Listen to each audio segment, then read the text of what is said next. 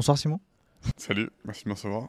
Euh, merci à toi euh, d'avoir répondu présent à cet interrogatoire French pendant 3 heures, 4 heures que tu as passé avec nous. Est-ce que tu es prêt Simon? Je suis un peu intimidé. Hein. de me dire qu'on va peut finir après minuit, ça me. avec les journées que j'ai en ce moment, mais bon. T'as des choses importantes à faire demain matin? Je crois que j'ai un truc demain tôt, ouais. Mmh. Et bah, on est désolé pour la personne à qui tu seras en rendez-vous parce que tu étais avec nous ce soir. Mais en tout cas, je te remercie d'avoir accepté l'invitation, d'être avec nous ce soir. Ça nous fait ultra plaisir. On a beaucoup de questions à te poser. Tu as un parcours qui, euh, qui, est quand même euh, très sympa. Euh, tu as fait beaucoup de choses et tu continues à faire beaucoup de choses. Donc j'aimerais bien creuser après sur toute cette partie euh, vraiment business, un peu de ce que tu as fait. Mais avant ça, le podcast, il a découpé en deux grandes parties. La première, avant d'arriver à la partie business et entrepreneuriale, c'est toute la partie enfance. Où est-ce que tu as grandi ton cadre familial, euh, petit à petit euh, ton parcours scolaire jusqu'à arriver à ton premier job, puis à l'entrepreneuriat. Ensuite, on va avoir cette partie business qui sera clôturée après à la fin par toute cette partie euh, finance perso, relations perso et qu'est-ce que tu fais aujourd'hui en tant que en tant que Simon, en tant que à la fois CEO d'une boîte et personne tout simplement. Et pour commencer, est-ce que tu peux déjà te, te présenter, nous dire qui tu es et ce que tu fais? Yes, alors je vais te faire la version état civil. je m'appelle Simon, Simon Davla, 37 ans. Je suis né à Paris en 84, dans le 15e, chez les Bonnes Sœurs. J'ai grandi à Paris jusqu'à mes 6 ans. J'ai ensuite fait le tour du monde en bateau pendant 3 ans parce que mes parents étaient des dingues de navigation auturière, de, de voyage, dont un an à l'école anglaise dans les Caraïbes. Puis on est revenu en France, on s'est installé là où mes grands-parents avaient des baraques euh, et où mon père avait construit le bateau à l'île de Ré. J'y ai grandi jusqu'à mes 19 ans, âge auquel je suis revenu vivre à Paris. Ensuite, après mes études, à la fin de mes études, je suis parti aux États-Unis deux ans, dans la Silicon Valley. J'en suis revenu en 2008 et je vis à Paris depuis. Ok, tu es où à Paris aujourd'hui? Dans le 15e le... Non, dans le 10e. 10e. Ouais. Ok, cool. Cool, cool. Euh, sur cette partie enfance, tu vois, euh, on aime bien creuser, nous, sur cette partie-là, parce que c'est ce qui a fait que tu es la personne que tu es aujourd'hui. Surtout que tu me dis que tes parents. Qu'est-ce que t'en sais J'en suis persuadé, c'est bon. On a, on a une vingtaine d'épisodes dans les pattes, donc euh, on commence à, savoir un peu que ce que tu es aujourd'hui, c'est ça vient de, de quand tu étais petit. Mm, mm. toi, aujourd'hui, c'était quoi, quoi le, le, le, cadre que, familial que tu avais à la maison déjà? Est-ce que tu as des frères et sœurs? J'ai ouais, une petite sœur qui vit au Canada depuis presque 10 ans. Ok. On est quatre. Euh, parents artistes, famille d'artistes et dans les médias, pas mal dans la publicité aussi. Mon père était photographe de mode, ma mère était styliste et dessinatrice. Ok. Euh, mon oncle et mon grand-père étaient dans les médias. Mon grand-père avait notamment fait partie de l'équipe qui avait créé le magazine Lui euh, dans les années 70. Euh, et voilà, on a eu une, enfance euh, très heureuse, enfin, que moi je, dont je me rappelle comme une enfance très heureuse. je dirais quand même ce voyage en bateau a, a, beaucoup marqué, a été un vrai tournant dans ma vie. Ça nous a extrait du milieu parisien. Ça nous a fait énormément voyager. Ça nous a fait apprendre. Vous viviez euh, comment à ce moment-là le fait On vivait sur le bateau. Mon père avait construit un bateau. Euh, il l'avait construit? Ouais, il avait acheté une coque nue dans un chantier anglais, euh, chantier Bowman, un bateau qui était un rival 38. Il l'avait fait venir d'Angleterre dans un chantier qu'il avait loué. Pendant six ans, il l'a il armé, il l'a castillé. Très très beau bateau, très marin, très agréable. Euh, et on a vécu dans le bateau, quoi, comme, euh, comme tu peux vivre dans un bateau pendant très longtemps, pendant deux ans. Et ensuite, on s'est sédentarisé un an dans une île qui s'appelait Tobago. Et puis, on a loué une baraque à, terre pendant qu'on était, nous, scolarisés, et que mes parents euh, commençaient à bosser sur ce qui serait la, boîte qu'ils allaient monter ensemble ensuite, en revenant en, revenant en France. Et, comment vous l'aviez vécu, toi, ta sœur et toi, à ce moment-là, le fait d'être constamment en fait euh, bah, Pour nous c'était assez naturel, moi j'avais 6 ans, ma soeur 4, donc euh, un jour ils nous ont dit on part en voyage. Et puis voilà on a dit au revoir à nos, camarades de, de, maternelle à Paris. Euh, voilà, mon père est venu nous chercher un soir. Et à la, une après-midi il nous a dit de dire au revoir à tout le monde. Et puis le lendemain on était à l'île de Ré, le surlendemain on était dans le golfe de Gascogne. Et puis une semaine plus tard on, on était dans l'océan Atlantique quoi, en gros, donc, mais ça nous paraissait normal. C'était génial. C'est vraiment des. J'ai des souvenirs extraordinaires. En plus, on avait une, caméra assez innovante pour l'époque, euh, un submersible qui a tenu deux années sur trois. Donc, on a plein de films que je regarde de temps en temps avec une certaine nostalgie. Voilà, c'était un petit peu dur parce qu'on était non-stop déracinés. Quoi. On, passait une semaine ou deux dans un port ou une île ou un pays, puis on, on bougeait. Donc, euh, ça c'était un peu dur. C'est pour ça d'ailleurs qu'on a été, euh, qu'on s'est arrêté un an pour être scolarisé. Euh, et voilà, mais globalement une enfance hyper heureuse. Et quand on est revenu, euh, on a été rescolarisé à l'île de Ré, en CM1, CM2, collège, lycée à La Rochelle. Et retour à Paris à 19 ans, crise d'adolescence, un peu marre de. L'île de Ré, c'est connu comme une station balnéaire un peu huppée, mais le fait est que quand tu vis là-bas l'hiver, c'est quand même la campagne profonde, quoi. Donc j'en avais un peu marre, moi. J'avais envie de retrouver euh, la grande ville, et donc euh, j'ai fait ma petite crise d'adolescence. Et je me suis loué un appart. Enfin, mon père et mon grand-père m'ont aidé à louer un petit appart. Et du coup, juste pour revenir à cette partie scolarité, ça a été quoi, toi, ton, ton, ton parcours scolaire? Parce que est-ce que ça t'a. Parce que vu que tu bougeais beaucoup, Ouais. est-ce que tu avais quand même réussi à, à te débrouiller euh, à l'école? Est-ce que les parents te mettaient une certaine pression pour que tu, tu bosses bien? Comment ça se passait à ce niveau-là? Écoute, l'avantage, je dirais, scolaire que j'ai eu, c'est que, sachant qu'on allait voyager longtemps, mon père nous a appris à lire et à écrire et à compter avant l'école, en utilisant des méthodes euh, coloniales. Euh, on a appris à lire et à écrire avec euh, Mamadou et Bineta, Ok. ensuite avec Ratus le rat.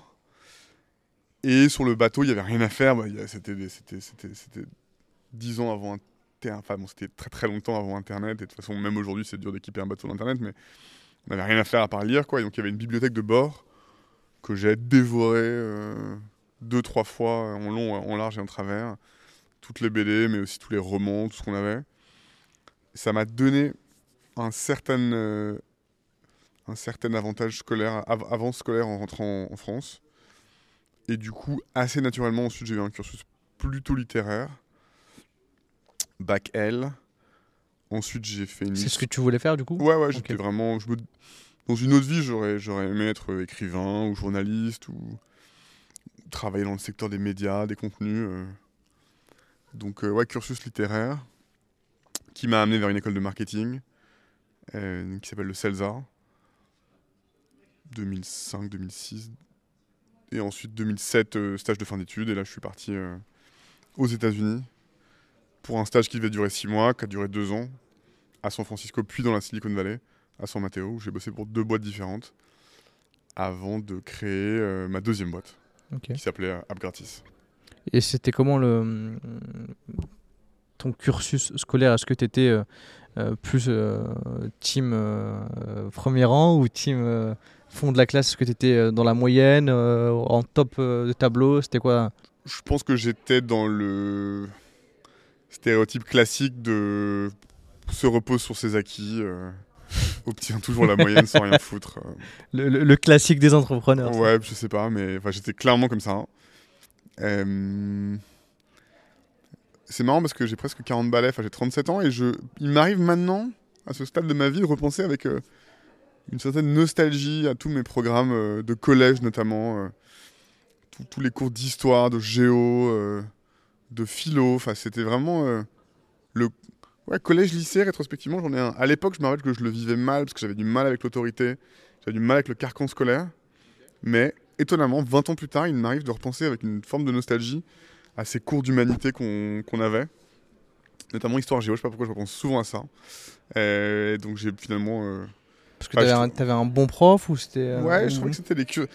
Je sais, réalise pas aujourd'hui ce que les gens de l'âge que j'avais à l'époque euh, ont comme programme, mais ça a dû beaucoup, beaucoup changer. Mais non, c'est des, bons souvenirs ces programmes-là, quoi. Les, les, bons fondamentaux euh, de l'histoire de la géo, euh, de la littérature. J'ai eu des cours de latin, des cours de philo, des cours de biologie, de physique. Enfin, j'ai tout, ce cursus d'humanité générale, euh, collège, lycée, rétrospectivement, j'en ai un super souvenir.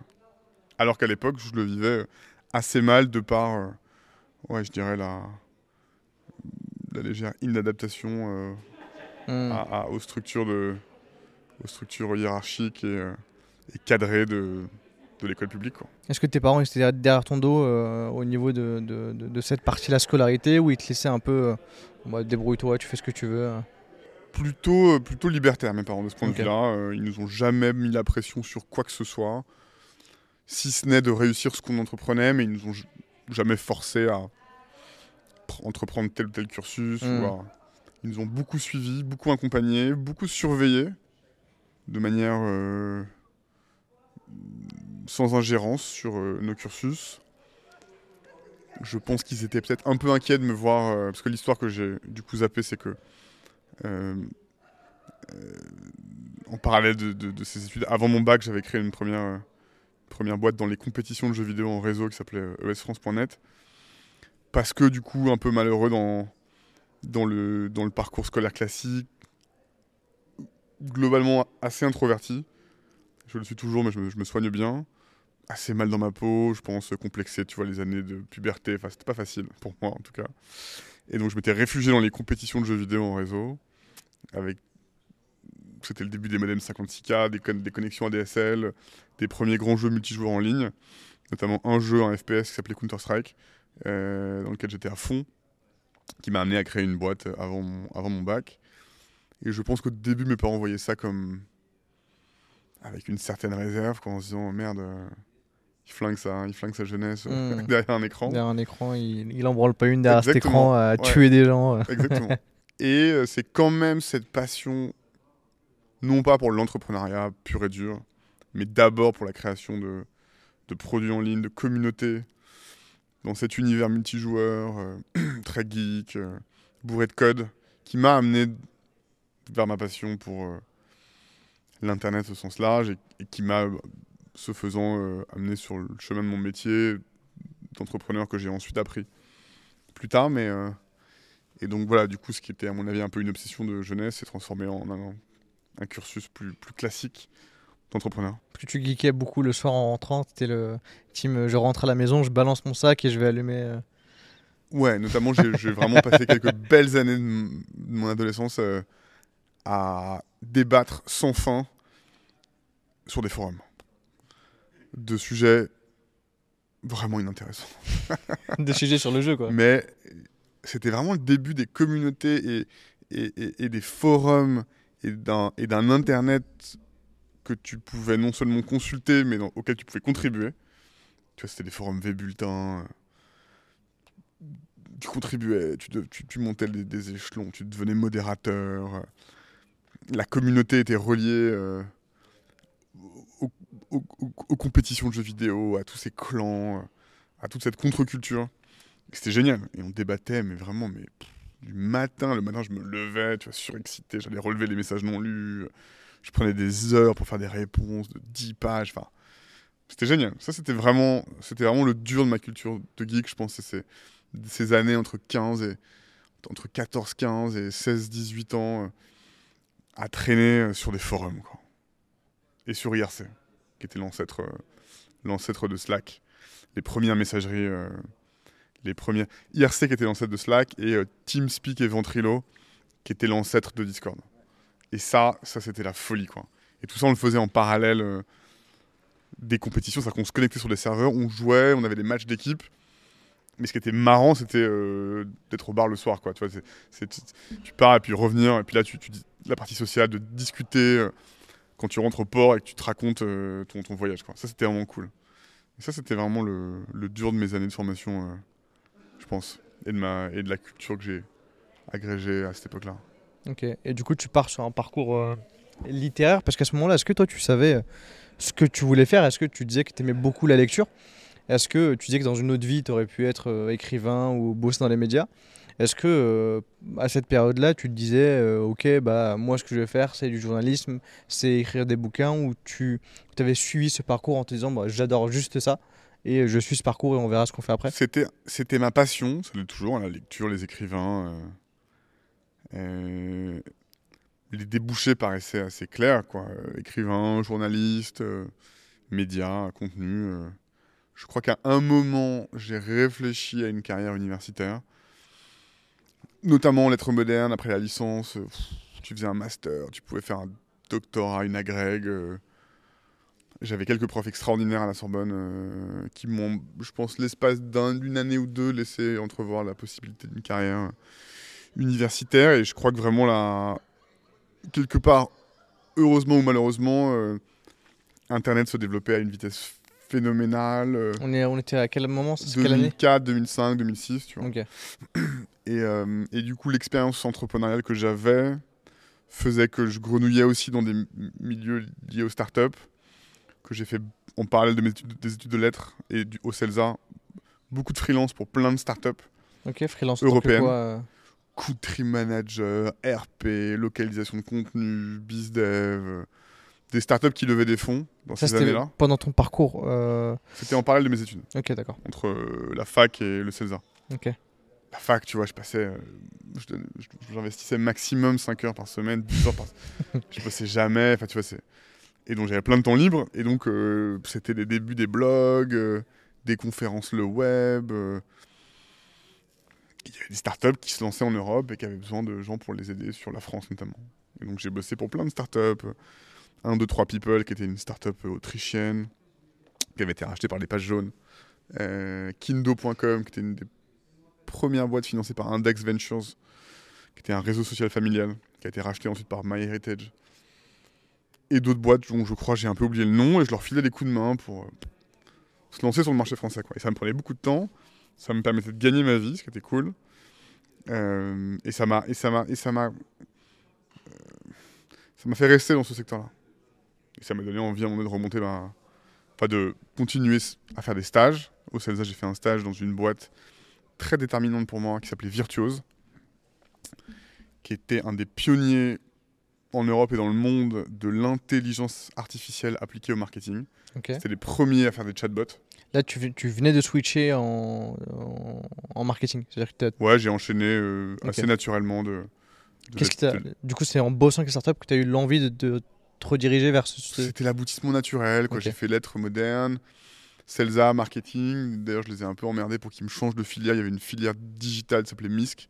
C'était le tout début des cursus. À l'époque, dans les écoles de marketing et de commerce, il n'y avait pas de filière d'entrepreneurial comme, Hmm. comme il y a aujourd'hui tout le temps partout. Quoi. Donc, euh, je les avais emmerdés pour qu'ils me changent de filière. Euh, Et il fallait faire des stages, et donc du coup j'en ai profité pour faire des stages dans des, dans des startups, quoi. En leur disant, euh, voilà tout ce que j'ai fait, euh, les quelques piges, missions freelance que j'ai fait pour d'autres boîtes. Et j'ai fait ce stage 2006, donc dans cette boîte virtuose, euh, qui, avait été créée par quatre mecs qui s'appelaient Alexandre Lebrun, Laurent Landowski, Pascal Lévy-Arbois et Calixte Cauchois qui était vraiment une start-up avant l'heure. C'est des mecs qui avaient levé genre 3 millions d'euros. À l'époque, c'était énorme. Ils faisaient, de la, ils faisaient, ils faisaient, du, ils manipulaient des technologies de NLP, donc de Natural Language Processing, des algorithmes qui visaient à comprendre le langage humain, syntaxiquement, sémantiquement, et à créer des chatbots capables d'interagir avec, euh, avec euh, des êtres humains sur des portails grand public pour gérer du support client, etc. Et c'était hyper novateur pour l'époque. Et c'était vraiment du gros B2B qui tâche, euh, des semaines de setup pour des clients comme eBay, PayPal, etc. Ensuite, c'était des algorithmes assez, rudiment- assez rudimentaires pour l'époque qu'il fallait entraîner pendant très longtemps. Il y avait des espèces de middleware avec des opérateurs humains. On relisait les conversations des chatbots, on les corrigeait. Enfin, c'était Mhm. vraiment un, sacré merdier. Quoi. La boîte a vécu une belle trajectoire avec des hauts, des bas. Ils ont lancé finalement aux US. Et elle a été rachetée par Nuance en 2000 2012, je pense. Et l'équipe a monté ensuite une boîte dans le même secteur qui s'appelait WIT, WIT.ai, dans laquelle j'ai eu la chance de pouvoir investir. Elle a été rachetée, cette boîte, par Facebook en 2015 Ok. pour être la technologie de chatbot de leur plateforme. Et ensuite, l'équipe, notamment Alex, a encore monté une troisième boîte dans laquelle j'ai eu encore la chance d'investir, qui s'appelle Nabla, Ça me dit un truc Nabla. C'est. Euh, plateforme de santé pour les femmes. Euh, et donc, euh, Oui, tu nous en parlais tout à l'heure, c'est pour ça que ça me dit un truc. ouais, c'est ça. ça me dit un truc. euh, la fondatrice CEO est passée sur, chez Mathieu Stéphanie, non? Ouais, absolument. Euh, Delphine Groll, euh, Alex est associé avec euh, deux autres cofondateurs, Martin Raison, CTO de la boîte, qui était chez Facebook dans le centre de recherche de AI de Facebook. Et Delphine Groll, qui était chez TF1, puis chez Mindful Paris, si je dis pas de bêtises, et qui est la COO de Nabla, qui sont trois. Et, voilà, donc c'est marrant parce que dans mon parcours, il y a cette espèce de filiation avec, avec Alex, avec Virtuose, puis 8, puis Nabla, que j'aime bien. Et d'ailleurs, maintenant, avec Alex, on, on co-investit régulièrement dans des boîtes, euh, dont d'ailleurs dans Omena, qui est ici à Station F, euh, et dont j'ai croisé les fondatrices juste avant de passer vous, voir. Donc voilà, ça c'est sympa, ça c'est vraiment le, les relations, le temps long. C'est un truc que j'aime beaucoup, que je valorise beaucoup, donc j'aime bien raconter cette histoire-là. Euh, et voilà, on a complètement dévié de ce qu'on se disait. Je sais plus où on en était, mais on parlait de virtuose. C'était sur en fait le, le, le ce qui t'a fait switcher en fait de la partie littéraire à la partie marketing euh, euh sur tes études. Donc tu es parti beaucoup plus loin que. Ouais, je suis parti plus loin. Bah, je te disais lettres moderne, market, stage chez Virtuose, et à la fin de mon stage chez Virtuose, 2006, euh, j'étais parti pour aller faire un stage ni fait ni à faire chez Microsoft en Irlande. Et je crois que c'est Alex Lebrun et Pascal Lévy-Garbois qui m'ont dit Mais t'es es complètement à côté de la plaque. Là, si tu veux, si tu veux continuer à t'améliorer, te mesurer au meilleur et vraiment continuer à apprendre, tu dois aller aux US. Et donc, j'ai cherché en catastrophe un stage. Et j'ai eu la chance de trouver un stage dans la boîte du fils d'amis de mes parents, qui s'appelle Arthur Seria, qui avait créé une agence de pub en ligne qui s'appelait Creative Feed, qui m'a fait un J1, un visa J1. Ok. Euh, vous êtes travaillé du coup aux US. Et, et, donc énorme coup de, de, peau, je lui en suis vraiment reconnaissant, il m'a beaucoup aidé. j'ai bossé six mois pour lui, puis j'ai bossé pour un des clients de son agence qui s'appelait Creative euh, Sonim Technology, qui était une très grosse boîte de très grosse boîte comme seule la Silicon Valley en, en recel, qui avait levé je sais plus combien, sur je sais plus combien de tours de financement, et qui faisait deux trucs.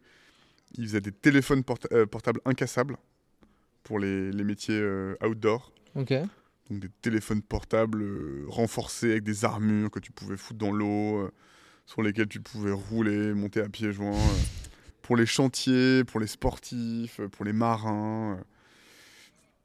Et il faisait aussi des technologies push-to-talk, je sais jamais très bien su comment ça fonctionnait, mais en gros, c'est des technos qui transformaient des feature phones. Donc, des feature phones, c'était les, Nokia qu'on connaissait avant les smartphones.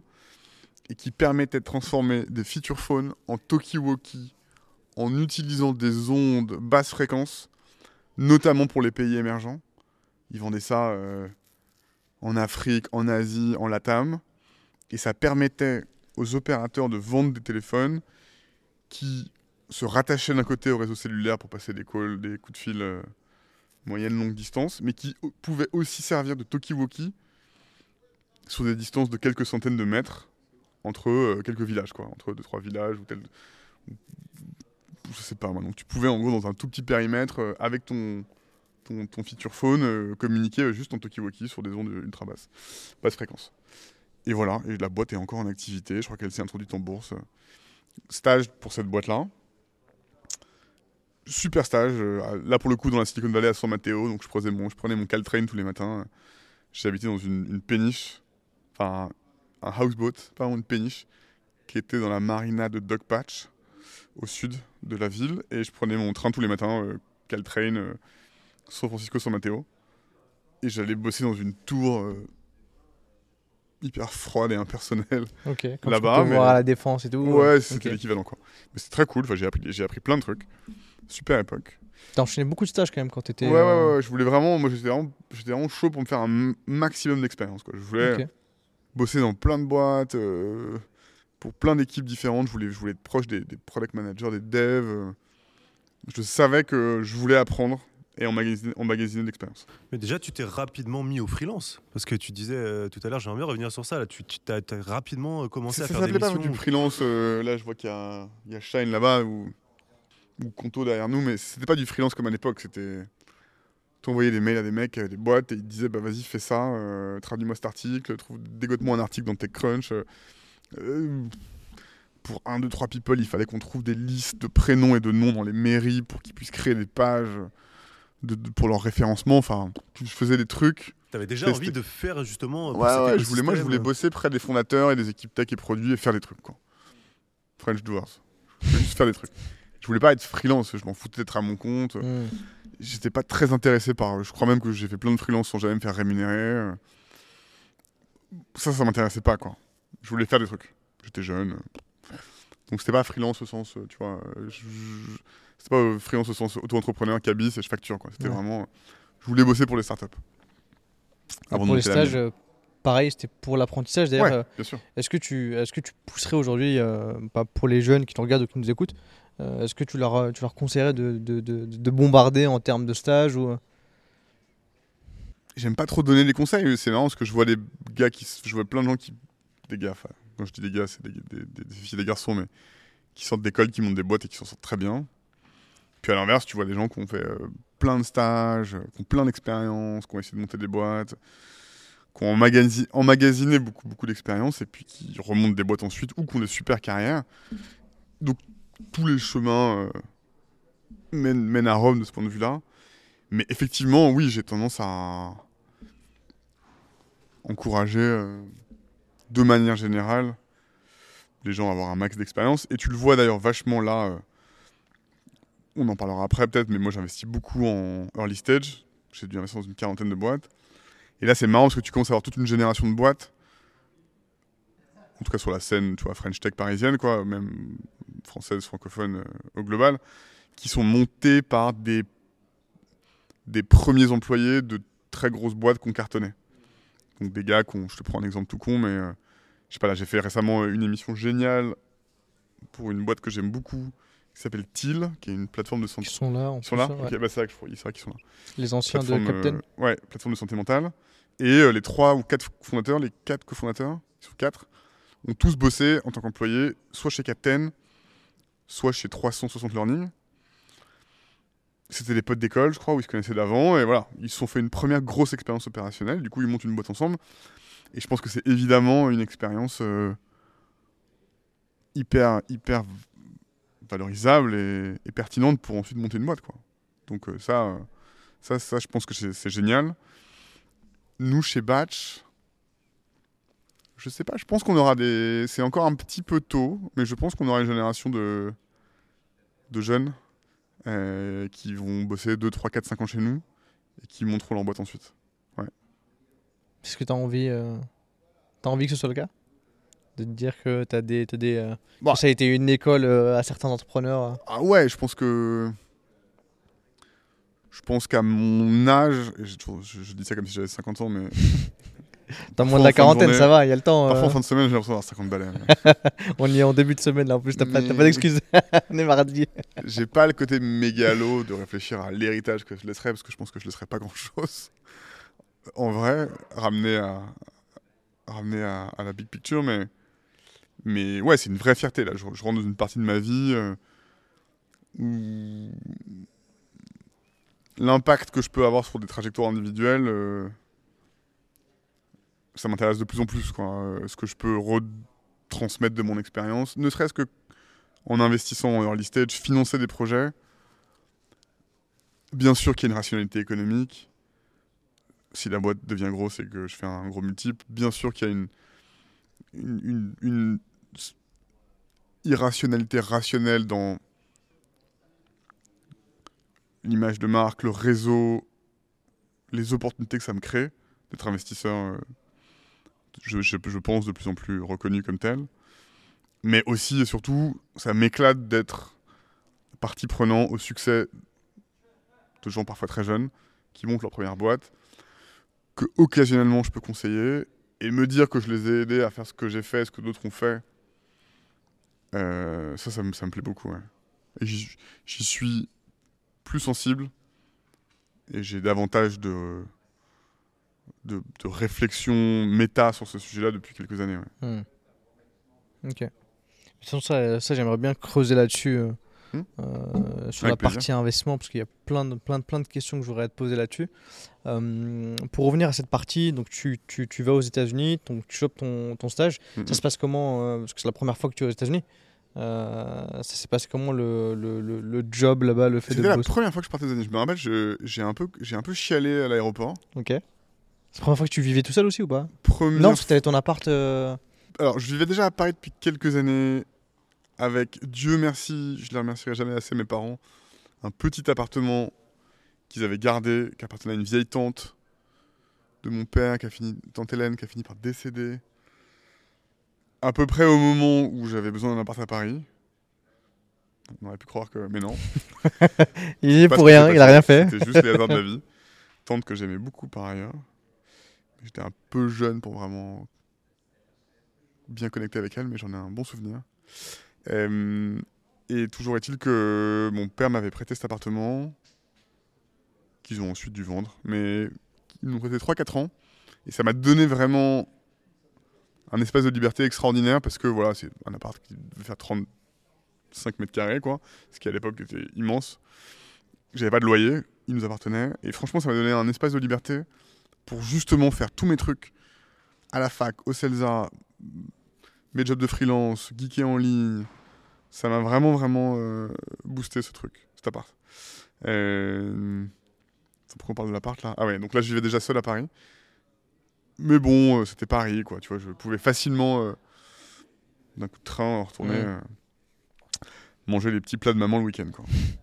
Et ouais, je me rappelle que San Francisco, franchement, c'était. Quand je suis parti, j'avais 24 ans. J'étais tout seul. Heureusement, j'avais deux copines à San Francisco, Laurence Amiel et Sarah Guez, qui elles faisaient la fac. Euh, une année de fac pendant que moi je faisais une année de stage.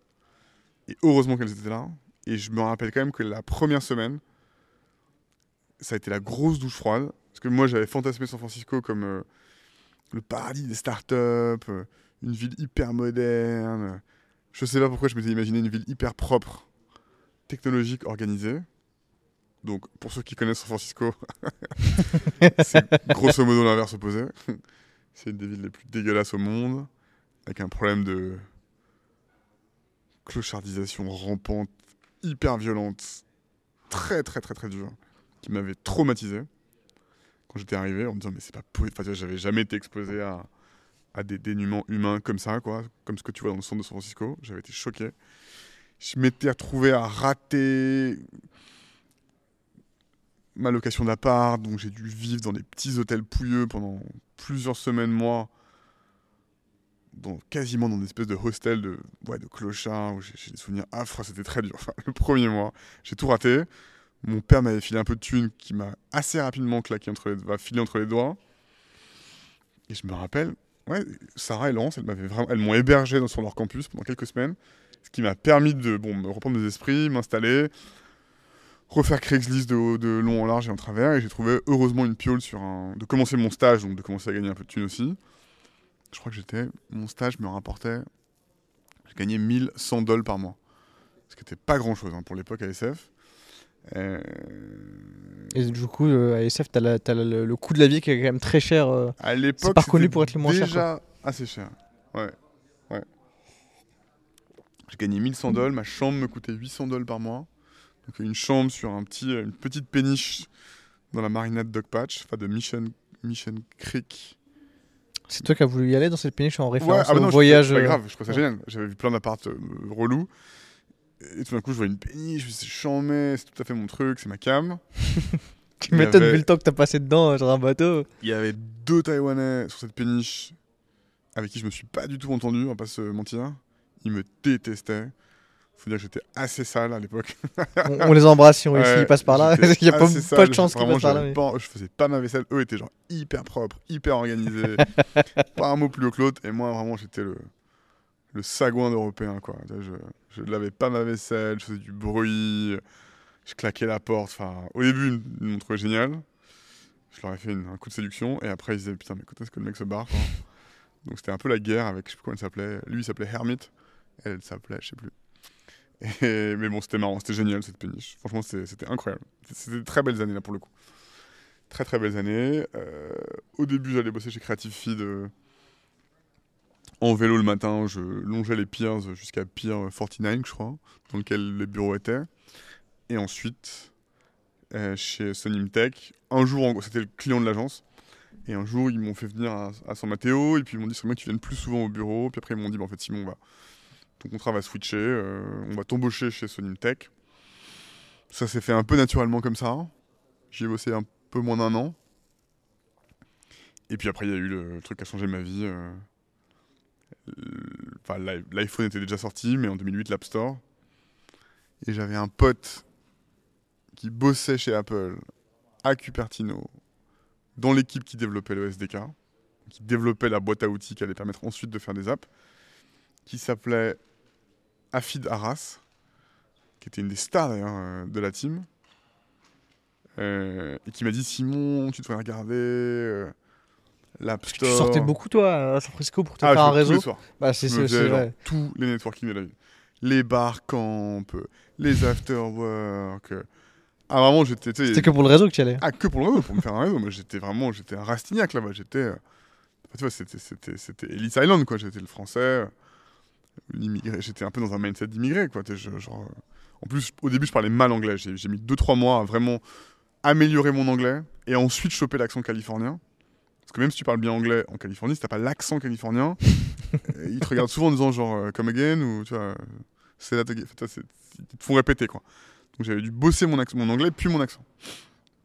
Et quand ça a été un peu mieux, bah, j'étais, j'étais- enfin, moi j'ai des potes qui ont passé leur jeunesse et, leurs années euh, à teuffer, quoi, à écumer les soirées. Moi j'écumais les soirées networking, quoi, dans la cycle, pour me faire un réseau. Donc je sortais non-stop, ce qui m'a plutôt bien réussi. J'ai rencontré plein de gens hyper intéressants qui ont créé un peu mon, mon réseau. Et donc, ouais, donc ça, ça bruissait de. En gros, en 2007, il y avait eu la plateforme Facebook Ouais. qui avait vachement changé la donne.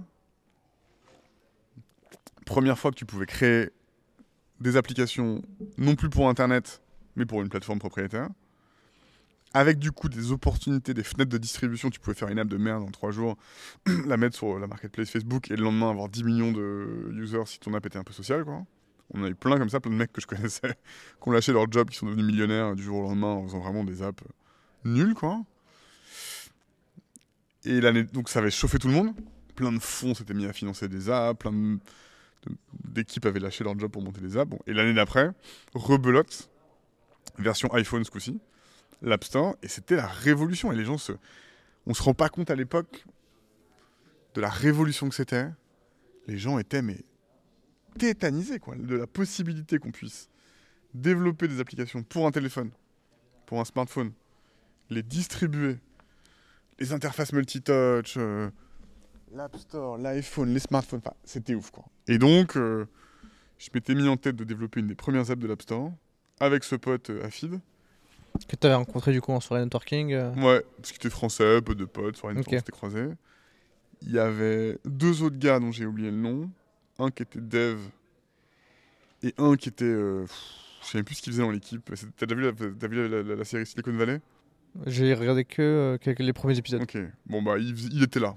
Ok. Il faisait rien, il servait à rien. Euh, il était, c'était un mec qui était, je crois, un génie des mathématiques qui se destinait à bosser dans le secteur des algorithmes de calcul de trajectoire aérienne. C'est un mec qui doit probablement aujourd'hui bosser dans une tour de contrôle quelque part dans le monde ou développer des logiciels pour des tours de contrôle pour euh, calculer des trajectoires, des machins.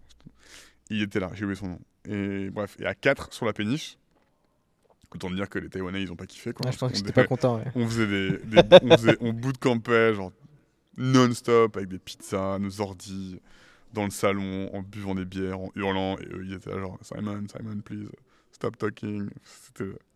C'était, un sketch cette péniche. En fait, la série Silicon Valley, c'est où? Ouais, c'est, marrant, moi, je vous la recommande à tous, cette série Silicon Valley. Je vous recommande aussi le film que ce mec qui, a- qui a- qui est le réel de la série, euh, Mike Judge avait fait avant, qui s'appelle Office Space, qui est un film mythique qui raconte plutôt la Silicon Valley des années 90, avant Internet, à l'époque des grosses startups de silicium, de micro-composants, etc.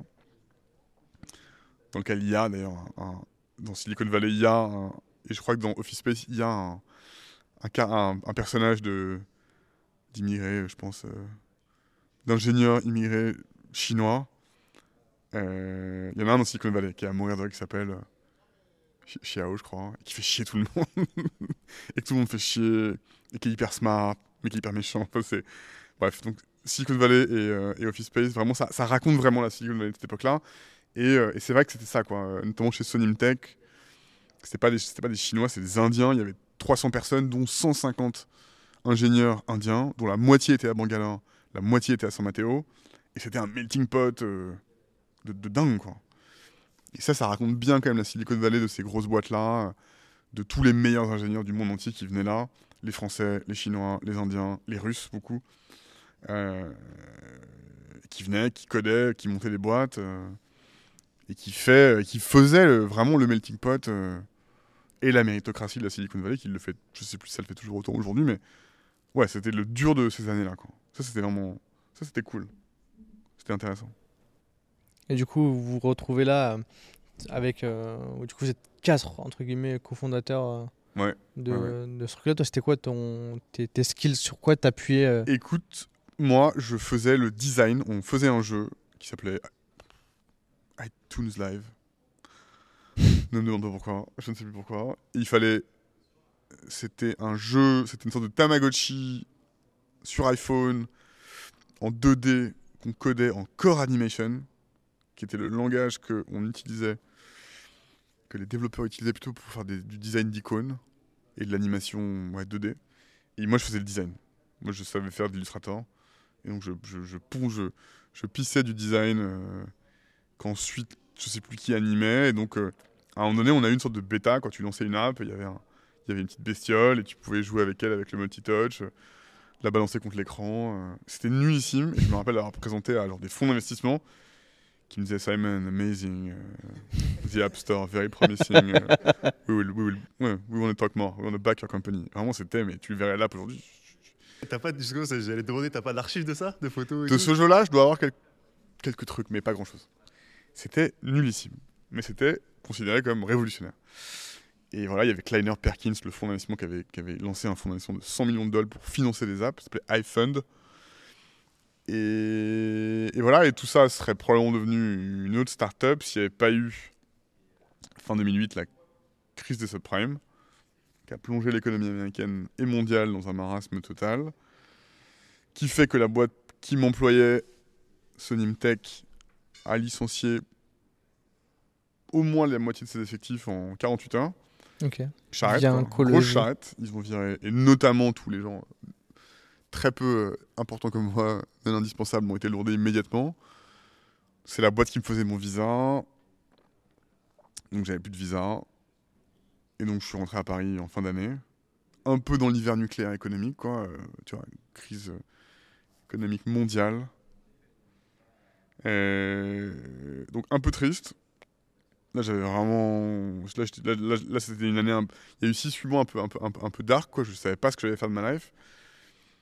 Un Tu peu quoi naturellement, j'ai lancé un blog Ok. Blog de quoi de, de tests d'applications Ok. pour garder un lien avec ce secteur.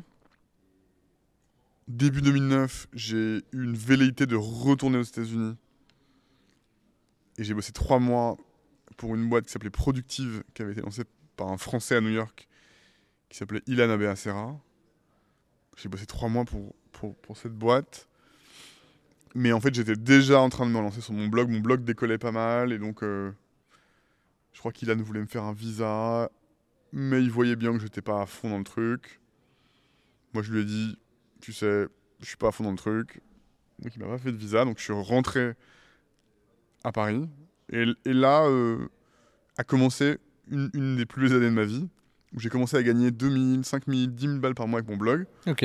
Parce que le trafic décollait, parce qu'il commençait à y avoir des développeurs qui, qui étaient prêts à mettre 500 balles, 1000 balles pour la promotion de leur application, pour un article sponsorisé, pour une bannière, pour whatever.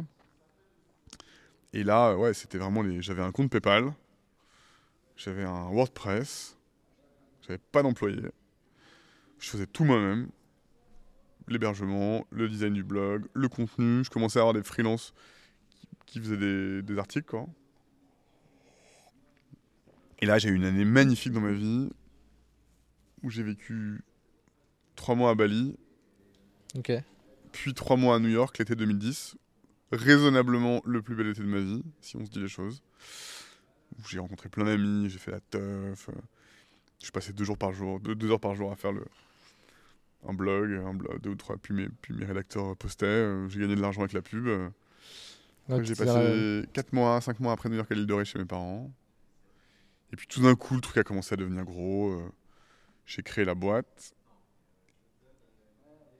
Et le marché est devenu de plus en plus gros. Et tout d'un coup, les budgets publicitaires que les annonceurs voulaient me confier dépassaient les capacités de mon média. Quoi. Et c'est là où j'ai eu l'idée de lancer euh, un nouveau média, plus spécialisé sur la promotion d'applications, où j'ai réfléchi à plein de modèles différents. Et celui qui s'est imposé a été celui d'une newsletter quotidienne de mise en avant d'applications, qui s'appelait App Gratuite au début, qui en fait euh, ouais, mettait en avant une app par jour. On disait aux développeurs, euh, si ton app est payante, euh, mets-la gratuite pour la journée, ou s'il y a des, des achats intégrés, euh, réduis le prix de tes achats intégrés. Il y a toujours un bon plan.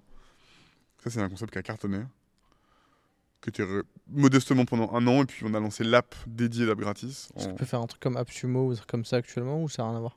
C'est différent. Ok. Mais c'est un peu la même idée de. C'était plus proche de vente privée ou de My Little Paris, une vente événementielle très forte tous les jours. Ok. Envoyée à tout le monde. Et ça, au début, on, mettait, on vendait la mise en avant euh, 1000 balles, 2000 balles, puis 5000 balles, puis 10 000 balles, puis 20 000 balles, puis on a vendu des campagnes à 100 000 euros la journée. Quoi. Et fin 2010, on a lancé l'application dédiée pour le service, qui est passée d'une newsletter à une appli. Donc tu commences par une newsletter, tu commences par créer ta, ta, ta communauté, ta base. Ouais. Et après tu le, tu Et après, avec la, avec la newsletter, on a dû avoir 20 000 abonnés. Ok. Quand on a lancé l'app du service, on l'a envoyé à nos 20 000 abonnés qui l'ont tous téléchargé d'un coup. Elle est montée première de l'App Store. Énorme visibilité. On est passé de 20 000 à 500 000 abonnés en quelques semaines. Et tout d'un coup, ensuite, nos mises en avant généraient des dizaines, parfois des centaines de milliers de téléchargements. Et là, on s'est mis à vendre des, des- des mises en avant très chères. Tu dis on, c'est euh, parce qu'au début tu étais tout seul donc tu as Au début, commencé. j'étais seul. Et puis, assez rapidement, comme il y a une petite équipe, euh, j'ai rencontré un associé qui était directeur, directeur technique. puis, on a embauché des développeurs, puis des rédacteurs. Et en fait, euh, ouais, fin 2010, on devait être 5-6. Et puis fin 2011, on était 15-20. Et puis 2012, une trentaine. Donc on a autofinancé la boîte. Et ça a été vraiment, c'était- parti, ça aurait pu être une des premières grosses licornes françaises. Quoi. 2010, on a fait 300 000 euros de chiffre d'affaires. Donc ça c'était la première année 2010. Ouais, 2011, on a fait 1,5 million d'euros de chiffre d'affaires. 2012, on a fait 7 millions d'euros de chiffre d'affaires. Ok. Et 2013, on allait faire 40, 50 millions d'euros de chiffre d'affaires. Et c'est l'année où. euh, Avant d'y arriver, ouais. euh, parce que tu étais quand même plutôt jeune quand tu as, lancé la boîte.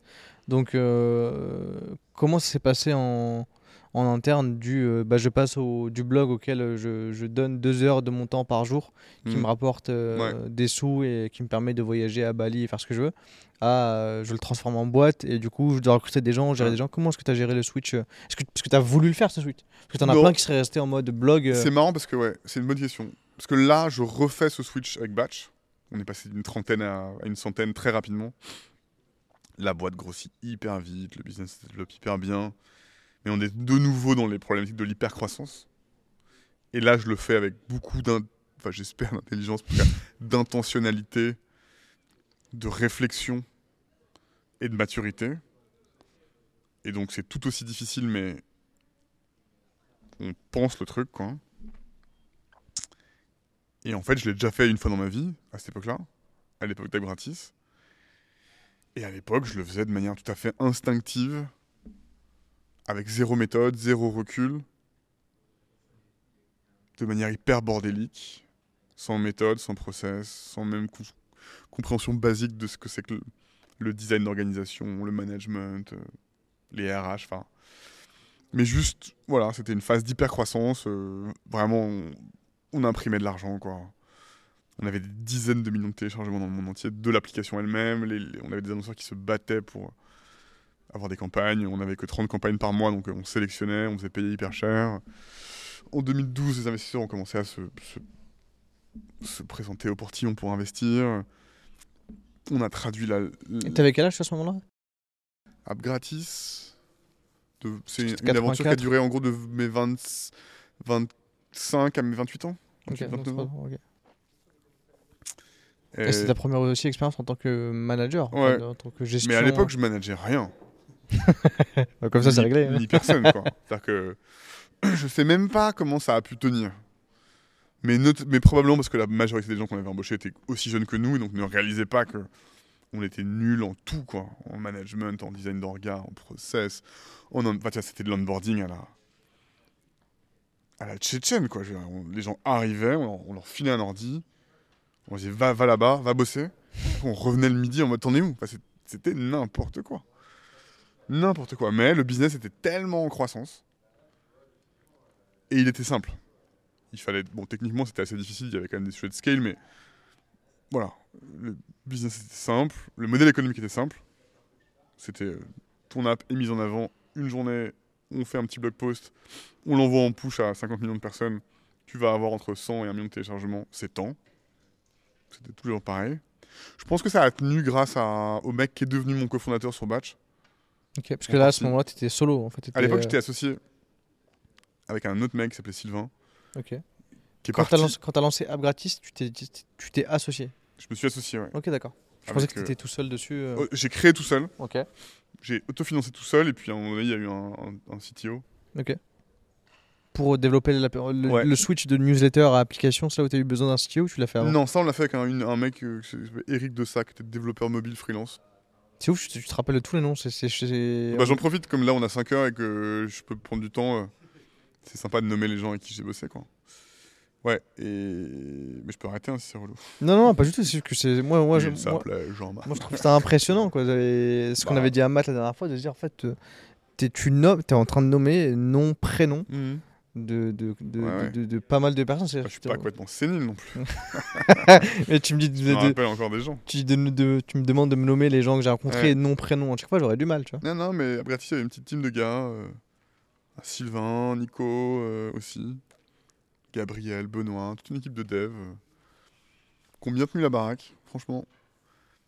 Ah, dans l'équipe bah, business, il y avait celui qui est encore avec nous dans l'équipe sales, euh, Thierry, Baptiste, Baptiste Guerre, Thierry Lépée, Chloé Delcroix aussi sur la partie contenu. Enfin, plein de gens qu'on. Mais le mec a quand même pris en charge un peu le, le truc, c'est ouais, Antoine, Antoine Guénard, qui est mon actuel cofondateur sur Batch, qui est un mec hors norme, qui sait vraiment tout faire, quoi. Tech, produit, design, acquisition payante, SEO, il fait de la finance, il est bon commercial, enfin, il sait à peu près tout faire sauf du réseau, du relationnel et, et du média. Ça, c'est moi qui fais. Mais lui, c'est vraiment le mec qui. l'opérator, quoi. Hmm.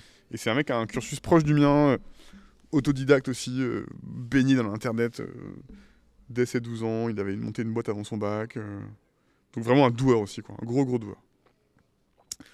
Et qui était, qui était en fait au début freelance pour nous sur App Gratis, puis qui nous a rejoint comme employé en tant que directeur marketing, enfin head of growth. Et quand App Gratis s'est pété la gueule et qu'on a re- relancé Batch un an et demi après, là on a, on, a, rééquilibré le capital entre nous. Et il a officiellement cofondé euh, avec moi et moi avec lui euh, Batch. D'accord. Ok. Et euh, sur, cette partie justement euh, hyper croissance alors que tu étais plutôt jeune, c'était quoi les, conneries que tu avais faites à ce moment-là? Je a un, un- max, mais euh, les, c'est, quoi les, les, les, conneries que, que, que tu as fait, que tu retiens aujourd'hui, que tu referais absolument pas avec Batch aujourd'hui ou avec tes d'autres boîtes? App ou- Gratis, on a fait deux vrais types de conneries. Des conneries stratégiques. On a développé un modèle économique qui était une app qui était extrêmement dépendante d'Apple. Et on a été jeunes, arrogants, pas malins. On n'a pas du tout travaillé la relation avec Apple. On s'est pas fait connaître d'eux. On a joué au chat et à la souris avec eux pendant longtemps et ça nous a desservi. Je l'aurais peut-être géré différemment aujourd'hui en me rapprochant d'Apple, en essayant d'embaucher des gens qui avaient bossé chez, chez Apple, qui pouvaient m'expliquer comment ça fonctionnait, enfin, tu vois, en faisant un vrai travail de lobbying, quoi. Ça, je l'ai pas du tout fait, et j'avais une approche tout à fait erronée. Et, des, et un, un nombre incalculable d'erreurs humaines, euh, de management, ou même de non-management des gens, quoi. On embauchait des gens, et on les jetait contre le mur, et on voyait ceux qui, ceux qui collaient au mur et ceux qui tombaient. Enfin, c'était- affreux, quoi. C'était vraiment... On ne savait pas je ne savais pas comment gérer une boîte. Et on la gérait, enfin je la gérais n'importe comment quoi. Et par le miracle de l'hypercroissance et du fait que bah, la- le business était quand même extrêmement lucratif, il y avait de quoi payer des gens. Merde, attends, je fais Mm. n'importe quoi. là. Non, tu peux. Il y avait de quoi payer des gens. Et il y avait une croissance de dingue qui galvanisait les gens. La croissance galvanisait les gens. Et d'ailleurs, quand le business s'est pété la gueule, euh, 90% des effectifs se sont barrés sur une période d'un an et demi.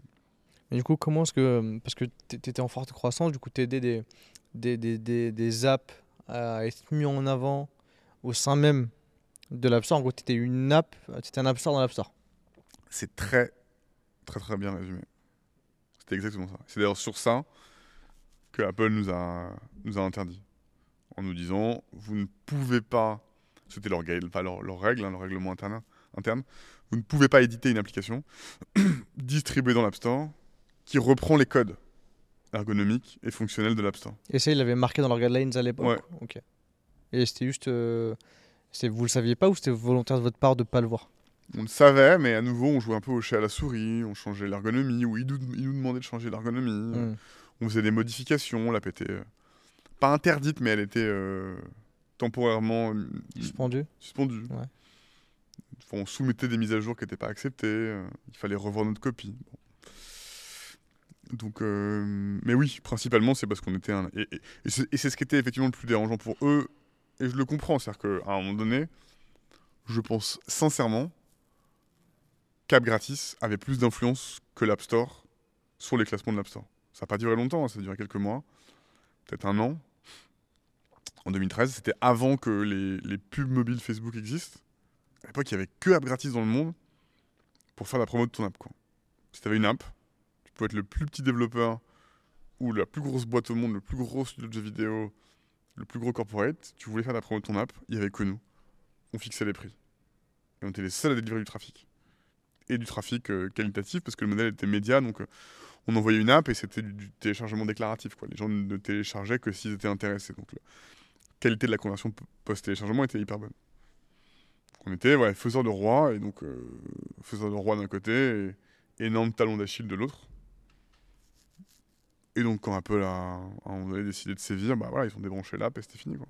Et ça, Ça a duré combien de temps la bataille avec Apple euh, La première fois où ils, ont, ils vous ont remarqué la... On a joué au chat et la souris avec eux pendant deux bonnes années, Ok, ouais, quand même. qui était un peu difficile. pourquoi Et Bah parce que c'était bon, c'était pas difficile, mais c'était chiant. Tu, on avait une app, ça cartonnait. euh, le seul truc qui a empêché App Gratis de devenir, euh, on serait devenu une licorne. On, a- on était parti pour faire des centaines de millions d'euros de CA annuels avec des modèles de marge exceptionnels. En plus, euh, en bootstrap. En plus, on bootstrap. Bon, on a fini par le lever en 2012, 10 millions d'euros, mais Combien? 10 millions d'euros Ok, en d'accord. 2012. Qui à l'époque Mais était. euh, Quand on a levé, on n'avait pas besoin d'argent. On aurait pu continuer en bootstrap et faire un truc énorme. hmm. Mais bon, voilà, le modèle était complètement. dé- Il était magique parce qu'il était dépendant d'une plateforme. Ce qui a été notre ascension et aussi notre chute. Et comment ça se passait justement? Parce que vous êtes arrivé, tu m'as dit, il y a une trentaine d'employés? Une trentaine de personnes dans, dans la team. On Euh. était ouais, plutôt une- enfin, 2013, quand on s'est fait déréférencer, on était presque une centaine. Ok, d'accord. Et du coup, toi, comment est-ce que, euh, comment est-ce que tu disais que tu, tu, tu gérais pas, tu manageais pas, mais en fait, comment est-ce que c'est, comment est-ce que c'est passé en interne sur, euh, sur euh, le- le- les personnes que tu as pu recruter? Parce que tu as dû justement recruter des personnes, tu as dû mettre des, des head-off, des, des, des C-level. Comment est-ce que tu as pu euh, gérer ça, toi, à ce moment-là Mais tu vois, c'est, je ne saurais même plus te parler de la- l'organigramme de l'époque. Ok. Il y avait un CTO, un Head of Growth, un Head of Sales, et puis ensuite tout le monde, euh, tout le monde bossait. Quoi. Ok. Il y avait moi qui Il y avait Ouais. moi qui était CEO, qui je devais probablement me prendre pour Steve Jobs à l'époque. euh. Je faisais régner la terreur. Je faisais des speeches aspirationnels incompréhensibles. Ah, ça reste, c'est ça ton modèle euh, Bah ouais, ouais, bah, ok. tu sais, ouais, ouais. Et puis, faut pas, se, faut pas oublier que ce que j'appelle le cadre pédagogique informel, toute cette littérature sur les startups, Ouais, il n'y avait pas. tout ce mentoring que tu as aujourd'hui, euh, Y Combinator, des trucs comme Y Combinator, comme Station c'est- ça n'existait pas. Ou c'était au tout tout début. Et donc en fait, il n'y avait pas de modèle pour les mecs comme moi. Ou il y en avait, mais très peu, quoi. Heureusement, d'ailleurs, sur Abratis, que j'ai été coaché, conseillé par un, mec qui est devenu un ami, qui s'appelle Franck Luer, super entrepreneur français, qui avait investi dans Abratis au tout début, et qui a été un peu mon coach, au début, pour m'aider à comprendre euh, comment ça fonctionnait, tout ça. Mais, euh, mais ouais, ce cadre pédagogique informel, il n'existait pas, il n'y avait rien. Nada. Euh, Il n'y avait même pas ces logiques de mentorat inter-entrepreneur où tu pouvais appeler des mecs qui avaient réussi et, c'était normal pour eux de t'aider, comme comme c'est le cas aujourd'hui. Moi, quand il y a des mecs qui m'appellent, genre, tu vois, en mode aide-moi, euh, si je peux, si j'ai le temps, je le fais. Même si les gens ne me reviennent pas, même si leur business ne m'intéresse pas, même si j'ai pas le temps, je vais prendre une demi-heure pour aider quelqu'un parce que c'est dans les codes de notre milieu que d'aider les autres entrepreneurs parce que de toute façon un jour ils seront peut-être plus gros que toi plus influents, ils te rendront l'appareil, euh, ou eux-mêmes en aideront d'autres. En fait, tu vois, c'est- il y a un truc communautaire fort quand même, qui est, très dans les codes du, give back, du pay it forward, de cette communauté. Mais à l'époque, il n'y avait pas. Donc, euh, je sais même plus ce que je lisais pour essayer de comprendre les codes de tout ça, mais.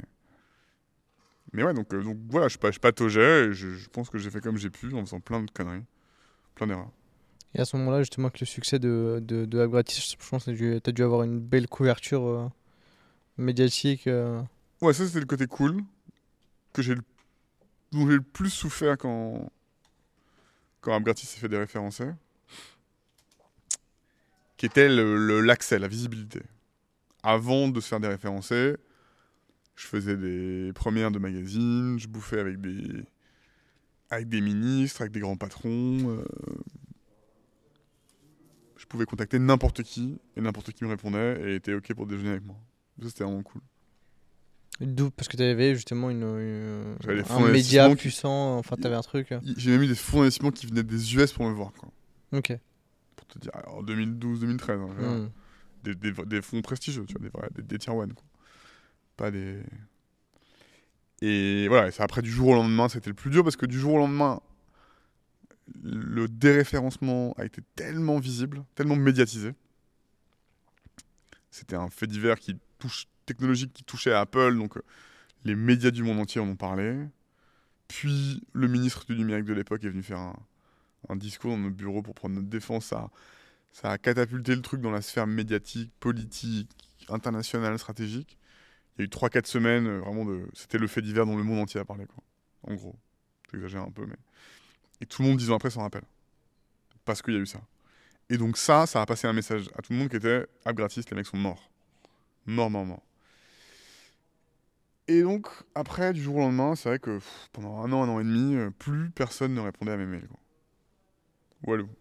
Ça, en Fi- mode. euh, Finito, quoi. Bah, parce qu'on était passé, ouais, le... genre les gars cool, les stars du mobile, à euh, bah, les parias, quoi. Tout d'un coup, que, que Apple a déréférencé, que plus personne ne intouchable.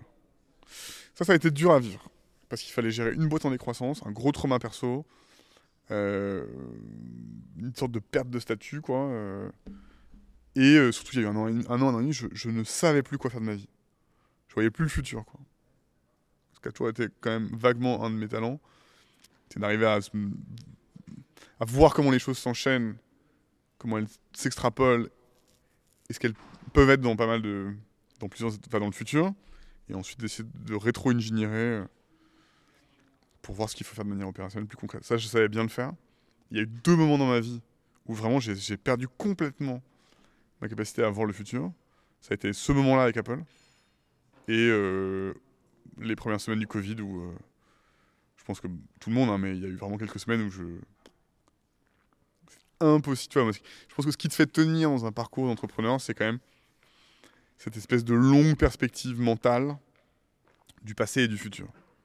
Sur laquelle, dans les moments de doute, de désarroi, ou quand il faut pitcher, quand il faut lever des fonds, quand il faut convaincre des gens, tu vois, là, ce qu'on parle de la vision, la vision, c'est remettre ton projet sur une perspective historique longue, profonde, relier ça à un marché, relier ça à des changements, des mouvements de plaques tectoniques, des changements de marché, et arriver à l'articuler.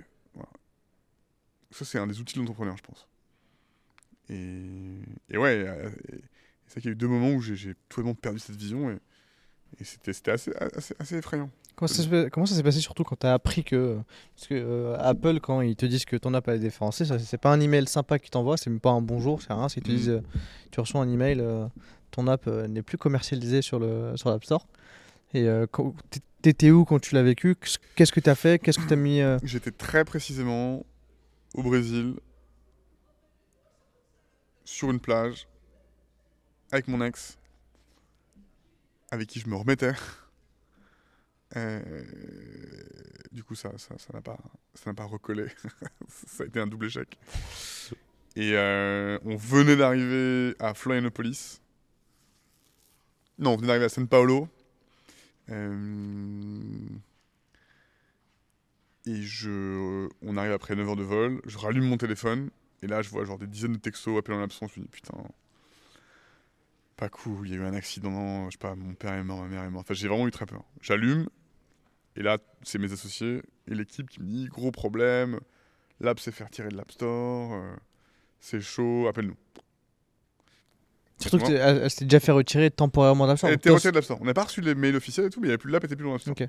Mais en fait, elle avait déjà été retirée auparavant, genre quelques jours. Elle, Elle n'avait devait jamais été retirée comme ça. Ok. Non, jamais euh, retirée, retirée. Assez peu de temps après, il y a un article, il y a un blog qui spot le fait qu'elle est retirée, donc on commence à avoir un peu de médias. Je me dis, bon, on a déjà eu des problèmes par le passé, euh, ça va se régler. Donc on prend quand même l'avion avec, avec mon ex, Nora, Nora Rothman, si elle m'entend. J'espère qu'elle va bien. Euh, on arrive à Florianopolis, et là, je me prends un coup de fil de la team euh, de la de l'app review team qui me dit Simon we need to talk. Bon, et là coup de fil, coup près. Je sais plus comment il s'appelait le mec pour le coup. Il me dit bon bah voilà, c'est fini, il y aura pas de retour en arrière. Considère que ton appel a plus le droit d'être dans l'App Store. C'est pas une c'est pas un déréférencement temporaire, c'est fini quoi. Change le modèle économique, change de, de business, euh, it's over. Il raccroche et là je reçois les mails automatiques de l'App Store qui, s'intitule euh, Your app is. euh, euh, C'était quoi exactement le wording C'était? T'as un, screenshot de ça ou pas? Ouais, ouais. On va pouvoir la- l'afficher. On va pouvoir l'afficher. hein. Your app is refused from, from for sale. euh, reject for sale, je sais plus. C'est un truc comme ça. Et donc là, on sait que c'est officiel, que c'est définitif. Là, c'est la merde. Je suis sur une plage. je me fais un- je me- le call dans une bagnole surchauffée. Je me rappelle pas agréable. Bref, donc je dis à, je dis à Nora, écoute, euh, faut repartir. Donc on était resté vraiment 12 heures sur place. Quoi. On repart. Vol retour. Entre temps, Apple fait un communiqué, de, pre- un communiqué de presse officiel. Eux le font en- Ouais, Wall Street, sur- Jour- un communiqué au Wall Street Journal. On confirme qu'on a déréférencé l'appli. C'est officiel. Là, c'est repris dans les, mé- les médias du monde entier. Quand j'arrive au bureau à Paris, c'est vraiment c'est la, là, c'est la folie furieuse. Euh, Branle-bas de combat, tout le monde est tétanisé. euh, Les investisseurs, l'équipe, euh, on ne sait pas ce qu'on va faire. Et là, on rentre dans 2-3 semaines de un peu de combat médiatique. On fait un blog post pour euh, répondre à Apple en mode, bah, enfin, en fait, nous, on pense qu'on a bien fait. Le, le post est repris par tous les médias. Puis on fait une pétition, Apple fait un deuxième communiqué de presse. Ensuite, Fleur Pellerin débarque dans le bureau pour faire un speech. Conférence de presse, genre 300 le- journalistes qui débarquent. Là, t'avais rien qui rentrait à ce moment-là. T'avais pas de chiffre d'affaires qui. ah si, si, si, là, on, on continue à faire du business. Ou- Non, ce, qui, ce qui a été, ce qui a été étrange, c'est que l'app a été déréférencée, mais elle, est- elle, elle était toujours installée sur euh, 50 millions de téléphones, donc on a continué à faire du à générer du revenu pendant plusieurs années en fait. C'est ce qui nous a permis de financer le, le développement de batch ensuite. Ok, parce qu'en fait, juste, tu pouvais pas envoyer une mise à jour. Et les On nouvelles pouvait- personnes. On était coupé du flux de nouveaux users. ouais. Donc tu l'avais quand même sur euh, plusieurs millions de téléphones. Donc Ouais, euh, tu pouvais continuer Et à du faire. coup, on pouvait quand même, côté serveur, nous mettre à jour le contenu. Ok. Donc on pouvait plus mettre à jour l'app. Assez rapidement, on pouvait plus envoyer des pushs pour prévenir que l'app du jour était disponible. Donc Mais les gens se connectaient d'eux-mêmes naturellement, tous les matins. Et euh, on a eu pendant très très très longtemps euh, un trafic décroissant, mais, mais significatif. Les gens se connectaient, téléchargeaient les apps qu'on mettait en avant, donc on a continué à vendre du trafic pendant très longtemps. Au- et t'avais quand même des clients qui arrivaient, qui étaient prêts à. Ouais, bien sûr, bah, les gens, tu sais, les annonceurs, ils étaient prêts à ils voulaient du trafic. hein. Ça, c'est quand tu vends du trafic, la, le, le- le- le- le- la leçon de tout ça, c'est que quand tu as du trafic à vendre, il y a toujours quelqu'un pour l'acheter. Hmm. Toujours.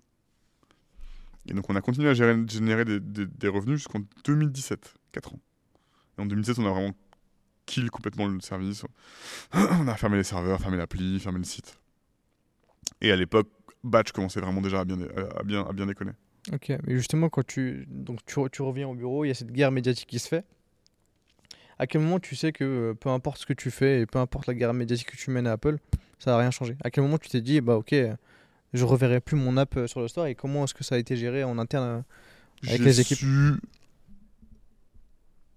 Je savais à ce moment-là qu'on. Je voyais pas. On savait qu'Apple était très sensible à l'exposition médiatique, notamment négative. On savait que ce qui se passait était doublement mauvais. Et on savait qu'il n'y aurait pas de retour en arrière de l'app. hmm. Oh putain Ça va Un petit. C'est pour réveiller les. Ah, C'est pour réveiller ceux qui Pour sont réveiller endormis. ceux qui euh. s'étaient endormis, là normalement ils sont bien réveillés.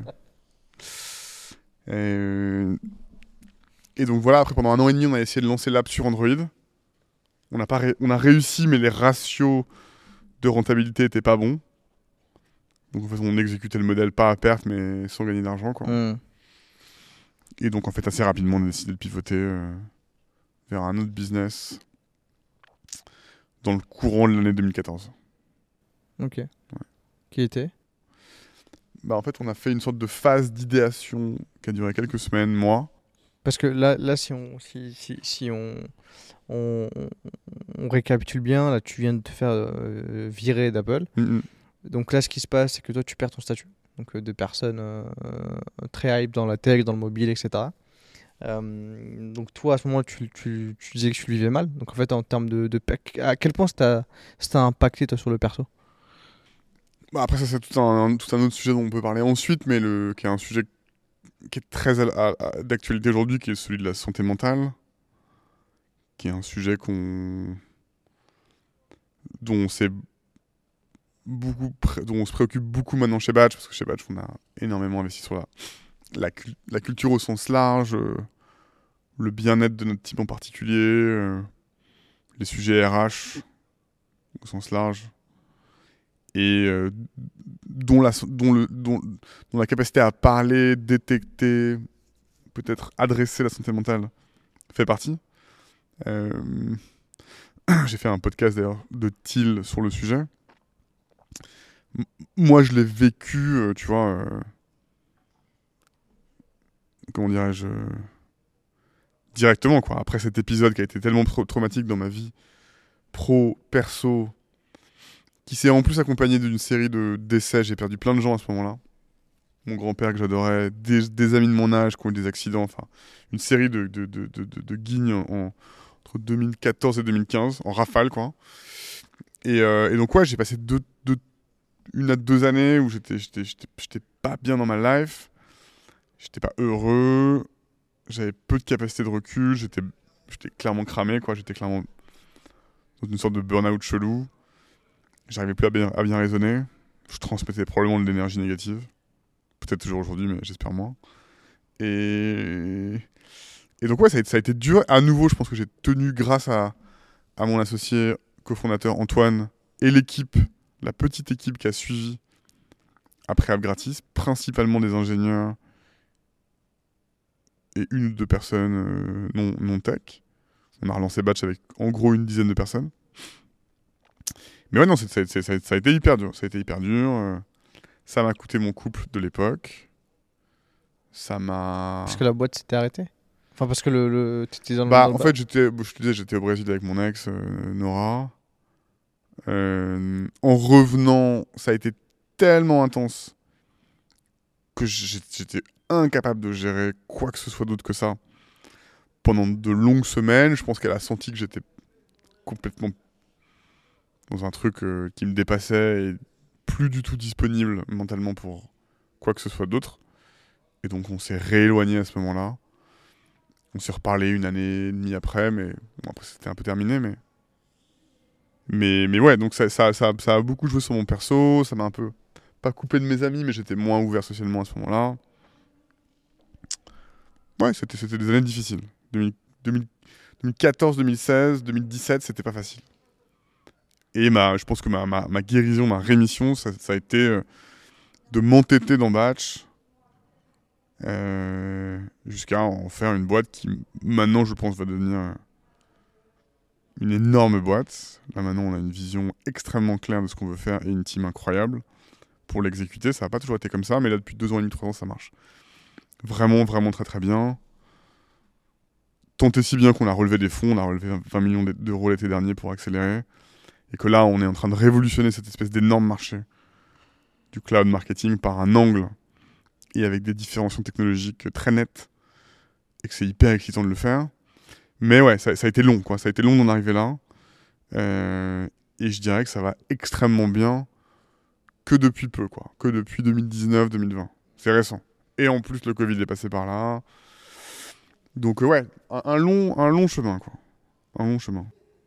Et tout ça, ça avait démarré euh, après la chute de. de... Ah, tout ça, c'est une longue histoire, quoi. C'est-à-dire qu'aujourd'hui, j'arrive à le raconter en le, en le séquençant, quoi, en le découpant, mais En fait, c'est juste une longue histoire dont les chapitres s'enchaînent euh, les uns après les autres, euh, chacun étant le, prolong- le- la prolongation du précédent. Une fois que, une fois que, que, que Apple a down tout ça, que tu commences à perdre un peu euh, des personnes de ton effectif, euh, comment est-ce que tu, comment est-ce que tu, parce que tu, tu disais que tu avais du mal à réfléchir à un moment à la vision stratégique qu'allait avoir euh, ta boîte. Comment ça s'est fait ensuite pour te dire, ok, comment est-ce que je garde le cap de la boîte, comment est-ce que j'essaie de garder au maximum mon effectif? Et comment je ne me laisse pas en fait euh, euh, entre guillemets abattre par, par ça parce qu'en fait tu aurais pu très bien te dire bah, je perds tout et, euh, Mhm. et plus personne répond à mes mails plus personne me calcule plus personne euh, comment est-ce que comment est-ce que tu as fait ensuite pour euh, Ouais. tu dis que tu as très mal vécu mais pour Écoute, euh, bon, premièrement, si on est objectif, on avait un peu de thunes. On Non seulement j'avais gagné moins un peu d'argent à Cap Gratis, parce que ce qui fait que j'étais euh, pas, ce qui fait que j'étais pas à la rue, quoi. Parce Ok. qu'à ce moment-là, vraiment, j'avais, j'avais tout perdu, quoi. J'avais une boîte qui valait des centaines de millions d'euros, peut-être même plus. Je me rémunérais pas grand-chose en salaire. Et vraiment, du jour au lendemain, j'ai été ruiné, quoi. C'est-à-dire que j'avais une boîte, j'avais un patrimoine en centaines de millions d'euros. Et du jour au lendemain, la boîte, elle valait plus rien, quoi. J'avais tout perdu.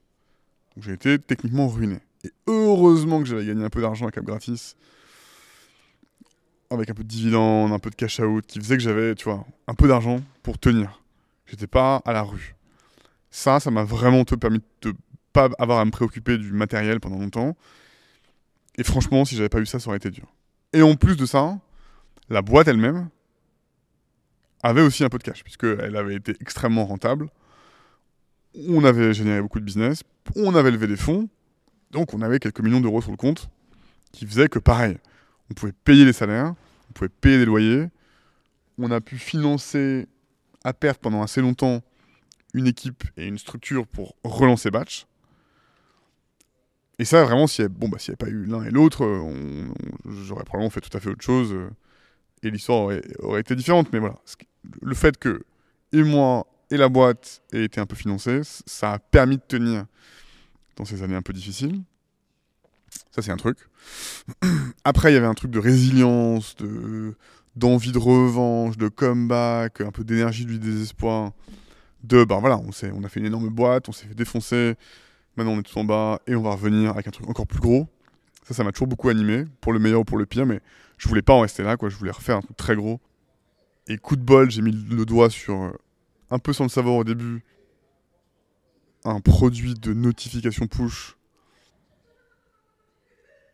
pour les, les gros volumes, les gros débits, les gros envois, qui nous a amené technologiquement sur le marché du CRM. mais co- comment est-ce qu'elle elle elle t'est venue cette euh, Elle m'est venue parce que c'est un peu parce que ça faisait partie des trucs qu'on savait faire. Je vais pas te cacher la jeunesse de Batch.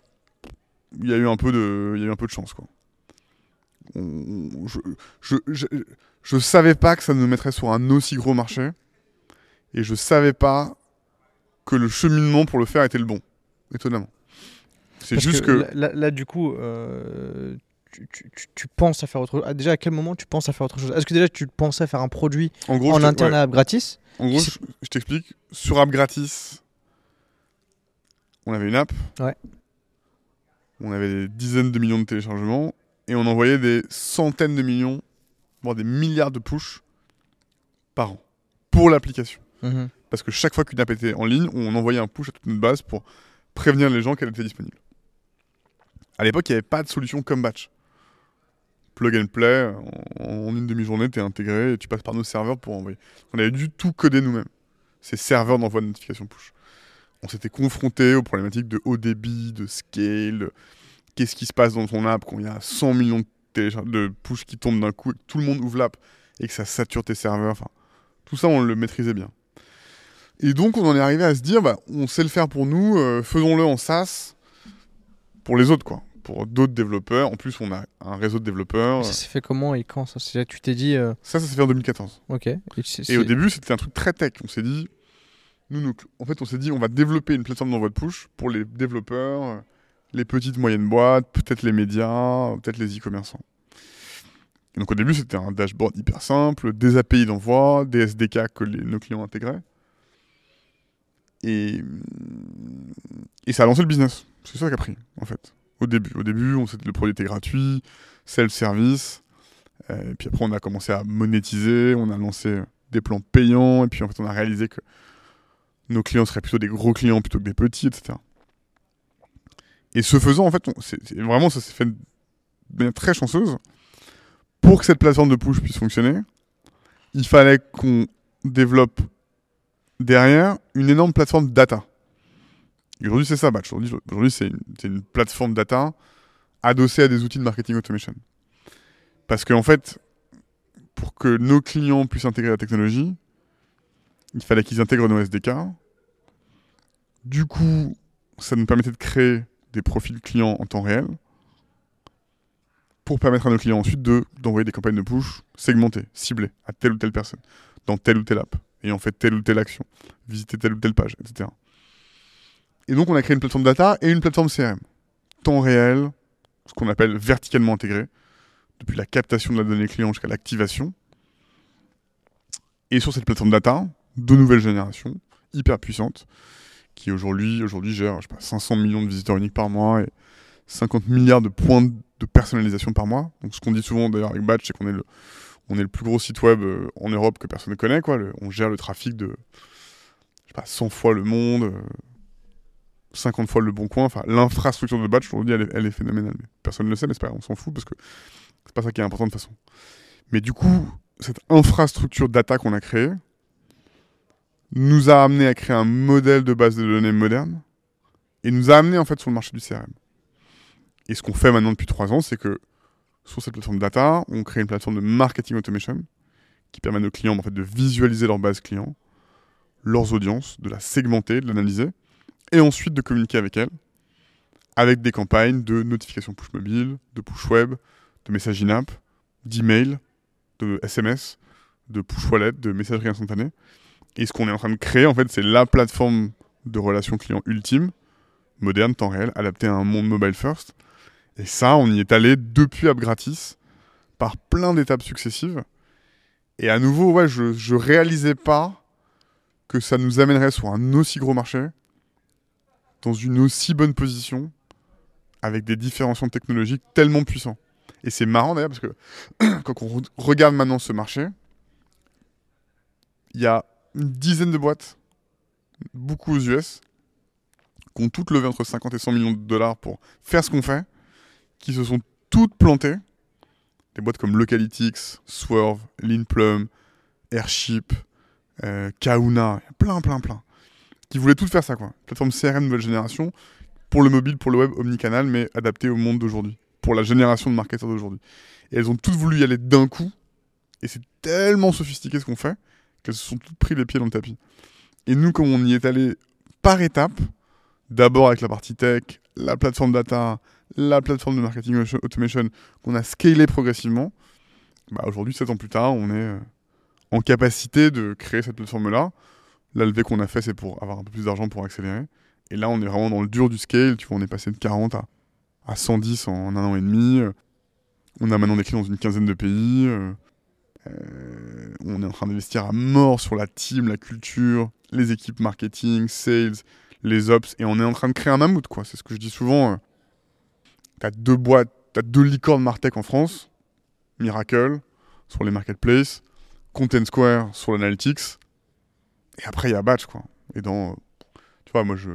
Le plan à 5 ans que je communique à l'équipe, c'est. euh, dans 5 ans, en 2027, on est, euh, on est plus de 1000 personnes dans le monde. On fait entre 100 et 200 millions d'euros de- d'ARR. On a lancé en Asie, aux US. On est hyper, hyper leader en Europe. Et on a la possibilité de faire une boîte euh, qui fera des centaines de millions d'euros d'ARR et qui marquera cette génération sur ce sujet de la relation client, qui est aujourd'hui trusté par des plateformes complètement dépassées, qui ont 10, 15 ans, 20 ans parfois, qui s'appellent Salesforce Marketing Cloud, Adobe Campaign, IBM Unica, Oracle Eloqua, qui sont des espèces de progiciels euh, des années 2000, qui font du CRM et de l'email, quoi, en gros, et qui sont complètement dépassés pour le, le monde dans lequel on vit, quoi. Et ça, c'est la vision de Batch pour les médias, quoi, tu vois, pour l'équipe, pour les investisseurs, qui est la vraie vision, mais qui est absolument pas la vision qu'on avait en 2014 quand on s'est attaqué à un sujet très techno de comment je jette des gens à envoyer 100 millions de push en deux secondes ou en quelques secondes sans faire tomber leur infra, de manière sécurisée, fiable, traquable, sans faire tomber leur serveur et sans passer un an à développer le système pour le faire. Ça, c'était le point de départ. Et l'aboutissement, c'est plateforme CRM nouvelle génération. Et tout ça, c'est beaucoup d'étapes sur une période de sept- au moins de 7 ans. Que tu vas pouvoir raconter pendant qu'on va manger. Ah, allez, on mange là, c'est Ah ouais de manger. Et là, ça reprend et on était à un intercom. Qu'est-ce que tu à dire sur intercom Ouais, on parlait de. C'est un outil que je, que je déteste, et en même temps qui est cher à mon cœur parce que c'est paradoxal, mais euh, on a fait toute la. Une des grosses, grosses forces de, de Batch Chez nous, c'est euh, c'est la réactivité du support client. Ouais. Et comme beaucoup de boîtes, on a commencé en faisant euh, tout avec le même outil, quoi. Acquisition de nouveaux leads et support client via Intercom avec le team Messenger sur le site et sur le dashboard du produit. Et comme on était tellement, tellement, tellement, tellement déter les premières années, tout le monde dans la boîte était connecté à Intercom. Genre les 10-15 personnes du matin au soir. Tu quelqu'un ça? Et on répondait vraiment à la milliseconde près. Quoi. Mais parce que tu vois, euh, je vais en profiter du moment foot pour, te les, pour parler et te laisser manger. euh, Parce que c'est souvent le cas des invités qui viennent, malheureusement, ils n'ont pas beaucoup le temps de, de manger. Mais en gros, euh, aujourd'hui, tu vois, si, si on prend mon SAS pour les coachs sportifs, et c'est ce que je dis, moi, en, tout- en toute honnêteté, aux gens qui me posent la question et aux clients, je leur dis écoutez, nous, on est au début, on a des concurrents qui sont là depuis un moment déjà. Et la grosse force qu'on a aujourd'hui, c'est que, euh, ok, euh, il n'y a pas toutes les fonctionnalités. Ok, on a euh, euh, 15 fois moins de fonctionnalités que le concurrent, mais si tu si as un problème, si tu envoies un message, tu sais que 7 jours sur 7, euh, du lundi au dimanche, Mm, mm. à n'importe quelle heure, tu auras une réponse en moins de 10 minutes. Et euh, ça, c'est en moins de 10 minutes quand c'est le soir, mais sinon, c'est en limite instantané. Ouais. À des moments où ça me rendait fou. J'étais en scooter, je peux avoir un intercom et je me gare, je réponds et je repars. tu vois. Parce qu'en fait, tu sais que euh, c'est- l'un des plus gros avantages que tu peux avoir au début. Parce que tu as des mecs en face de toi qui ont levé des fonds, qui ont plus de zaï, qui ont plus de cash, qui sont plus agressifs. C'est toi c'est des concurrents américains, je vais avoir du Virtual Gym, je vais avoir du TrueCoach, je vais avoir de- des gros concurrents euh, qui push en ads, alors que tu vois, nous, la croissance qu'on a, on fait, euh, à part le, le mois de, de- de février, on était à 30% de croissance tous les mois, mais c'était juste euh, avec de l'organique, tu vois. Mhm. On a mis zéro en pub, que du contenu, YouTube, Instagram, etc. Et euh, on, était deux jusqu'à jusqu'à novembre 2021. Jusqu'au 27 novembre 2021, on était deux dans la boîte. Et le, seul truc qui faisait la différence, c'était parce que les gens, euh, et quand ils, quand ils te mettaient des avis sur du Trustpilot, etc., c'était euh, ouais, je peux rencontrer quelques bugs, mais l'expérience, elle est beaucoup plus simple, beaucoup plus sympa. Et je sais que si j'ai un problème, bah, je peux compter sur eux et qu'ils me répondent en moins de, en moins de, de 10 minutes. Quoi. Bah ça, c'est un gros. euh, c'est resté un des très très gros points forts de, de notre euh, de batch. C'est marrant parce que d'ailleurs, je sais plus où j'ai vu ça, mais. euh, je, lisais, je crois sur Twitter, un mec qui disait. euh, qui se moquait en disant petite boîte de moins de 20 personnes, euh, support méga réactif, euh, le CEO te répond en 3 minutes, ton problème est réglé dans la demi-heure, quoi. Hmm. Énorme boîte qui a levé 200 millions de, de dollars. 5 escalations pour un problème euh, bénin et euh, une semaine pour euh, résoudre ta problématique. Quoi. Ouais. Et donc ça, et, et nous on l'a vu d'ailleurs, on l'a vu de manière hyper... on a vu à quel point c'était dur de scaler en fait, cette, cette espèce d'hyper réactivité parce que bah, déjà tu peux, si le CEO ou founder de la boîte, c'est- tu vois, est disposé à se lever à 6 du mat pour prendre une astreinte ou s'arrêter quand il est en scout pour répondre à un ticket, une fois que tu as des teams, c'est même pas que les gens veulent pas, c'est que peut-être parfois il y en a qui veulent, mais si tu fais ça, tu vas les cramer, quoi, factuellement. Tu reviens au sujet équilibre, bien-être, santé mentale. Et donc, comment tu scales? Comment t'ingénies cette, cette, cette, cette réactivité qui fait, à mon avis, 80% du job? C'est-à-dire que si tu réponds dans les, dans les, dans, dans les 30 secondes, tu auras toujours un NPS et un, un, un Customer Satisfaction très très élevé. Parce que la, la vitesse de ce point de vue-là, est une fonctionnalité. Mais comment tu le scales Hmm. sur des comptes de plus en plus grands, avec de plus en plus de finesse, comment tu, comment tu fais un triage intelligent, question marketing, question technique, question légale, comment tu gères tes escalations, ouverture de tickets, escalation en interne, la bonne personne, comment tu conserves un, un ton aussi, c'était un gros sujet chez nous. On avait un ton très friendly mais très pro. On était très proche du client à l'écrit, mais un ton toujours très carré. Comment tu inculques ce... Parce que c'était un peu le ton des fondateurs, quoi. Comment tu inculques, comment tu théorises et, et comment tu transmets ce ton-là à des gens bah, qui arrivent. Hein. pour faire du support client et qui Mm. n'ont pas du tout... qui sont pas à l'aise pour parler comme serait le ferait Ouais, J'ai eu du mal, moi, à le transmettre. à, à- pas, mais à faire rentrer le, le fait qu'on tutoie nos, nos clients Mm, mm. au fait qu'on peut, qu'on peut leur donner des petits noms. Euh, parce que quand tu, quand tu laisses des gens au support, généralement, ils Mhm. vont vous voyer, ils vont, vont être très, très formels. Tu vois, mais ouais, c'est vrai que le, Mhm. la- la- le sujet de scale, c'est tu te dis, tu te dis C'est un sujet de, de marque, tu vois, de brand. Ouais. Si le ton de ta marque change, les clients le perçoivent. Les gens ont un radar à, à bullshit corporate. Même s'ils ne se l'avouent pas, ils savent quand euh, une marque leur parle de manière sympa ou quand leur, une marque leur par- parle de manière corpo. Tu vois, les gens, dans, leur néocortex, ils savent ce qui se passe.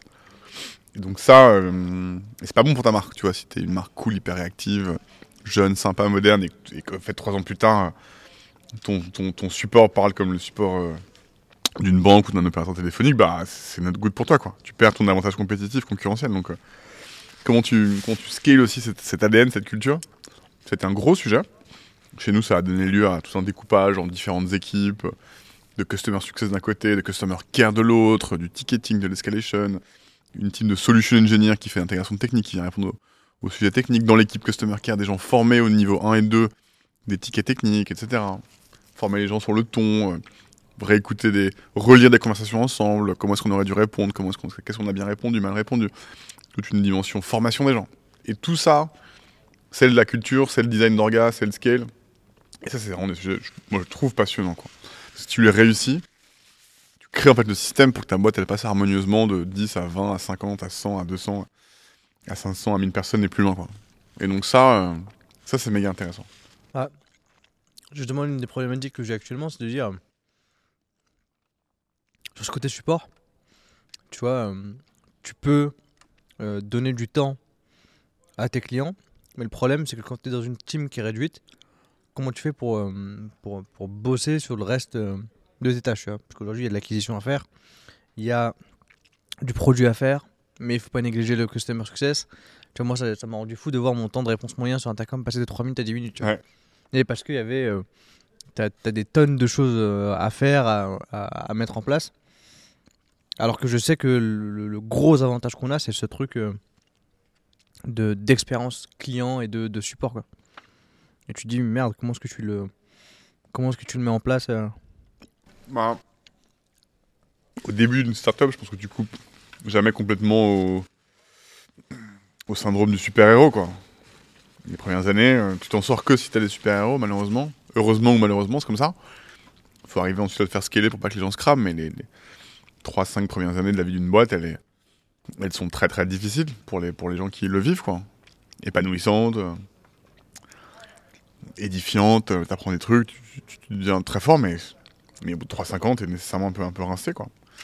Donc, euh, d'où cette discussion sur ce qu'on disait tout à l'heure, le, cadre pédagogique informel, très tôt en tant que founder même, se ménager, s'organiser, euh, se faire coacher, très très tôt même dans des petites équipes de 5-10 personnes, 15 personnes, amener les rudiments du management, euh, les one-to-one, le suivi des carrières et des projets, l'attention à la déconnexion, au congé, T'as pas besoin d'être 100 pour commencer à te préoccuper de ça. Quoi. Je pense que très tôt, si tu as un modèle économique qui est, qui est, qui est- pérenne, qui est viable, que tu as, une vraie vision, que tu as un vrai marché, que tu as levé des fonds, jamais trop tôt pour se préoccuper de ces sujets-là, même si au début, t'as effectivement, tu as besoin de dépoter, tu as besoin de poser de 7h à minuit, de pas compter tes heures. euh, tu vois. Évidemment que c'est ça au début de ta boîte. Mais euh, ce qui est intéressant dans toutes les boîtes que je vois aujourd'hui, au niveau du site, tu vois, premier, deuxième tour de financement, euh, c'est qu'en fait, ce cadre pédagogique informel, il, il amène les boîtes très très tôt en fait à implémenter les bonnes pratiques autour du management, du bien-être, de la déconnexion. de la meilleure organisation qui permettent en fait à des gens bah, de moins, je pense, se cramer qu'avant, même si ça reste dur, même si ça reste brutal, et de se préoccuper plus tôt qu'avant, je trouve, de comment est-ce que j'organise ma boîte, comment est-ce que je découpe les choses pour aller, euh, pour aller le plus loin ensemble. Quoi. C'est compliqué de le mettre en place ça, au début. hein. Ouais. Parce que en fait, t'as tous ces tafs euh, ex- exec. Mm. Donc en fait, t'es euh, t'es tête dans le guidon et t'as pas le temps de. Ou t'as pas le temps ou tu prends pas le temps. Je sais pas de quel point de vue on prend, mais te dire euh, bah je ressors un peu, Bien sûr. mais tu ressors un peu, ta croissance elle diminue, Mm, alors que t'es en train de burner pour aller chercher plus. Donc tu dis comment Mais euh, ouais, écoute, moi, ça fait partie des trucs que j'essaie d'amener aux boîtes que je, chez qui j'investis, quoi, ou que je coach. D'essayer de lever le nez plus tôt que tard sur ces sujets. D'autant plus que ce qui a pas mal changé pour les boîtes, même les boîtes en, en early stage, c'est que la difficulté à, à recruter, euh, euh, elle est maintenant réelle pour tout le monde. Ouais. Petite, grosse, moyenne boîte. Donc, euh, toi, tu as autant de mal à recruter que moi, que Conto, que Payfit. En plus de ça, eux, ils ont des gros effectifs. Donc, plus t'as des gros effectifs, plus t'as de l'attrition. Plus t'es visible, plus t'es chassé. Mais tes, tes équipes sont chassées. Mais, mais, mais, mais aujourd'hui, à l'entrée, un, un- un bon talent qui sait travailler dans la tech, qui est un doueur, qui a le bagage dont toutes les boîtes tech ont besoin, il est extrêmement difficile à, à recruter, à attirer. Il est, il est plutôt qu'avant sensible à, au step de carrière que ta boîte va représenter pour lui. Hmm. Et donc, tu as plutôt intérêt à t'organiser plus tôt que tard, de toute façon. Alors oui, tu es au four et au moulin. Euh, bah ouais, oui, dès que les founders font autre chose que du produit et du business, euh, les KPI euh, dégringolent. Mais euh, je pense que j'ai l'impression que le, le moment où on se préoccupe de mettre la maison en ordre euh, est plus tôt qu'avant dans les startups early stage, pré-seed, seed. Ça fait qu'à quel moment pour toi chez Batch? Hmm. Nous, s'est fait en fin 2018. Donc la boîte avait quand même quelques années. euh, Ouais, on était, euh, on était une vingtaine Ok. dans la boîte. Le business décollait hyper fort. On commençait à avoir euh, beaucoup de clients. Ça marche là? Mhm. Bien le cadre. Puis je vais tourner un peu comme ça. Ça que ça Ça aura, vers plus, ça aura plus de gueule. On commençait à avoir beaucoup de clients. Et on n'arrivait pas à scaler, euh, à développer l'équipe. On avait des gens frustrés. Des problèmes de communication. On a eu des démissions de mecs, de gens qui étaient talentueux, mais euh, je sais pas, qui étaient pas heureux, qui nous disaient c'est le bordel, ça va pas. Qui étaient pas épanouis, quoi. On était 20, tu vois. Hmm. Et donc là, on s'est dit, il faut qu'on se fasse coacher. Nous, dans notre bulle, on va pas y arriver. Faut qu'on se fasse aider, quoi. Et on était au bon moment pour se faire aider. C'était cool. On a rencontré un super coach, Hubert Régnier, du cabinet Visconti. On a fait six mois de mission, avec lui. Et il nous a transmis euh, tous les trucs qu'on pensait être un peu des trucs de nuls. De management, euh, de design d'orga, euh, de mise à plat de ta culture, de tes valeurs, de définition des rôles de manager et de contributeur individuel, de euh, définition des rôles dont on avait besoin pour scaler la boîte, tu vois, des trucs euh, qui sont aujourd'hui vraiment des basiques de chez basiques, quoi, enfin, qui, qui sont moi maintenant mon réflexe numéro un quand je regarde une boîte ou un, un problème. C'est quoi que tu mets C'est quoi les réflexes que- que tu regardes euh, C'est c'est quoi le- précisément que tu vas aller regarder? Bah, c'est euh, toujours est-ce que euh, est-ce que la culture et l'organisation est suffisamment définie, verbalisée, écrite, transmise, accessible pour tout le monde. Souvent quand t'es founder, beaucoup de trucs sont dans ta tête. T'as dit les trucs une fois dans une salle de réunion un vendredi à 19h et tu penses que tout le monde l'a retenu et que tout le monde est up to date, tu vois et au même niveau de, vision que toi. Et bref. Et en fait, c'est jamais le cas. Donc, euh, ouais, moi je regarde toujours dans les boîtes par le prisme de la culture et de l'orga. Comment elle est documentée, comment elle est transmise, comment, comment, comment, comment les gens sont formés à cette culture. Et je, je sais pas, j'en loin d'être parfait là-dessus, mais je, regarde par ce prisme-là. Et ça, tu vois, je sais pas, la partie, va, les scorecards de recrutement, euh, euh, les pré-onboarding, les onboarding, euh, la knowledge base, la culture de l'écrit, la culture du compte rendu, la culture de la documentation des process, de la création de contenu pour rendre les opérations scalables. Tous ces, tous ces trucs-là, je les, je, les, je les regarde vachement pour voir si une boîte, si le niveau d'orga d'une boîte et sa culture est au niveau euh, du niveau de, au niveau du comment dirais-je de, de, de, de, l'étape opérationnelle à laquelle la boîte est ou veut être. Souvent, tu vois évidemment des énormes euh, disparités, mais mais je regarde beaucoup ça et nous on avait une sorte en fin 2018 on avait on avait on avait un gap gigantesque entre le produit qui, qui était vraiment qui commençait à être hyper mature qui commençait à être utilisé par des très grosses boîtes tu vois des, des Sogé des BNP des, des Oui SNCF des, des Le Bon Coin des, des EDF des Le Monde Le Parisien enfin on commençait à avoir des très très gros clients en France et même à l'international et la boîte était encore outillée comme vraiment euh, ouais, une boîte d'enfants de 12 ans, quoi. C'était, Mm.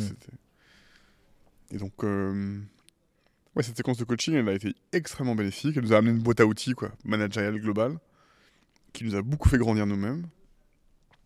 On a eu une chance folle, c'est que dans la foulée, on a rencontré euh, Clotilde, euh, qui est notre Chief Revenue Officer, donc qui est la personne qui chez nous gère toute la partie commerciale, enfin ce qu'on appelle en anglais dans le jargon go-to-market, donc euh, toutes les teams chargées d'amener le produit au, au- marché et aux clients. Donc c'est pre-sales, sales, ops, solution engineering, customer success, customer care. Donc c'est quasiment six teams qui sont venus, qui sont maintenant en plus à suppléer par une équipe marketing dirigée par notre CMO Sonia qui, est arrivée plus récemment, dans laquelle il y a product market, content, customer experience et, euh, paid marketing. Et donc Clotilde, on la rencontre vraiment coup de bol énorme euh, 2019. Dans la foulée de ce coaching, on était en train de revoir tout l'organigramme et l'organisation cible à laquelle on voulait parvenir pour pouvoir scaler au niveau du business qu'on commençait à, avoir. Et au milieu de l'organigramme, il y avait genre une sorte de gros trou de euh, patron des ventes. Quoi. Il me fallait un patron des ventes. Parce qu'il fallait que mon associé puisse se focus sur certains trucs, moi sur d'autres trucs. En fait, Antoine et moi, on était non-stop en train de, de vendre, mais qu'on pouvait pas faire que ça. Qu'on avait un sales, un commercial qui bossait avec nous depuis très longtemps, Thierry, euh, extrêmement bon sales, énorme closer, très très senior,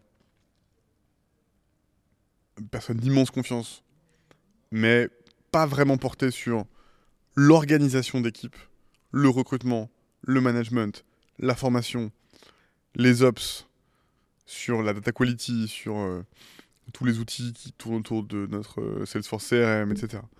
Donc il y avait une sorte de patron, de, rôle comme ça, de patron et bam, on rencontre Clotilde, on se dit, waouh, c'est la personne, elle est incroyable, elle est hyper forte. On fait un process de recrutement éclair, plutôt high touch. Miracle, elle signe, alors qu'elle avait une propale euh, énorme en face chez euh, Dataiku. Elle vient chez nous, on se dit putain, waouh. Sais, genre, coup de bol quoi. Elle vient chez nous. Bon, maintenant il faut qu'on soit à la hauteur. Et vraiment, ça a été l'accélérateur quoi. Elle est arrivée, du coup, ça a déclenché mille trucs. Elle est arrivée avec un mindset entrepreneurial euh, hyper, hyper, hyper puissant quoi. Elle a tout pris en main, en charge, les ops, la data, les recrutements, la création des équipes, la professionnalisation, le go-to-market, les clients, bref, bon, ça a été dingue. Ça a vachement accéléré la boîte. Du coup, on est passé bah, là, à ce moment-là d'une vingtaine à une cinquantaine de personnes. Quoi. On a embauché un nouveau CFO l'année suivante. À partir de quand t'as t'as embauché un CFO On avait déjà un CFO en 2019. Vous étiez 20 et avec un CFO Ouais, on avait un CFO, Lou, qui faisait admin, finance, office management, un peu RH. Donc il était un peu tôt. Parce que j'ai l'impression que le CFO, tu un peu plus tard, quoi. Après, tu me diras. hein. Bah écoute, on en avait déjà un qui était très très très généraliste, multitâche. Euh, et en 2020, il y a un nouveau CFO qui est arrivé, Nicolas. Euh, voilà, qui, qui a rejoint le comité de direction de la boîte. L'année suivante, euh, on a eu pareil, coup de bol, enfin fin 2020, début 2021, coup de bol énorme de rencontrer Sonia Waxel, qui était euh, une des premières employées de, de Content Square, Ok. qui était arrivée quand ils étaient, je crois, 70, et qui était vraiment tu vois, une des top, top guns de Content Square. qui était en charge de la customer experience. Donc, il y avait une team de vingtaine- d'une quinzaine, vingtaine de personnes sur comment est-ce que Content Square engage ses propres clients en tant que communauté, qui avait bossé précédemment chez l'ancêtre de notre marché, une boîte que les gens connaissent pas trop, mais qui était une des premières, euh, je pense, licornes françaises, qui s'appelait Neolane, qui avait été rachetée par Adobe en 2013 ou en 2015, je sais plus, pour presque un milliard d'euros, et qui était devenue Adobe Campaign. Donc l'ancêtre du, notre ancêtre, la boîte qu'on est en train de révolutionner aujourd'hui, c'est marrant. Elle avait commencé sa carrière là-bas. Après Content Square, elle nous rejoint en tant que CMO. À nouveau, elle rejoint le comité de direction et là maintenant, euh, elle a. Elle bon, ça fait un an qu'on qu'on- qu'on se parle. Elle a signé euh, fin d'année dernière. Elle est arrivée en février. Ça fait deux mois, quoi. Elle a, elle a recruté 10 personnes. Elle est en train de monter une équipe de dingue. Elle apporte une énergie, une vista de dingue.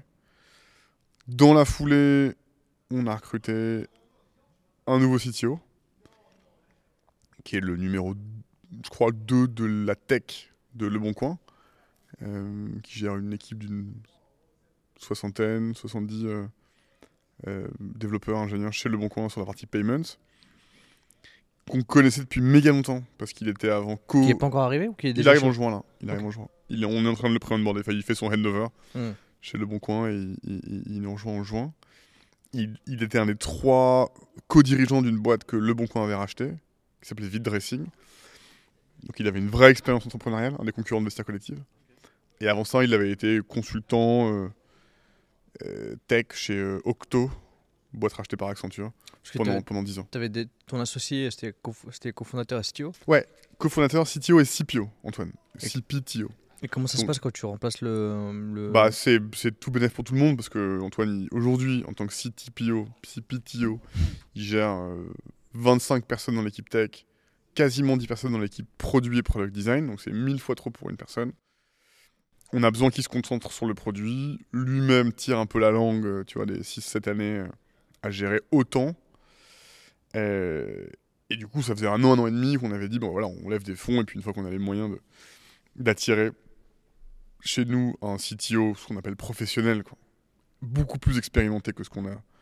Parce que ça coûte cher, du coup, les, les CTO euh, seniors. euh, Ah ouais, ça coûte cher. Il Ouais. n'y a, pas de... a, pas de... y a pas de talent qui ne coûte pas cher aujourd'hui. euh, c'est vrai. Ouais. Donc avant la levée de fonds, je sais pas s'il serait venu, de toute façon. Et puis, il fa- il fallait qu'on puisse le payer. Enfin, c'est un gros investissement, mais comme plein d'autres gens chez nous. Mais on a tendance à payer les gens, je pense, en haut de leur marché.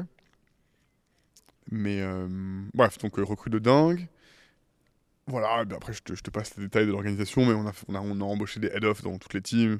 Head of Solution Engineering, CSM, Sales, Ops, euh, Finance, euh, Du coup, ce qui Marketing. Ce qui, qui reporte à toi, c'est juste les. euh, Comment, comment est-ce que tu as structuré justement vu que Alors, moi, j'ai un personne qui est comité venue, de direction qui me reporte. Tous les six levels de la boîte me reportent officiellement. Mon associé aussi me reporte, du coup, en tant que CTO et CPO. Donc c'est une relation un peu. Bon, on l'a fait comme ça. euh, en vrai, d'ailleurs, il me reporte, c'est de l'organigramme, tu vois. Qu'on on fait 10 ans qu'on bosse ensemble. On, on réfléchit quasiment. Enfin, on a quasiment plus besoin de se parler pour, euh, pour réfléchir, quoi. euh. On est vraiment devenu un vieux couple. Non, c'est vrai, tu vois, mes parents ils sont ensemble depuis plus de 45 ans et vraiment, t'avais des études qui prouvaient que chez les vieux couples, il y avait une, sorte de, forme d'osmose euh, mentale qui se créait après 20, 30, 40 ans de vie commune, qui était, qui, prouvée, c'est-à-dire que la, la plasticité du cerveau exposée à un autre cerveau pendant très longtemps euh, s'adaptait à, un raisonnement de pensée d'une autre personne. D'où quasiment. euh, D'où les concepts de télépathie. C'est-à-dire que si tu parles avec quelqu'un suffisamment dans ta vie, ton cerveau, euh, même biologique, va, épouser un peu la forme de l'autre et vice-versa. C'est étudié, c'est assez, bien prouvé chez les couples qui ont vécu 40, 50, 60 ans ensemble. Bon, avec mon associé, ça fait quand même 10 ans, on se connaît bien, on s'entend hyper bien, on est hyper complémentaires. Et euh, on a un peu ce truc, voilà, on communique, enfin on a besoin de se parler, mais on communique quand même sans se parler, je, je sais exactement comment il, il raisonne, je connais bien ses personnalités, je pense que lui aussi, ça nous aide énormément. Du coup, on est méga soudés. Du coup, dans l'organigramme, il me reporte, mais c'est relativement, c'est- symbolique, quoi. Euh, Est-ce qu'il va regarder ce podcast? Ouais, ouais, grave. Euh, non, je crois pas. Je pense que je, je pense que je pense qu'il connaît 100% de c'est 100% de ce que je raconte là. Donc, euh, il dit, Il est déjà parti. il a dit, Pff, déjà ouais, une émission, déjà une interview de 10 minutes, il a rien de passe, tu vois. donc, euh, il il il s'endort. Alors un truc de 3 heures, je peux te dire qu'il est pas prêt de le, le mater. Mais euh, donc. Et attends, qu'est-ce que je disais? Donc mon CFO me reporte Nicolas, Clotilde me reporte aussi, Sonia me reporte aussi. On est en train d'embaucher un profil euh, DRH. Je pense qu'on a trouvé la personne. J'espère que quand vous publierez ce podcast, on aura, on aura signé un, un, un- un top talent aussi. Il sort dans un mois le podcast. Quoi? Dans trois semaines, un mois le Ok, podcast. ah bah très bien. Nickel, j'espère, j'espère que d'ici là, ça commence par A et ça finit par Y, j'espère qu'elle sera là. Euh, voilà. Et après, là, on est dans la phase où on crée ce qu'on appelle le middle, le middle management chez Batch, donc tout le, le, râteau intermédiaire, quoi.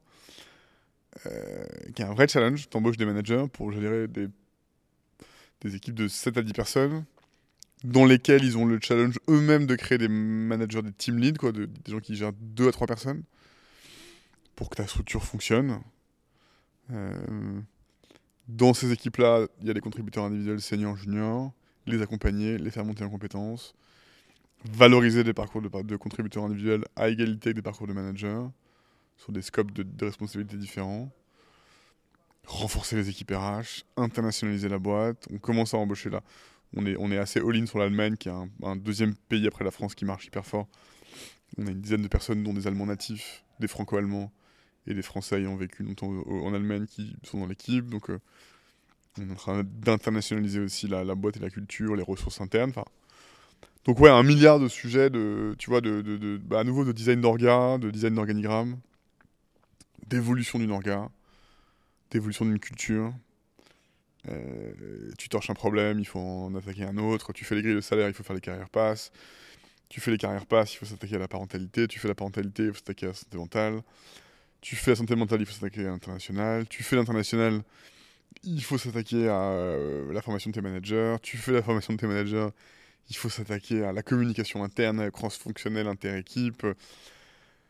Il faut euh, faire coacher les gens. Enfin, c'est, c'est- c'est- voilà, ce, ce sujet de scale, il faut réécrire la culture parce qu'elle elle est, elle est obsolète par rapport à ce que tu avais écrit il y a un an et demi. Et, et tu penses que ça. euh, Il faut, se- en faisant tout ça, embaucher 2 à 5 personnes par semaine. Il faut revoir tes parcours d'onboarding parce qu'ils sont dépassés. Il faut en créer de nouveaux parce que tu as créé de nouvelles teams. Enfin, l'étendue de ce qu'il faut faire pour scaler une boîte, c'est infini, quoi. Et en vrai, c'est passionnant. Moi, c'est une grosse partie de ma mission maintenant chez Batch. Et l'organisation en amont aide à, la- cette, euh, à cette phase-là Ou, Bah, c'est un peu, tu sais, ou dans le- tous les cas, c'est le bordel et il faut s'adapter au jour le jour Entre guillemets. Ou est-ce que tu Il trouves faut ça au accepter. début euh, que rien n'avancera jamais de manière synchrone et parallélisée. T'as toujours un effet accordéon ici et là. Tu mets ton focus là à mort, donc ça avance très vite. À côté, ça retarde. Après, tu lâches, ça ralentit. Tu vas à droite, ça accélère. Enfin, tu vois, il y a toujours des trucs qui. Ça, il faut accepter. Euh, il faut accepter, une certaine part de chaos. C'est consubstantiel à une organisation de forte croissance. Toi, tu un business qui croît de 2 à 5% par an, et dans ce cas-là, tu peux te prendre le temps de tout faire parce que ton organisation elle est quasiment linéaire ou très très faiblement en croissance. Si tu crois entre 50 et 100% par an, bah en fait, la taille de ta structure humaine grossit plus vite que tu n'as le temps de faire évoluer les structures autour. hmm. C'est nécessaire, c'est la c'est la métaphore du chalet de montagne quoi. Tu, tu loues un chalet pour 10, euh, t'arrives à 5, t'es royal, tout le monde est seul dans son lit double. euh, tout d'un coup, il y a 5 potes qui arrivent de plus, bah bon bah t'es bien, t'es 10 dans un chalet pour 10. T'as 5 potes qui arrivent de plus, t'es 15, euh, bon bah on se serre un peu, le clic-clac, le salon, le machin. T'as 10 potes qui arrivent de plus, t'es 25, ça devient la guerre, et t'as encore 10 potes qui arrivent de plus, et tout le monde prend les couteaux, et se... Tu vois Et donc, euh, oui, tu peux prendre tout le monde, tu leur dis, bah voilà, créer des, monter des murs, monter, faites des chambres de plus, euh, aller retaper la grange. euh, bon, tu peux scaler derrière, mais ça va nécessairement être chaotique. T'as pas le temps de dire, on rase le chalet, on, on reconstruit un pour euh, 100 personnes. T'as pas le temps de faire ça. T'es obligé de, euh, tu vois. Donc t'es toujours un peu en train de fixer. Donc après, c'est qu'est-ce que tu fais qui a vraiment de l'impact? Et du coup, bah, les sujets de culture et d'orga ont de l'impact.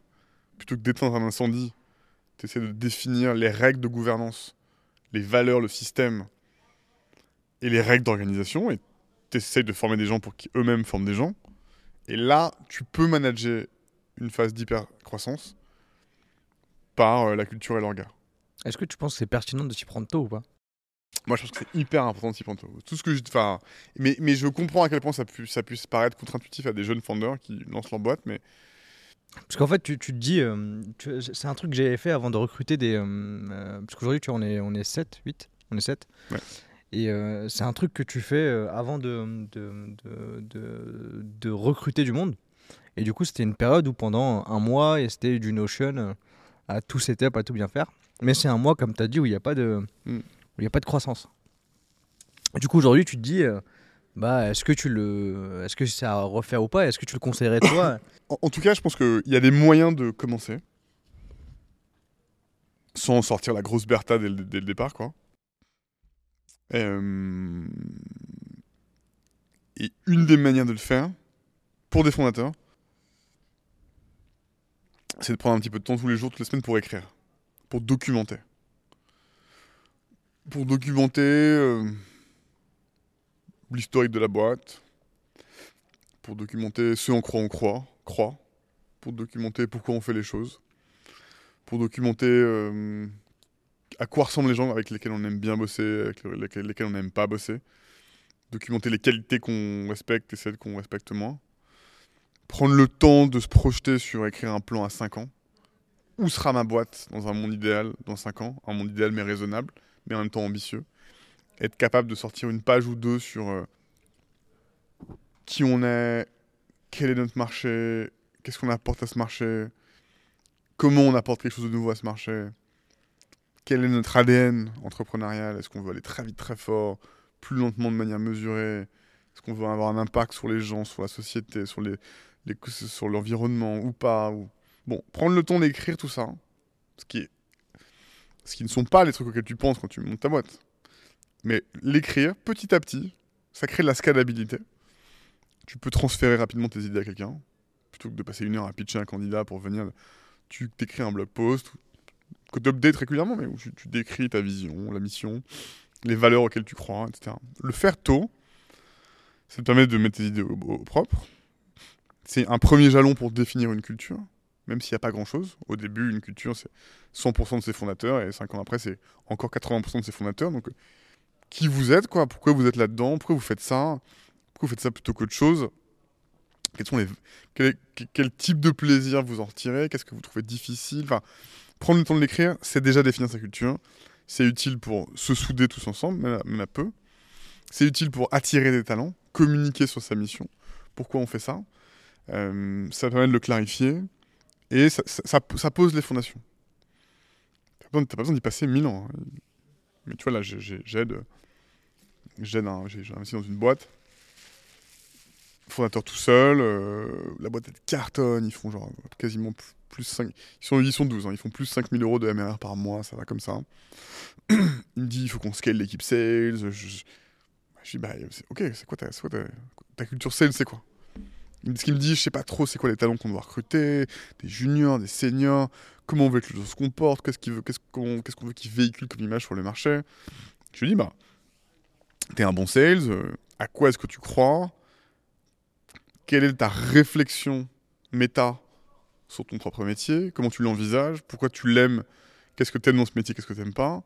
Quand toi-même tu te fais vendre des trucs par une boîte, qu'est-ce que t'aimes qu'elle fasse cette boîte? Qu'est-ce que qu'est-ce que t'aimes pas qu'elle fasse? Écris-le, écris-le pour toi. Et définis ta culture sales.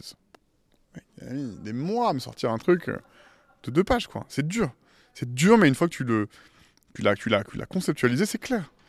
Et après, derrière, tu peux le transmettre à des gens qui eux-mêmes vont implémenter, définir une orga, un management, recruter des gens.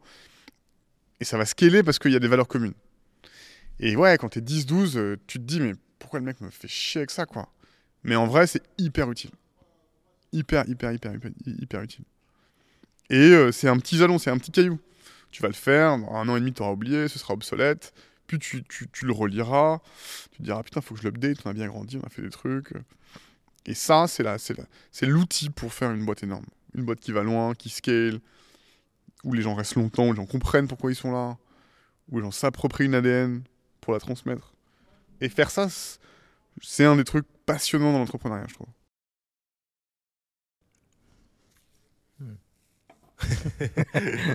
Il est en train de penser à sa semaine euh, Ouais. prochaine. D'accord. Ah, J'ai encore passé une semaine sur Notion. Mm. Ok, ok, parce que c'est c'est des questions qui auxquelles tu es amené à te poser, tu vois, te Mhm. dire euh, parce qu'en fait, tu as ce t'as ce ratio enfin ce- ce- cette comparaison de dire je suis en pleine croissance. Qu'est-ce que je fous quoi? Euh, et je pense qu'il y en a plusieurs des, founders dans ce cas-là qui se disent bah comment est-ce que je jauge cette partie euh, croissance, cette partie stabilisation pour ensuite, euh, parce que je pense que dans la stratégie que tu as, partagé, c'est euh, ralentir, mais pour mieux rebondir après, pour te dire, ok, bah, en fait, euh, ça me permet d'accélérer juste après. Donc c'est ultra intéressant. Ce que tu viens de partager, ça va faire une masterclass sur YouTube, ça sur la culture et sur la, gestion et, et l'organigramme d'une boîte. Mais pour revenir à, à ce que tu as apporté ce coach-là, puisqu'on en était là euh, Ouais. avant de, de rentrer là-dedans, c'est c'est de se dire, euh, ok, il, te montre comment gérer une organisation. Et ça a été quoi euh, Est-ce qu'il y a des, des choses que toi, tu avais découvert quand ce coach-là t'a parlé où Tu t'es dit, putain, mais en fait, pourquoi est-ce que je ne l'ai pas fait avant Est-ce que tu as d'autres exercices concrets, Ouais. comme le- cette visualisation à 5 ans? En fait, on est en train de te faire. Tu fais le coach, mais on n'aura pas le payer après. Quoi. On est malin, je reste joueur. Écoute, le, le, le, le, le plan à 5 ans, c'est très utile. Il y a un truc qui s'appelle le Molly, enfin qui est un test que je pourrais vous envoyer si vous voulez, le Molly, enfin là, c'est une- ça a été écrit- théorisé par une nana qui s'appelle Molly Graham, qui était chez, je crois, une des premières DRH de Facebook entre genre 200 et 5000 personnes quoi au début, qui avait écrit un super article qui est sur le blog de je sais plus quel euh, fonds d'investissement qui s'appelle euh, 80% of your culture is your founder. Et dedans, il y a un test d'une quinzaine de questions qui sont un point de départ pour définir qui t'es, tes valeurs, et ensuite euh, regarder comment les valeurs des fondateurs euh, imprègnent la culture de la boîte. Dur à faire aussi, mais j'avais fait le test, vachement bien. C'est un bon point de départ pour commencer à écrire quelque chose. Euh, De concret. Je pense que hum, essayer de définir, enfin prendre conscience de ce que, que j'appelle l'objectif business et l'objectif culturel, c'est important. C'est deux trucs différents, mais c'est un yin et un yang, quoi. L'un l'un va pas sans l'autre. Ton objectif business, quand tu es une boîte de SaaS comme Batch qui révolutionne un énorme marché comme celui du CRM, c'est de, tu dois, c'est plutôt un objectif qui est froid, qui est dépassionné, qui est technique, qui est économique, qui est de construire le produit capable de prendre le marché. Tu peux construire 1000 produits, il n'y en a qu'un qui va vraiment répondre aux besoins du marché. Toute ta structure tech, tech produit, euh, roadmap, business doit être tournée vers construire ce produit répondant le mieux aux attentes que tu vas pouvoir faire payer le plus cher. Idéalement dans une, dans une, situation, si pas de monopole, en tout cas de domination de tes concurrents. Ça, c'est l'objectif de toute boîte, qu'elle levé des fonds ou non. Et c'est un objectif qui est économique et, disons-le, qui est froid, qui est dépassionné.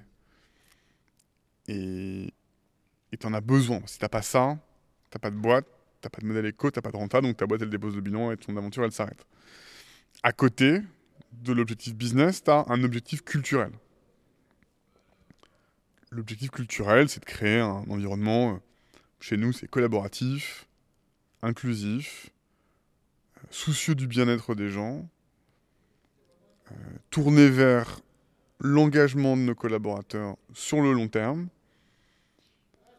pensé pour leur permettre d'évoluer chez nous dans leur carrière, dans leurs compétences, voire même dans leur euh, personnalité humaine, de s'amuser et de prendre du plaisir avec leurs collaborateurs, leurs collègues, dans cette perspective de concept de densité de talent qui avait été théorisé par Netflix, qui dit que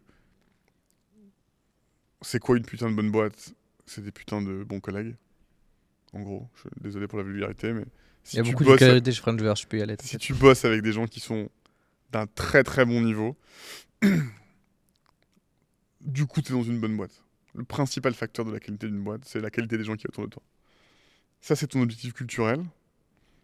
Et il est complètement décoré de ton- ton objectif business. La finalité n'est pas de faire un bon produit et, et- et de le vendre plus cher.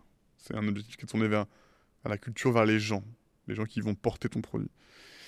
Et, quand, tu le, quand tu le mets à plat, quand tu le dissèques, tu vois bien que c'est deux objectifs qui n'ont rien à voir, qui sont radicalement différents. Et ce qui est hyper intéressant, c'est que c'est un yin et un yang. L'un ne va pas sans l'autre.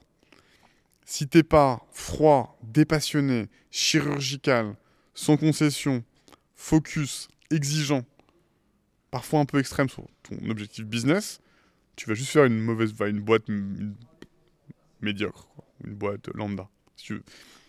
Nous, on aspire à faire une boîte énorme, tu vois, qui va marquer sa génération, qui va s'internationaliser. Donc, euh, on a cet objectif business. Il est au cœur de notre projet batch. Mais il peut pas exister, évidemment, si on, a des gens malheureux, cramés, qui démissionnent au bout de 15 mois, euh, qui cooptent personne. euh. Et même au-delà de ça, on peut pas y arriver nous-mêmes en tant que cofondateur si on crée un environnement où on n'a pas envie de venir bosser tous les jours. Donc on doit se soucier aussi de notre objectif culturel au même niveau que l'objectif business. L'un ne va pas sans l'autre et vice-versa. Tu as des boîtes, d'ailleurs c'est marrant, tu as des boîtes à l'extrême qui ont créé des cultures extraordinaires euh, à coup de millions dans les bureaux, la culture, les valeurs, les tables de ping-pong et qui ont oublié de créer un bon produit et qui du coup ont déposé le bilan quoi.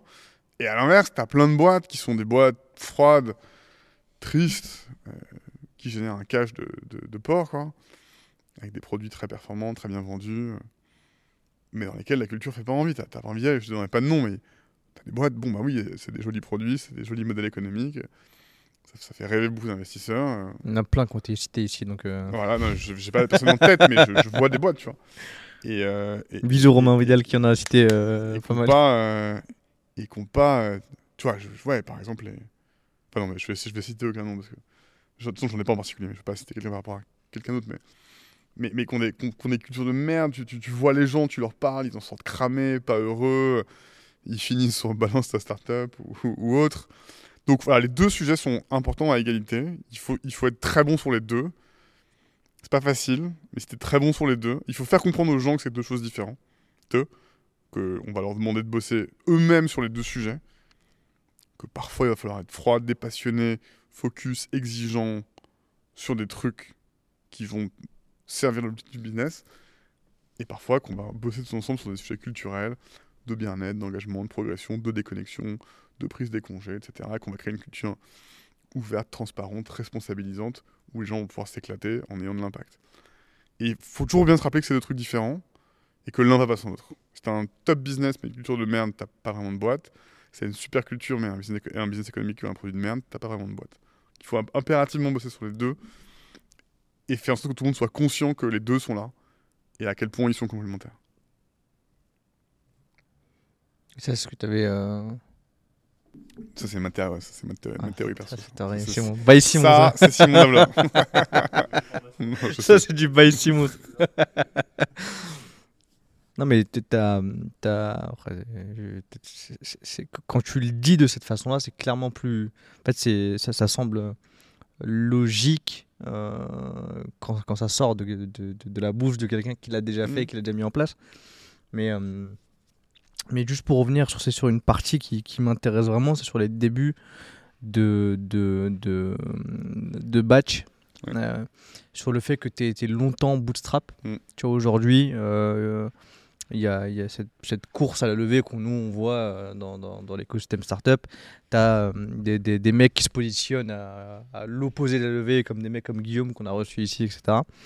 Euh, toi, au début, la, volonté de lancer euh, euh, Batch en étant bootstrap, euh, boot- bootstrap j'invente un mot, en étant bootstrap, c'est euh, c'est une volonté de ta part ou c'était parce que tu avais du cash qui restait de Bah, gratis pouvait- Écoute, la réponse, c'est parce qu'on pouvait le faire.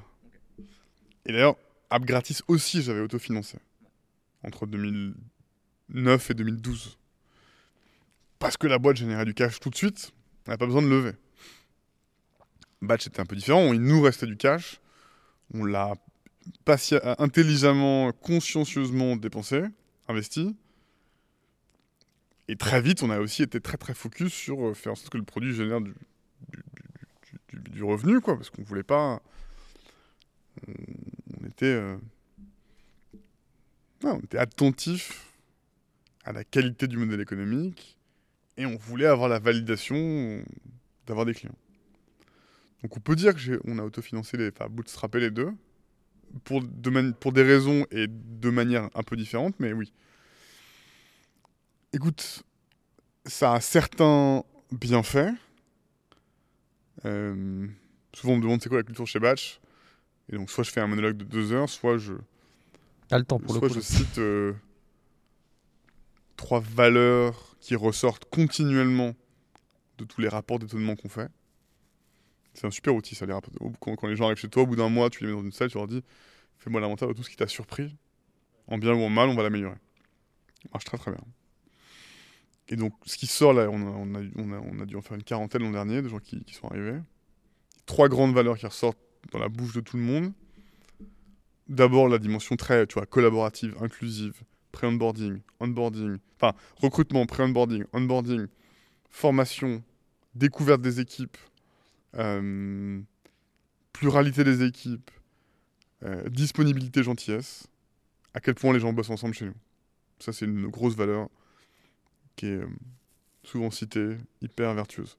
Deuxième valeur, la dimension de fun, de plaisir à travailler ensemble. Ça ressemble beaucoup à l'énergie de l'équipe, l'ambiance dans les bureaux, euh, euh, la teuf au bureau et en dehors du bureau, et la qualité des gens en général. Toi, dans les bureaux, ça déconne, ça, ça rigole, ça se marre, ça vanne. Enfin, c'était pas comme ça il y a trois ans, ça on l'a bien réussi. Euh, et la troisième euh, qualité, enfin valeur qui ressort le plus, c'est l'exigence.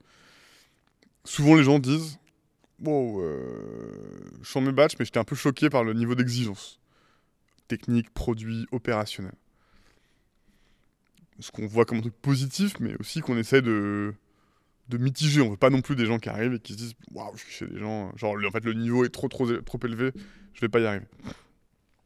J'ai essayé de comprendre pourquoi il y avait cette, cette, ce truc-là qui ressortait. Et il y a plusieurs raisons à ça. Mais je pense que le fait d'avoir été autofinancé pendant si longtemps en fait partie. Parce que quand tu es autofinancé, tu vas plus lentement, tu es plus précis, tu fais moins de gestes inconsidérés, moins de dingueries, tu es beaucoup plus focus sur ton revenu, ta renta, tes encaissements, tes recouvrements, la qualité de ton produit, la totale. Tu développes une culture, euh, nous on n'a jamais eu la culture du, du MVP, tu vois, du Minimum Viable Product c'est aussi lié à, la nature intrinsèque du produit qu'on développe, qui est lié à, qui, qui, qui, est qui, repose sur des SDK que nos clients intègrent dans leurs apps, sur leur site, en prod.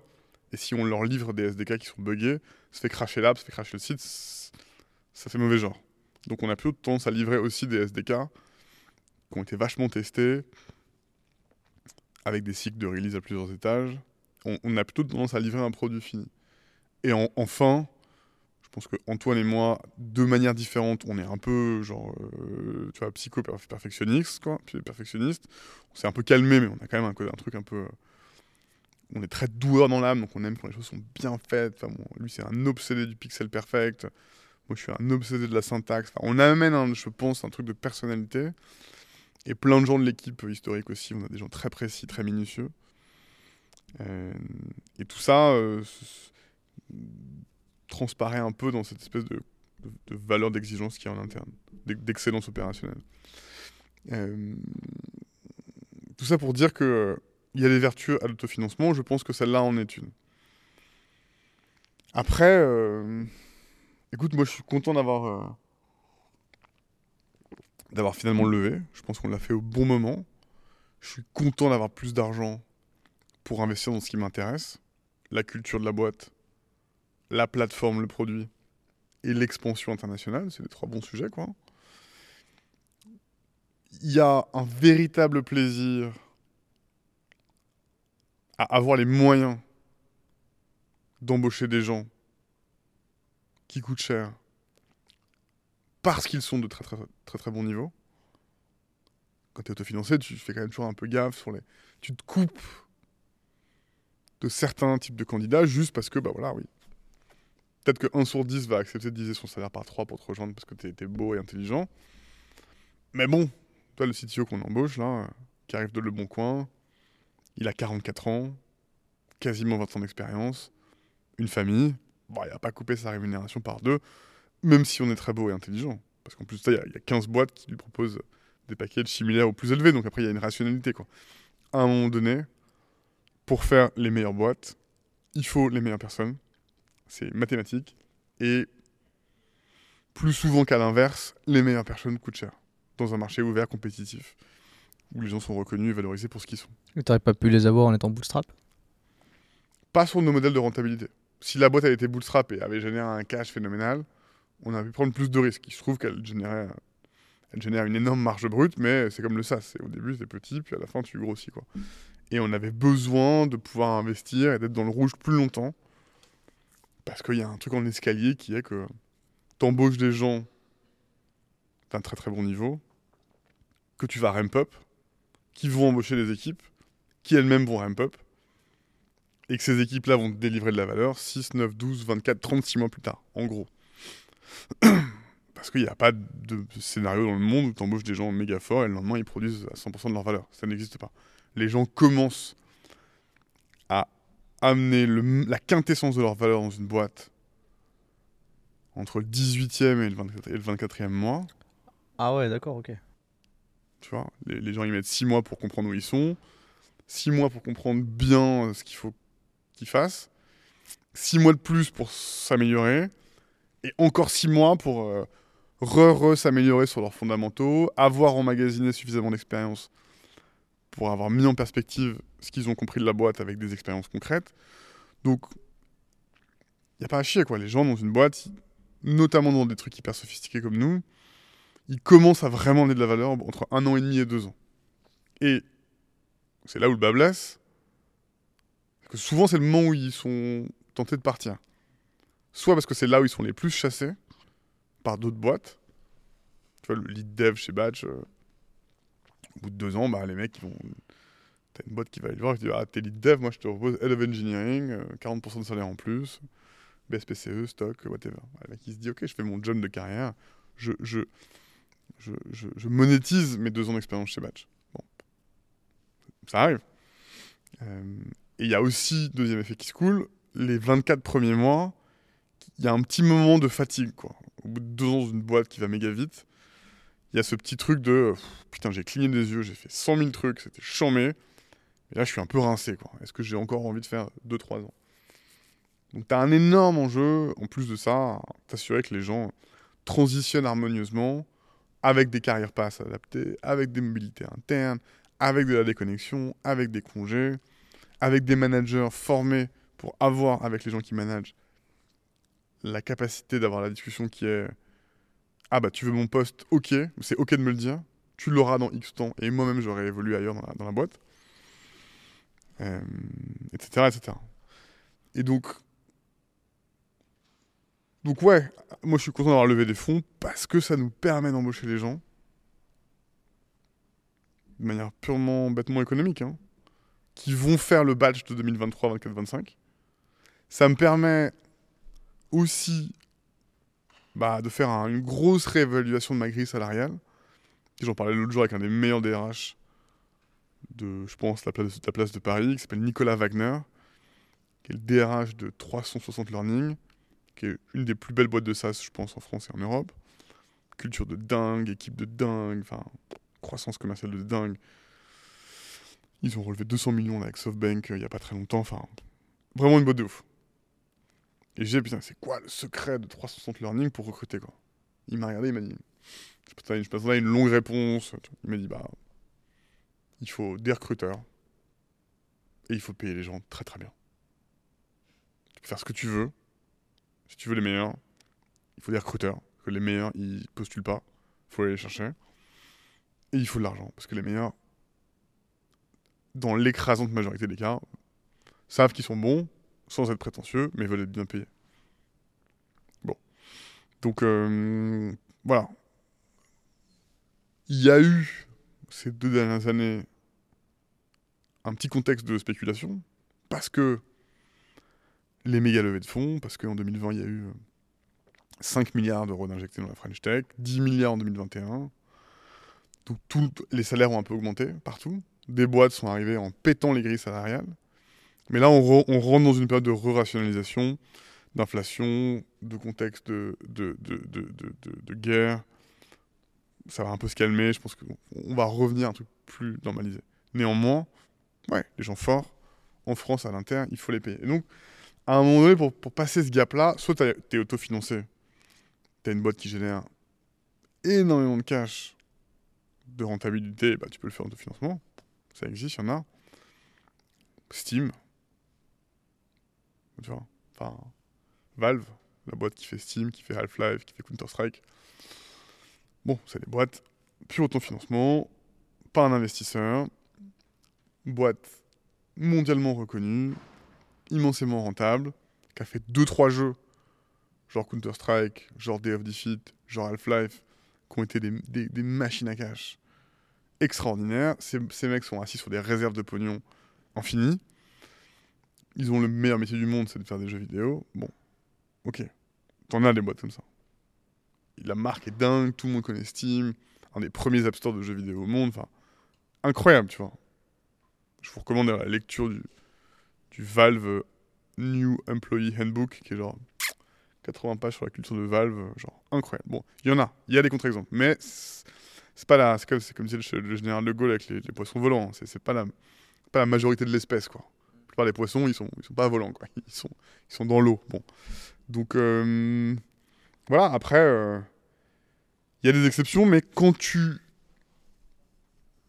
quand tu joues le jeu de la forte croissance, quand tu es là pour que ta boîte elle fasse 50 à 100% de croissance par an, si ce n'est plus, à savoir qu'elle va quasiment doubler de taille par an, à un moment donné, il faut de l'argent. Toujours un petit peu au début, quand même. Même les plus grosses boîtes, c'est marrant parce que si tu regardes les plus grosses boîtes au monde, Facebook, Google, WhatsApp, elles ont toutes levé, elles ont toutes fait une ou deux levées de fonds. Une première d'amorçage et puis souvent une série B. J'ai plus les chiffres en tête. Après, elles s'arrêtent parce qu'après, elles trouvent leur modèle et elles décollent. Donc souvent, les boîtes, elles ont besoin de lever euh, jusqu'à ce que leur modèle économique soit stabilisé et que leur boîte soit constituée. Et de là, elles, elles croissent sur leurs revenus, sur leur capacité à se déployer, etc. Je reconnais dans sa tête, il est en train de se dire Oh là là, est-ce que je fais partie de ces gens-là? Un- un mec qui te connaît beaucoup trop bien là. Ouais. Mais, euh, mais après, euh, c'est un autre. euh, Mais après, c'est aussi, c'est aussi un autre destin qui n'est pas un destin obligatoire, qui est un destin qui est dur. Enfin, tous- les fondateurs le ressentent différemment. Moi, je trouve que c'est. Longtemps, j'ai pensé que je remonterais une boîte après Batch. Maintenant, je sais que Batch, c'est probablement ma, dernière boîte, quoi. Tu vois? Je pense que j'en ai encore pour 5 à 10 ans et je suis content. C'est des bonnes années, j'ai la pêche, j'ai j'ai une équipe incroyable, je m'éclate dans ce que je fais. Mais. euh, Putain, c'est dur, quoi. Tu perds tes cheveux, tu stresses. euh, C'est tu vois, c'est de la pression, c'est des attentes de tes actionnaires, de ton équipe, de toi-même envers toi-même, de l'image que tu te crées, de la pression que tu te mets. C'est un autre level de stress, tu vois. Donc, t'es pas obligé de passer par là. Tu peux être Mathieu Stéphanie, autofinancer ton agence euh, de marketing, autofinancer ton podcast, t'en mettre plein les fouilles, Mathieu, si tu nous entends, avec ton podcast, ne pas Bisous, avoir, Matt. ne pas avoir d'actionnaire, et euh, voilà, vivre une vie de golden boy avec tes deux gros business bien rentables, sans pression. C'est aussi un modèle qui est tout à fait respectable. Voilà, je trouve toujours un peu, euh, toujours un peu, je trouve que c'est toujours un peu, un peu puéril quoi. Les mecs qui te font des posts à rallonge pour te vanter les mérites de l'autofinancement. euh. On s'en branle les gars que votre boîte soit rentable autofinancée quoi. En vrai, on s'en pète. enfin, c'est bien. Voilà une médaille, mais en fait, la vérité, c'est que tu autofinances, et puis un jour tu lèves des fonds parce que tu veux accélérer. Tu as fait les deux, c'est très bien, quoi. C'est lever des fonds ne doit pas être une religion, autofinancer ne doit pas non plus être une religion. C'est deux manières de faire. Souvent l'une mène à l'autre, l'autre rarement à l'une, mais. euh, Comment est-ce que tu dis que tu allais le. Pourquoi En fait, tu... c'était pour le recrutement? Parce que on a beaucoup parlé du fait de, de, de- de lever pour recruter, mais je pense que ça a aidé aussi pour la marque employeur. Bah, nous, on était mûrs. Nous, on avait un business, on avait un product market fit très clair. Vous On faisiez, avait- vous faisiez combien de Est-ce que c'est di- disclosable ce genre de montant ou pas? En tout cas, on faisait. Enfin, j'ai plus les. Là, le coup, tu me prends à froid, il est presque 23h, je suis fatigué, mais on faisait plusieurs millions d'euros derrière, quoi. On avait, et on avait des clients euh, qu'on upsellait année après année, des clients grands comptes. On avait euh, des, mé- des, des- des- comment dirais-je, une, une- une équipe commerciale globale de go-to-market très, de plus en plus structurée. On, on savait qu'on voulait faire des recrutements euh, très importants. On savait qu'on voulait aussi euh, incentiver toute l'équipe au capital de la boîte. Donc mettre des BSPCE. Et euh, donc émettre un plan de BSPCE pour toute l'équipe, ce qu'on a fait là en début d'année. Et donc il fallait qu'on... On aurait pu remettre des BSPCE sans le faire, mais lever a permis de rétablir une valo, permettant de dire à tout le monde, bah là, la boîte valait tant, maintenant elle vaut tant. Euh, Il y a eu effectivement un effet, je pense, non négligeable sur la marque employeur, qui est que tu passes d'une boîte qui a l'air sympa de l'extérieur, mais tu sais pas trop, à une boîte bah, qui a levé des fonds avec des invests institutionnels réputés. Pour beaucoup de gens, c'est quand même un marqueur de réassurance. Beaucoup de gens se disent bon bah ok je prends un petit risque parce que cette boîte là c'est pas non plus Microsoft mais bon elle a quand même levé tant avec tels investisseurs je peux me renseigner les recrues les plus high level qu'on fait généralement parfois demandent à passer un petit coup de fil aux invests ou si j'ai besoin de les convaincre je peux leur proposer de, parler à, nos- à. Tu vois, Expedition Capital, ils ont un fonds de 350 millions. Orange Ventures, ils ont un fonds de 300 millions. euh, C'est la branche de. Tu vois, bon, c'est pas des, pas des guignols, quoi. C'est des mecs qui déploient des centaines de millions d'euros. Donc, tu t'arrives, tu rejoins une boîte. Si t'es un peu, un peu sensible à ça, si t'as déjà bossé dans une boîte qui s'est plantée parce que pas d'investisseurs ou whatever, bon, bah, t'es content de parler aux invests, de les sentir un peu. Il y a un truc qui est certain, c'est que pour, pour, pour être bon dans ta culture, bon dans ton orga, bon dans tes process, il faut des gens. Il faut des teams Ops, transverses, et il faut des teams RH, transverses. Transverse business, transverse people. Team RH, des gens pour s'occuper des gens. Et euh, quand tu es autofinancé, tu as tendance à renier sur tes fonctions transverses, parce qu'elles ne génèrent pas de business. Moi, je voulais du cash pour investir très fortement sur mes fonctions transverses. Même finance aussi. Finance, ops et RH. Pour avoir des gens très bons, très forts, pour bosser sur la glu, le squelette, tu vois, de la boîte. Et pouvoir un peu surinvestir. Pour en faire un peu plus que moi. Ça, voilà, si on était sans cash, tu peux difficilement le faire. Parce que tu priorises vachement ton business, ce qui te rapporte de l'argent, etc. Et sur la levée, c'était quoi? C'était des, des gens qui t'avaient contacté ou c'était toi qui t'es allé chercher euh, Parce que, parce que je pense que quand t'es bootstrap, Ouais. t'as des gens qui étaient venus à, à toi. Bah écoute, le, le fonds d'investissement qui, qui qui qui est le lead du tour, qui a mis deux tiers de la levée, Expedition Capital, qui est aussi le fonds qui a investi euh, chez Guillaume, si on parle du même Guillaume. Euh, Guillaume, ouais, je pense que je parlais de l'Emlist. on a le même fonds d'investissement. Qui a investi 30 millions d'euros chez Lemlist. Euh, lui, sa thèse, c'était de mettre de l'argent dans des boîtes B2B, SaaS, européennes, menées par leurs fondateurs, autofinancées. Ça faisait un an et demi qu'ils nous faisaient des sites de la main. Et on leur disait, bah, on n'est pas trop prêts, machin. Bon. Puis on a été prêts, on a fini par euh, sélectionner une banque d'affaires pour bosser avec nous. On a eu la chance de travailler avec la légende de la de fonds, euh, Marc. On a fait un process. On a sollicité une quarantaine de fonds d'investissement en Europe, dont Expédition et Orange. Le process a été assez long pour plusieurs raisons. Notamment parce qu'on avait des investisseurs de l'époque d'Abgratis qu'il fallait qu'on fasse sortir. Donc il y, y y a une négo dans la négo. On a eu très vite 7 ou 8, je sais plus, term sheets de fonds, donc propositions d'investissement. Et après, il a fallu les assembler et mettre en place aussi l'opération de secondaire permettant de faire sortir nos anciens investisseurs. Donc ça a été assez complexe. Grâce à Marc, on s'en est bien sorti. Et voilà, on a closé euh, fin juillet dernier.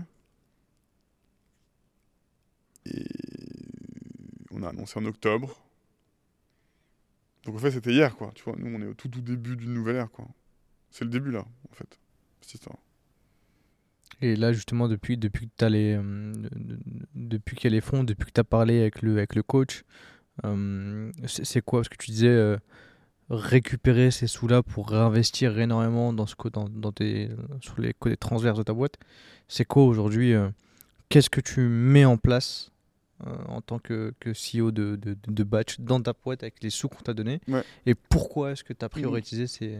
Je vais donner un exemple tout bête, dont je parle souvent, pas, pas tout bête, mais dont je parle très souvent, qui est le sujet de la parentalité, qui rejoint le sujet de la longévité. Nous, on voulait que les gens n'aient pas à choisir entre leur carrière et leur vie perso. On voulait féminiser les équipes pour aller vers plus de diversité et de parité parce qu'on pense que c'est souhaitable. Au même moment, on commençait tous à avoir 30 ans, 35 ans. Beaucoup de gens, dont mon associé, des trentenaires chez nous, commençaient à avoir des enfants. On voulait pouvoir créer un climat extrêmement bienveillant, accueillant et libre pour les jeunes parents, pères et mères en général, et pour les mamans en particulier. Et donc on a investi énormément sur euh, le sujet de la parentalité. On a été la première boîte à signer en 2020 le Parental Act, qui allongeait le congé second conjoint de 2 à 4 semaines, avant que la loi légifère. On a mis en place un programme de, place en crèche euh, qui nous coûte pas mal d'argent pour les jeunes parents. On parle beaucoup du sujet. On a des groupes d'entraide entre primo-parents et parents avec des enfants plus âgés. On est très flexible sur les horaires. Pas de meeting avant 9h30, pas de meeting après 17h pour que les, gens puissent déposer et récupérer leurs enfants en crèche. Et très grande flexibilité dans les horaires. Tout ça en congé, en flexibilité d'horaire, en place en crèche, c'est des centaines de milliers d'euros par an d'investissement. Parce que, du coup, on crée un contexte qui est un gros différenciant RH et de marque employeur, qui nous donne un vrai avantage compétitif dans le recrutement, qui parle aux gens qu'on veut attirer chez nous, plutôt des trentenaires, plutôt urbains, plutôt pas mal féminins, plutôt euh, bonnes écoles, diplômés, euh, rentrés sur le marché du travail vers 24-25 ans, en train de créer leur famille vers 30-35 ans, quoi. Je dis pas qu'on veut que ça, mais on veut des gens comme ça. On a besoin pour faire batch. Et on veut surtout pas avoir des gens qui doivent faire un choix. Est-ce que je fais ma carrière ou est-ce que je fais ma famille?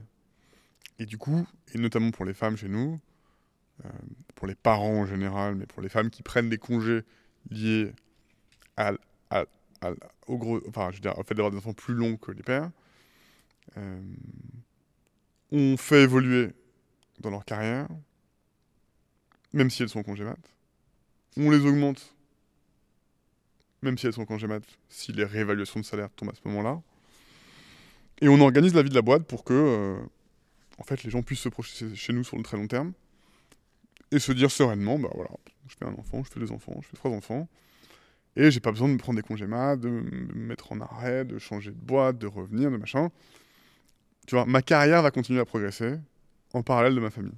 Et au quotidien, je vais pas me prendre une réflexion, euh, ah tu prends ton après-midi si je vais euh, à 17h chercher mon fils ou ma fille à la crèche. Et voilà, et ça c'est un travail de fond avec une grosse obligation de moyens, en parler, libérer la parole, créer des exemples, arriver à accompagner des gens dans la parentalité en étant une boîte, montrer ces gens en exemple, euh, mettre en place des mesures concrètes qui coûtent de l'argent à la boîte, embaucher des gens pour travailler sur ces sujets-là, donc des équipes RH, des équipes transverses, des équipes marketing pour créer le contenu qui permet de raconter ces histoires, qui va capillariser et la marque employeur et la marque business, parce que par ailleurs, nos clients de batch sont plutôt des clientes elles-mêmes plutôt trentenaires, acheteuses, acheteurs ou acheteuses, en tout cas des gens sensibles à ces sujets, euh, parce que les métiers du marketing sont plutôt à deux tiers, un tiers féminin. Et donc même dans le business, ce qu'on crée en marque employeur nous crée de, de la positivité. Et donc au global, tu as des gens qui sont accompagnés, heureux, désangoissés. Quoi. Nous, ce qu'on a, on bosse beaucoup sur le concept de la sécurité psychologique. On veut que les gens arrivent au boulot, au, le matin sans se poser la question de qu'est-ce qui va se passer si. Et si tu crées tout ça, bah, un, tu remplis ton objectif culturel, tu crées un endroit où tu es content d'aller bosser en tant que cofondateur. Et si en plus tu fais ça, il y a un truc magique qui se passe, c'est que tu crées de la performance. Si tu crées un contexte où les gens sont heureux, s'épanouissent, désangoissés, bah, tu crées de la cooptation et tu crées de la performance. Tu crées des gens qui juste taffent mieux, plus, plus précisément, sans être tout le temps angoissé de qu'est-ce qui va se passer d'eux, sans réfléchir à des petits calculs politiques, sans traîner des frustrations et des angoisses et des machins. Donc tu as juste des gens qui taffent mieux, plus vite, plus longtemps, plus précisément, de manière plus ouverte, qui communiquent mieux avec leurs collègues. Donc à la fin, tu gagnes. Et c'est pour ça qu'on le fait d'ailleurs de manière assumée. Mais je, je, le dis tout le temps, tous ces investissements-là, c'est pas, pas de l'altruisme. C'est on le fait pour avoir de la performance à la fin. Et ça, c'est des étapes qu'on traverse pour y parvenir. Et c'est cool parce qu'au passage, on crée un contexte qui est sympa, dans lequel euh, c'est agréable de bosser et qui a des externalités positives sur le business qui sont sur la productivité de la boîte et le business financier qui sont évidentes. Ça, a été quoi euh, Parce que là, on, parlait dans un scope de boîte globale. Ça a été quoi, toi, ton rôle en tant que fondateur et CEO de la boîte dans, dans tout ça? Ça a été quoi les choses précises que tu as mis en place depuis un, un bout de temps déjà qui font que tu es en train de construire ça? Je te parle vraiment euh, sur, ton, sur, ton, sur ton scope à toi, uniquement à toi. je, vois ce que tu me demandes, mais je vais te répondre différemment. Ce que j'ai fait de, de mieux pour parvenir à ça, c'est j'ai fait évoluer la gouvernance de la boîte. La boîte, avant 2019, c'était mon associé Antoine et moi, sur un coin de table, après en buvant un café, on prenait 100% des décisions. Euh, à partir de 2019, on a créé un comité de direction dans lequel Clotilde est arrivée, puis Nicolas, puis Sonia, demain Hervé, et puis encore une autre personne. Donc on sera cette, cette, équipe-là, team comité de direction, elle dirige la boîte. Toutes les, les, voix de chacun dans ce comité de direction valent la même que celle de l'autre. Tout le monde écoute tout le monde, chacun gère une fonction. La gouvernance est décentralisée. C'est plus que Antoine et moi, c'est Antoine et moi, 5-6 personnes de plus. Là, on est dans une nouvelle phase où maintenant on veut décentraliser la gouvernance encore plus en la redescendant dans les équipes. Du comité de direction au middle management.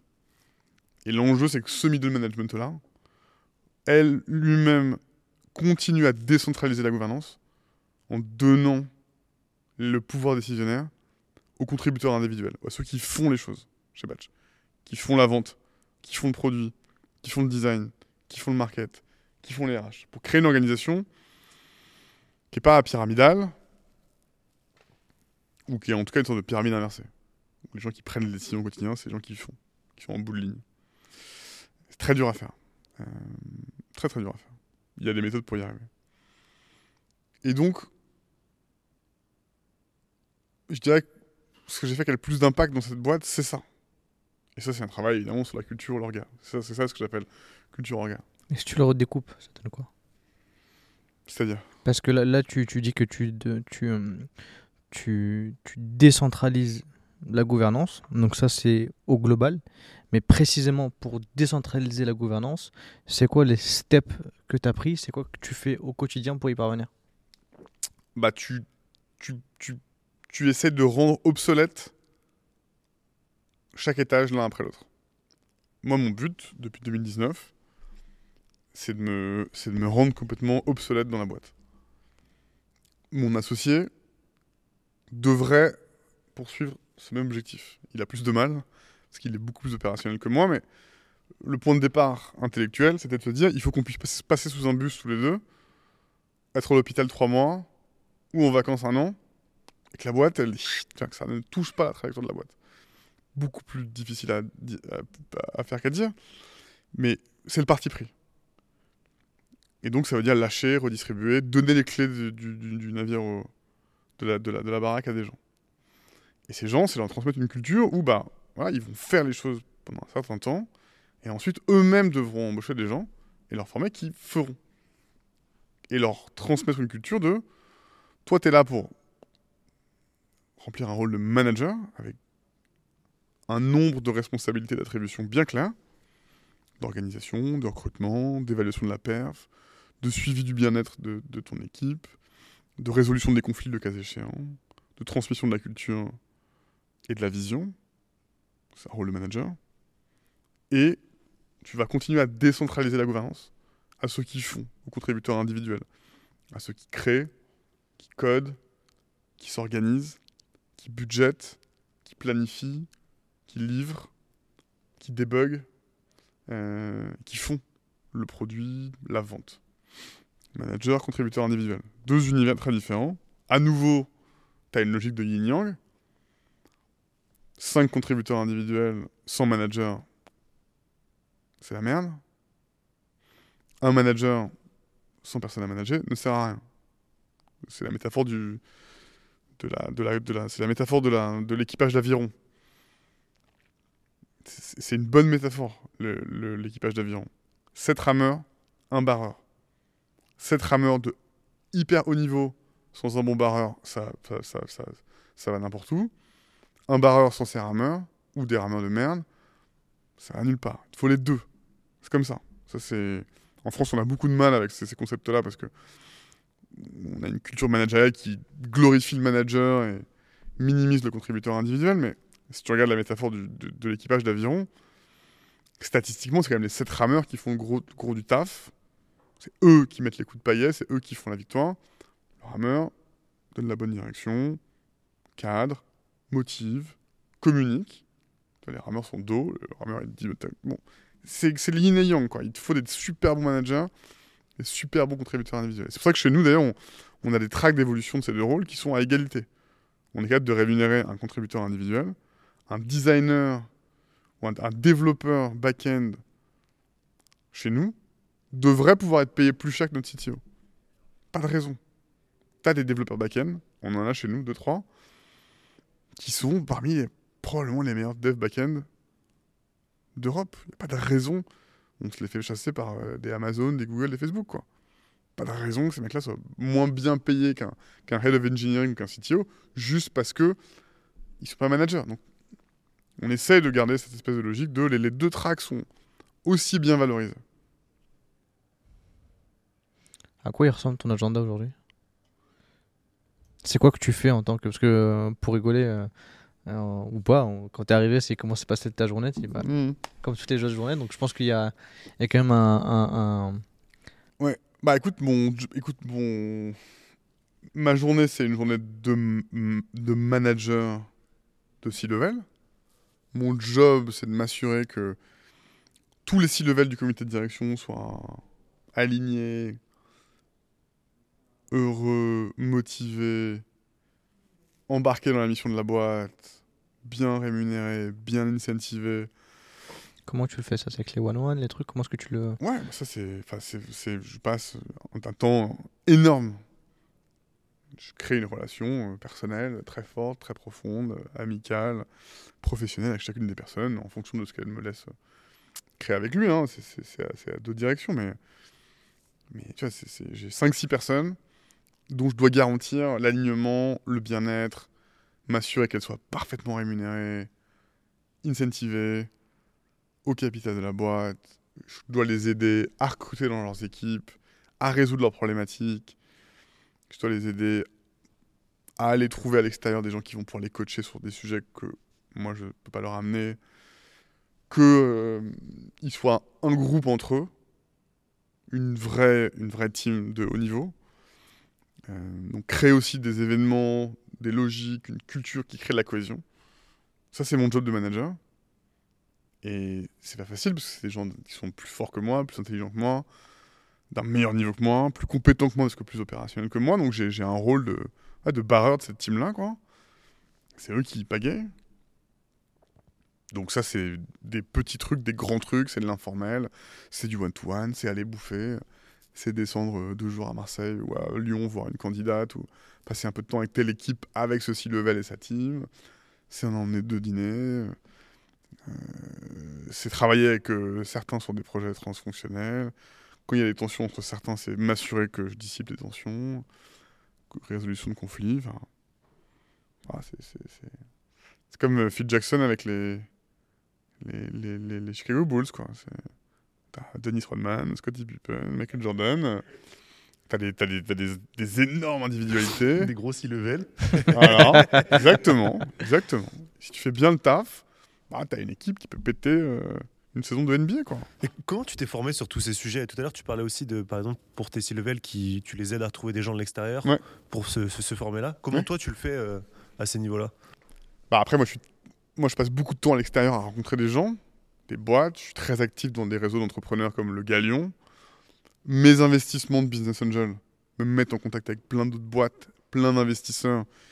Donc, je suis toujours à un ou deux degrés de séparation de qui je, veux contacter. Donc, je me sers. une de mes responsabilités, c'est de développer ce réseau en continu pour avoir toujours accès à la bonne personne quand il le faut, pour que ça serve le business, mon équipe, whatever. Ça, c'est une de mes responsabilités CEO plutôt de tourner vers l'extérieur.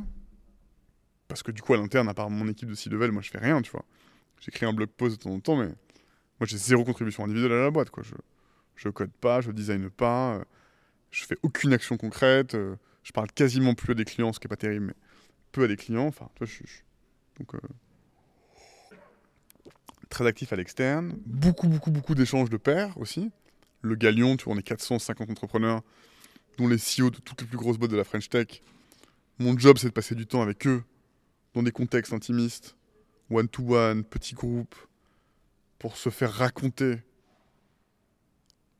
leurs histoires, parce qu'on a besoin de comprendre comment les autres, toutes les galères que les gens ont, que les autres fondateurs, CEO de boîtes ont rencontrées, pour se les éviter soi-même, quoi, au moins pour comprendre qu'il y a ça et donc aller creuser un sujet.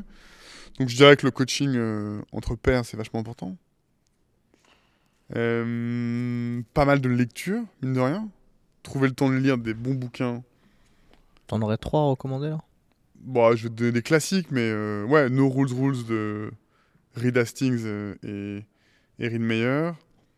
the Hard Things About the Hard Things de Ben Horowitz, évidemment, un immense classique. High Output Management de Andy Grove. Ouais c'est évidemment très solide, un peu, plus boring à lire, mais quand même très très solide. il est pas facile à lire. Euh, Measure What Matters de Gender sur les OKR. Tu les mets en place, les badges, vous fonctionnez avec des OKR Non, on n'a pas réussi. On a essayé, on a essayé en début d'année, on s'est foiré. On va y revenir, mais c'était un échec.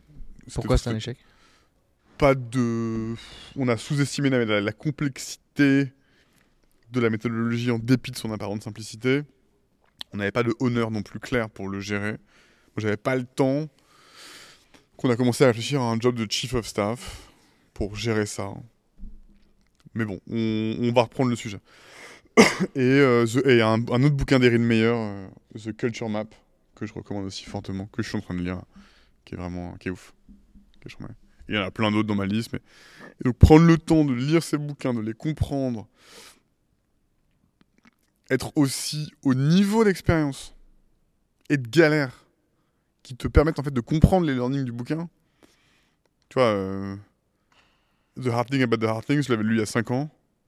J'ai trouvé ça sympa, mais bon, je me suis dit ok. Et je l'ai relu 5 ans après. Après que ma boîte soit devenue une grosse boîte de ça, avec plein de galères, quoi. Et là, j'ai relu des passages, je me suis dit, putain, c'est ouf. Ils ont vécu ce qu'on a vécu, enfin, on vit ce qu'ils ont vécu. Ah, c'est hyper intéressant, je peux l'appliquer concrètement. Donc, il y a aussi des bouquins, comme certaines expériences culturelles, tu, tu, elles, ont, elles, elles, ont aucun sens à un certain stade de ta vie, et plus tard, parce que tout d'un coup, l'expérience que tu as vécue va entrer en résonance avec le livre, euh, vont vachement t'éclairer. Donc euh, voilà, prendre le temps de lire, prendre le temps d'écrire aussi. Certains trucs, on en parlait tout à l'heure, mais que tu es le seul à pouvoir écrire dans ta boîte. Qu'est-ce que tu mets en place? Parce que tu, tu, tu, tu dis qu'aujourd'hui, euh, tu n'as plus rien d'opérationnel, tu écris quelques blog posts de temps en temps, mais euh, tu parlais tout à l'heure de, justement de tout ce truc de, documenter. Euh, Qu'est-ce que tu fais toi concrètement pour batch sur ce niveau-là de documentation, de, de, de, de, valeur de boîte? Qu'est-ce que, Dans quoi tu es impliqué dans la boîte et qu'est-ce que tu as mis en place? Bah, par exemple, l'été dernier, on s'est attaqué au sujet de la culture des valeurs. Et je savais pas par quel bout commencer. On a fait plein de trucs, on a lu, on a fait des workshops en interne. Euh, Puis après, je me suis, j'ai pris mes vacances. Et dans mes vacances d'été dernier, il y avait deux semaines dans une retraite. Et j'ai écrit un mémo d'une cinquantaine de pages qui retraçait l'histoire de la boîte, comment on était arrivé là, notre mission, qui, décrivait les personnalités et les comportements des gens de l'équipe, qui écrivait de manière factuelle les raisons pour lesquelles il fallait qu'on définisse notre culture pour ce qu'elle est, et qui proposait un framework, une proposition de valeur pour la boîte. Je l'ai fait lire à tout le monde, 70 personnes à l'époque, 60. On a fait des sessions de, ensuite de restitution c'était un long truc, hein, il fallait une bonne heure et demie pour le lire. Donc, euh, on se fait des sessions de trois heures, tout le monde lisait. Tout le monde donnait son avis, on prenait des notes, on, a, on, est arrivé à un document de 100 pages avec le doc plus les notes. C'était un truc très concret, qui très rapidement a périmé. Le simple fait de l'avoir écrit, diffusé à tout le monde, d'avoir reçu tout le feedback des gens, et d'avoir commencer à parler ouvertement de culture avait, par son existence même, fait évoluer la culture vers autre chose. Et donc le document qu'on avait écrit était déjà obsolète. Mais c'était une première tentative très concrète de substantiation, verbalisation de ce, qu'on voulait que soit notre culture. Et ça nous a permis à tout le monde d'y réfléchir collectivement, de mûrir sur le sujet. Et là, cette année, on va réécrire un mémo, un nouveau mémo, qui sera plus court, qui sera plus sharp, qui sera plus pertinent, qui sera plus concret d'un côté, plus aspirationnel de l'autre, essayer d'aller vers une sorte de V2 d'un manifeste culturel pour Batch, dans lequel il y aura ce plan à 5 ans, etc. Ça, c'est des sujets euh, non opérationnels, temps long, il faut prendre le temps d'y réfléchir, tu fais plein de versions, tu fais des erreurs, il faut en parler.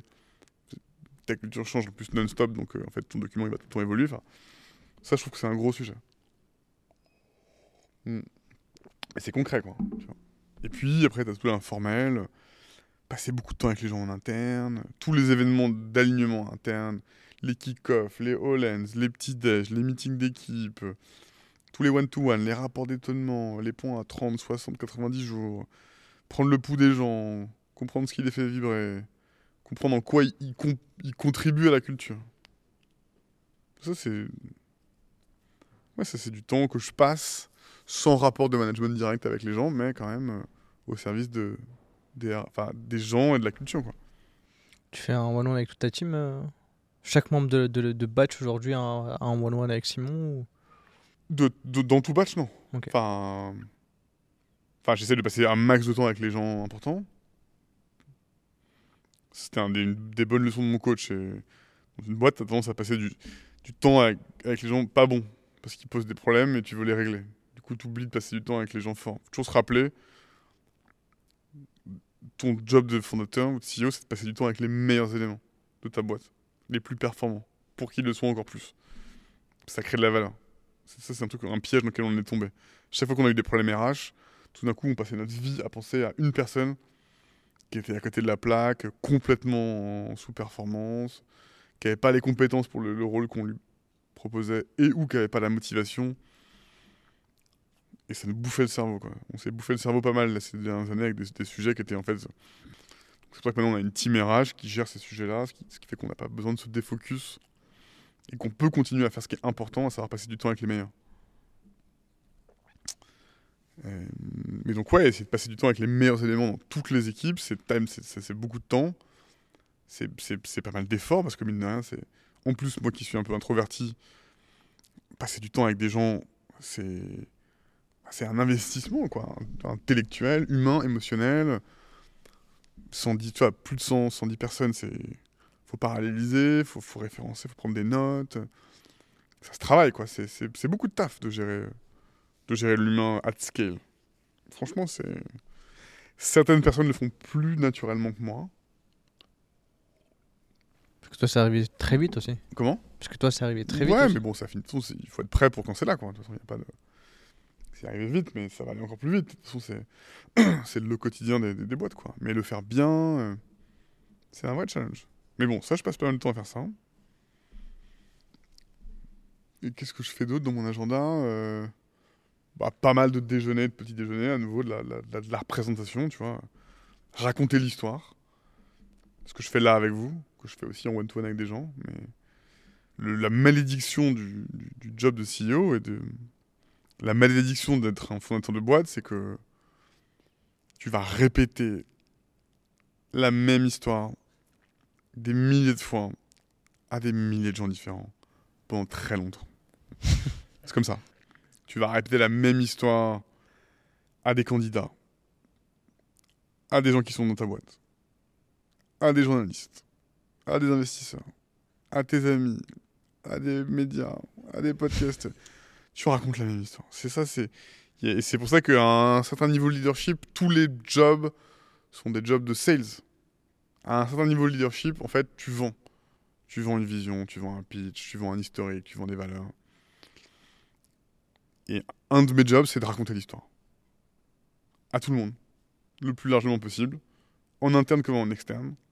De m'assurer que les gens en interne savent eux-mêmes la vendre en façon plus condensée, packagée, mais puisse me créer de la scalabilité en s'en emparant, en la, en la redescendant. Et aussi faire des émissions comme ça, a plein d'autres parce que euh, celle-là elle est spécialement longue, mais euh, quand je fais un podcast de, tu vois, 30 minutes très trapu, chirurgical sur tout ce qu'on se dit là en 3 heures, et quelqu'un l'écoute, bah voilà, je me suis économisé euh, quelques points de vie, je me suis économisé l'énergie que je peux mettre ailleurs, je crée de la scalabilité, mais ma mission, néanmoins, c'est de raconter l'histoire. Là, tu disais bosser sur, euh, sur, sur, des, sur des thématiques euh, euh, d'internalisation, d'internationalisation, pardon. parce que de, de, Batch, ça a été déployé directement en plusieurs langues ou c'était qu'en français ou c'était parce qu'aujourd'hui quand on parle quand on parle SaaS on entend dire que ok bah le SaaS quand tu le lances, il faut le lancer directement en anglais. Est-ce que c'était un move qui a été. Euh, Alors, moi, la particularité. Enfin, moi. Pourquoi je dis moi Patch. On a toujours eu un produit technique, un dashboard, une documentation technique, des supports d'utilisation en anglais. On a des clients dans une quinzaine de pays, partout en Europe, en Asie, euh, aux États-Unis, dans les pays arabes, on a des clients à Dubaï. Le gros du business reste, concentré en Europe, notamment en France et en Allemagne, qui sont nos deux gros pays. Mais comme la, plateforme était self-service à une époque, euh, on a des gens qui sont venus de tous les pays du monde, qui ont créé des comptes, mis leur CB, téléchargé les SDK, activé la plateforme et commencé à envoyer des campagnes de notification avec nous.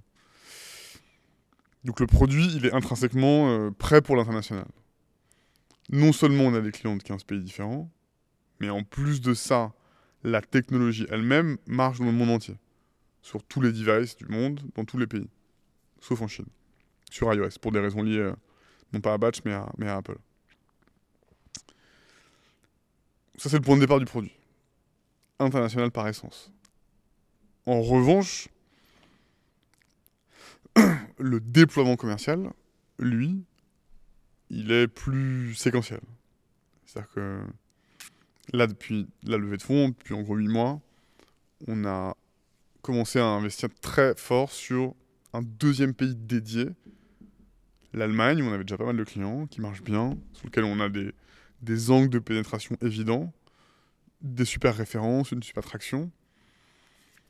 Et donc pour accélérer ça, là, on met en place une équipe dédiée de quasiment 10 personnes, des sales, un directeur de pays, une directrice de pays, des sales, une équipe marketing, des solution engineers, du customer success, toutes les fonctions en fait de go-to-market de batch, mais dans une team plus petite, complètement dédiée à l'expansion de la plateforme dans un pays défini, pour pouvoir y progresser de manière industrielle, prévisible, maîtrisée, et avec la vocation d'avoir à terme probablement autant de gens en Allemagne que dans l'équipe Sales France, parce que l'Allemagne, c'est aussi un, marché, tu vois, à plusieurs dizaines de millions, si pas centaines de millions d'euros d'ARR pour, euh, pour batch. Et donc là, évidemment, ça, tu peux le faire dans un pays ou deux, avec 20 millions d'euros. Si tu veux le faire dans 10 pays, dont les US et l'Asie, il faut de l'argent. On revient au sujet de, la levée de fonds. Est-ce que. Hum, est-ce qu'aujourd'hui, l'une, vous avez levé combien de fois? Une fois, deux fois avec Batch? Une seule fois. Une seule fois? Ouais. Est-ce que, euh, avec la première levée, est-ce que tu envisages de, de, de, relever pour aller booster encore plus? Ou c'est quoi le next step pour toi euh, là-dedans? Écoute, là, on est dans une. On est dans une séquence tactique, comme on dit, euh, de sur trois, sur trois axes. On se donne 12-15 mois pour euh, aller au bout. Premier axe, scaler l'équipe. On a un très gros plan de recrutement cette année. On passe de 85 à 160 personnes, donc on double quasiment de taille d'équipe. Ce qui est hyper agressif. Et on a besoin de ces gens-là pour avoir des gens formés, ramp l'an prochain et exécutés à mort. Euh, donc gros, gros, gros, grosse pression sur le recrutement, tout en maintenant une barre très élevée difficile. Deuxième axe, continuer les développements techniques et produits de la plateforme, toujours plus de sophistication de la plateforme data, des outils de marketing automation, des canaux de communication. Grosse roadmap dans laquelle je rentre pas mais en détail, mais plein de trucs à, sortir cette année. Et un troisième axe qui est l'expansion business globale et internationale en particulier. Et on veut être euh, à certains objectifs d'ARR en Allemagne d'ici 6-9 mois. Et si on réussit tout ça, bah, on sera en hyper bonne position pour effectivement relever un beaucoup plus, gros tour de financement à ce moment-là, pour prolonger ce que je viens de te décrire dans euh, tout simplement encore plus de pays. Il y a une partie qui m'intéresse euh, sur, cette partie euh, levée de fonds et suite avant de rentrer dans la partie perso. Mm, mm. J'aimerais juste revenir sur un, sur un point euh, que tu as dit déjà plusieurs fois aujourd'hui pendant cette interview, c'est sur l'exigence que tu peux avoir auprès de, de, des gens qui sont chez Batch. C'est quoi? Qu'est-ce que tu, qu'est-ce que tu leur demandes? Pourquoi est-ce que des gens, quand tu fais ces, ces, ces, rapports d'étonnement, pourquoi mm. est-ce que ils disent qu'il y a un niveau euh, ultra exigeant et je sais pas qu'est-ce que tu as mis en place? Qu'est-ce qui qu'est-ce qui qu'est-ce qu'ils veulent dire par là? Oh bah tout ce que je sais pas j'ai rien de concret à dire. Tout ce que je t'ai dit avant quoi. Tu vois? La manière dont, dont juste les gens sont. Quand tu rentres dans une piscine et qu'elle est chaude euh, bah, c'est parce qu'elle a été bien chauffée avant quoi. Et donc tu peux pas dire autre chose que waouh putain elle est chaude. Donc euh, j'ai rien mis en place de particulier. C'est la résultante de 7 ans de travail, euh, d'une ADN d'équipe, euh, d'une culture qu'on veut comme ça, euh, d'un niveau d'exigence des gens envers eux-mêmes et envers les autres, d'un amour du travail bien fait, d'un mix de tout, tu vois, de cet ADN d'autofinancement qui fait qu'on qu'on est très précis parce que on sort de 6 années où on pouvait pas déconner avec le revenu de, des SDK dont je t'ai parlé qui peuvent pas être livrés aux clients euh, buggés. Tout ça crée une atmosphère. C'est difficile de décrire une culture. C'est difficile à décrire, c'est difficile à, appréhender. Euh. souvent, c'est palpable, c'est de l'ordre du ressenti. Quand tu rentres dans un bar, tu peux dire si l'atmosphère est accueillante ou elle est plutôt hostile. Tu peux la palper. C'est pareil, quand les gens ils arrivent au bout de 30 jours, euh, ils ont vu toutes les teams, tout le monde s'est rendu hyper disponible, leur a fait des démos extrêmement précises de tout ce que les gens faisaient, leur ont montré ce qu'ils auront eux-mêmes à faire, leur ont montré euh, des designs, des features, euh, des présentations qui leur ont paru d'un niveau très élevé, ils se diront putain, bah, c'est comme ça dans cette boîte, ça veut dire qu'on attend au minimum ça, voire mieux de moi. Et donc, ça remet la pression. C'est bien, c'est-à-dire que le niveau est, haut. Par rapport à ces, à ces 7 ans ouais. euh, dans, dans, dans, Batch. Ah non, je crois que tu parlais de la durée du podcast. non, là, ça fait 10 ans que tu es avec nous. Euh, sur, sur euh, tu vois, tu avais dit que euh, l'expérience d'avant t'avait coûté une relation amoureuse. Mm. Tu vois. Aujourd'hui, comment est-ce que toi, après toutes ces années chez Batch, comment est-ce que tu as pu gérer euh, à la fois le business et tes relations perso, que ce soit amour ou euh, amitié? Mm, mm. C'est difficile de répondre simplement à cette question, mais... Il n'y a rien qui est simple. On, cherche à te faire développer, je pense que ça tu l'auras compris. Écoute, ce dont je suis très heureux, c'est que j'ai fini par réaliser la dimension initiatique de l'expérience. Il y a longtemps, j'étais, je pense, davantage court-termiste. Je me disais, c'est une expérience temporaire, il faut que je me force, vais le faire. Je vendrai la boîte. Je serai millionnaire. Ma vie pourra commencer après. Je schématise, mais j'ai pu être dans ce mode de pensée-là où je prenais pas le truc au sérieux. Je le voyais comme une occupation. Je le voyais comme euh, une sorte de mission, un truc temporaire. Et avec Batch, j'ai vraiment compris que c'était pas un truc à côté de la vie, mais que c'était la vie que c'était euh, quelque chose qui, qui, me modifiait en profondeur, qui me mettait dans des situations difficiles, des, des situations qui me généraient des défis personnels, me sortaient de ma zone de confort, m'obligeaient à me dépasser, à être plus intelligent, à réfléchir, à savoir m'excuser, à mieux comprendre les autres, à pas tout voir de mon point de vue. Je te débite des banalités, mais c'est vraiment des trucs que j'ai compris qu'en fait faisaient partie de l'expérience. Et c'est un peu un de mes regrets, mais je l'ai réalisé un peu tard. Et ça m'a immensément changé, là, ces 3-4 dernières années. Et j'ai le sentiment m'a fait progresser. Devenir un meilleur être humain, un meilleur ami, un meilleur fils, un meilleur manager. Juste un meilleur, pas quelqu'un de parfait, mais quelqu'un de meilleur qu'il y a 3-4 ans en grande partie grâce à ce que j'ai dû changer de moi pour que ma boîte change. Ça, c'est assez récent que je le vois.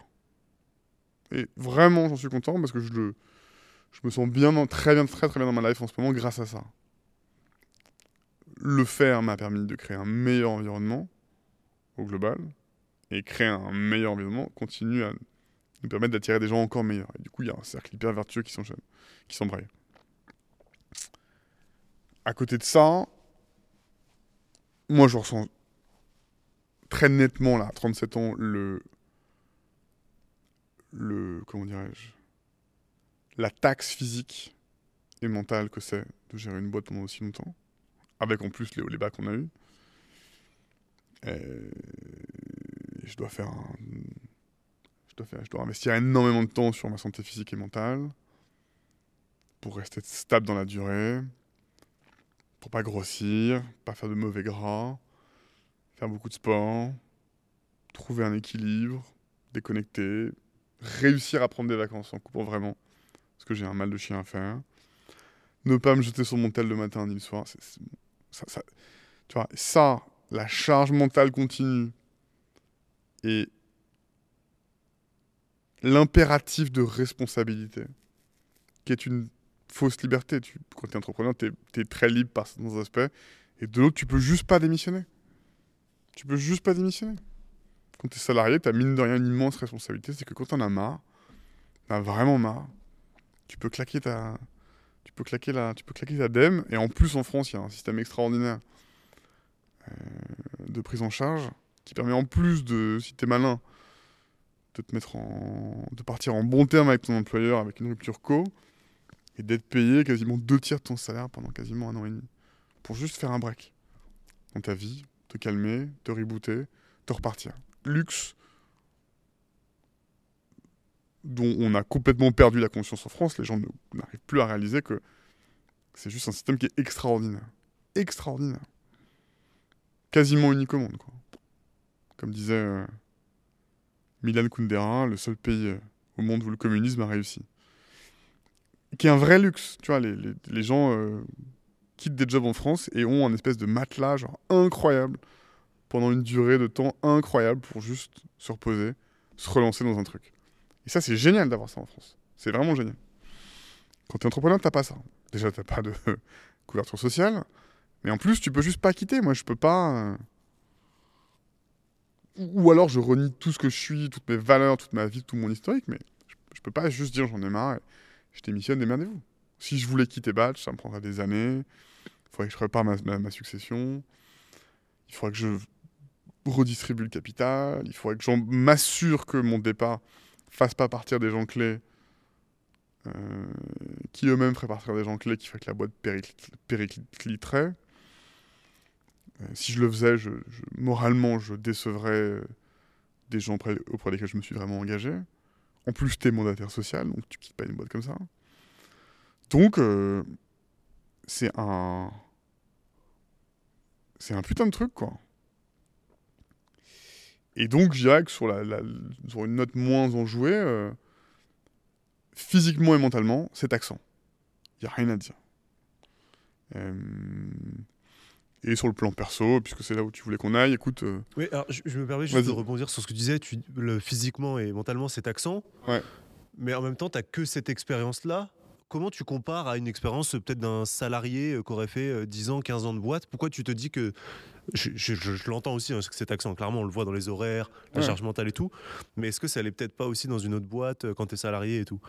Pourquoi toi, tu considères que ça allait plus que, que l'autre situation de salarié classique, on peut dire?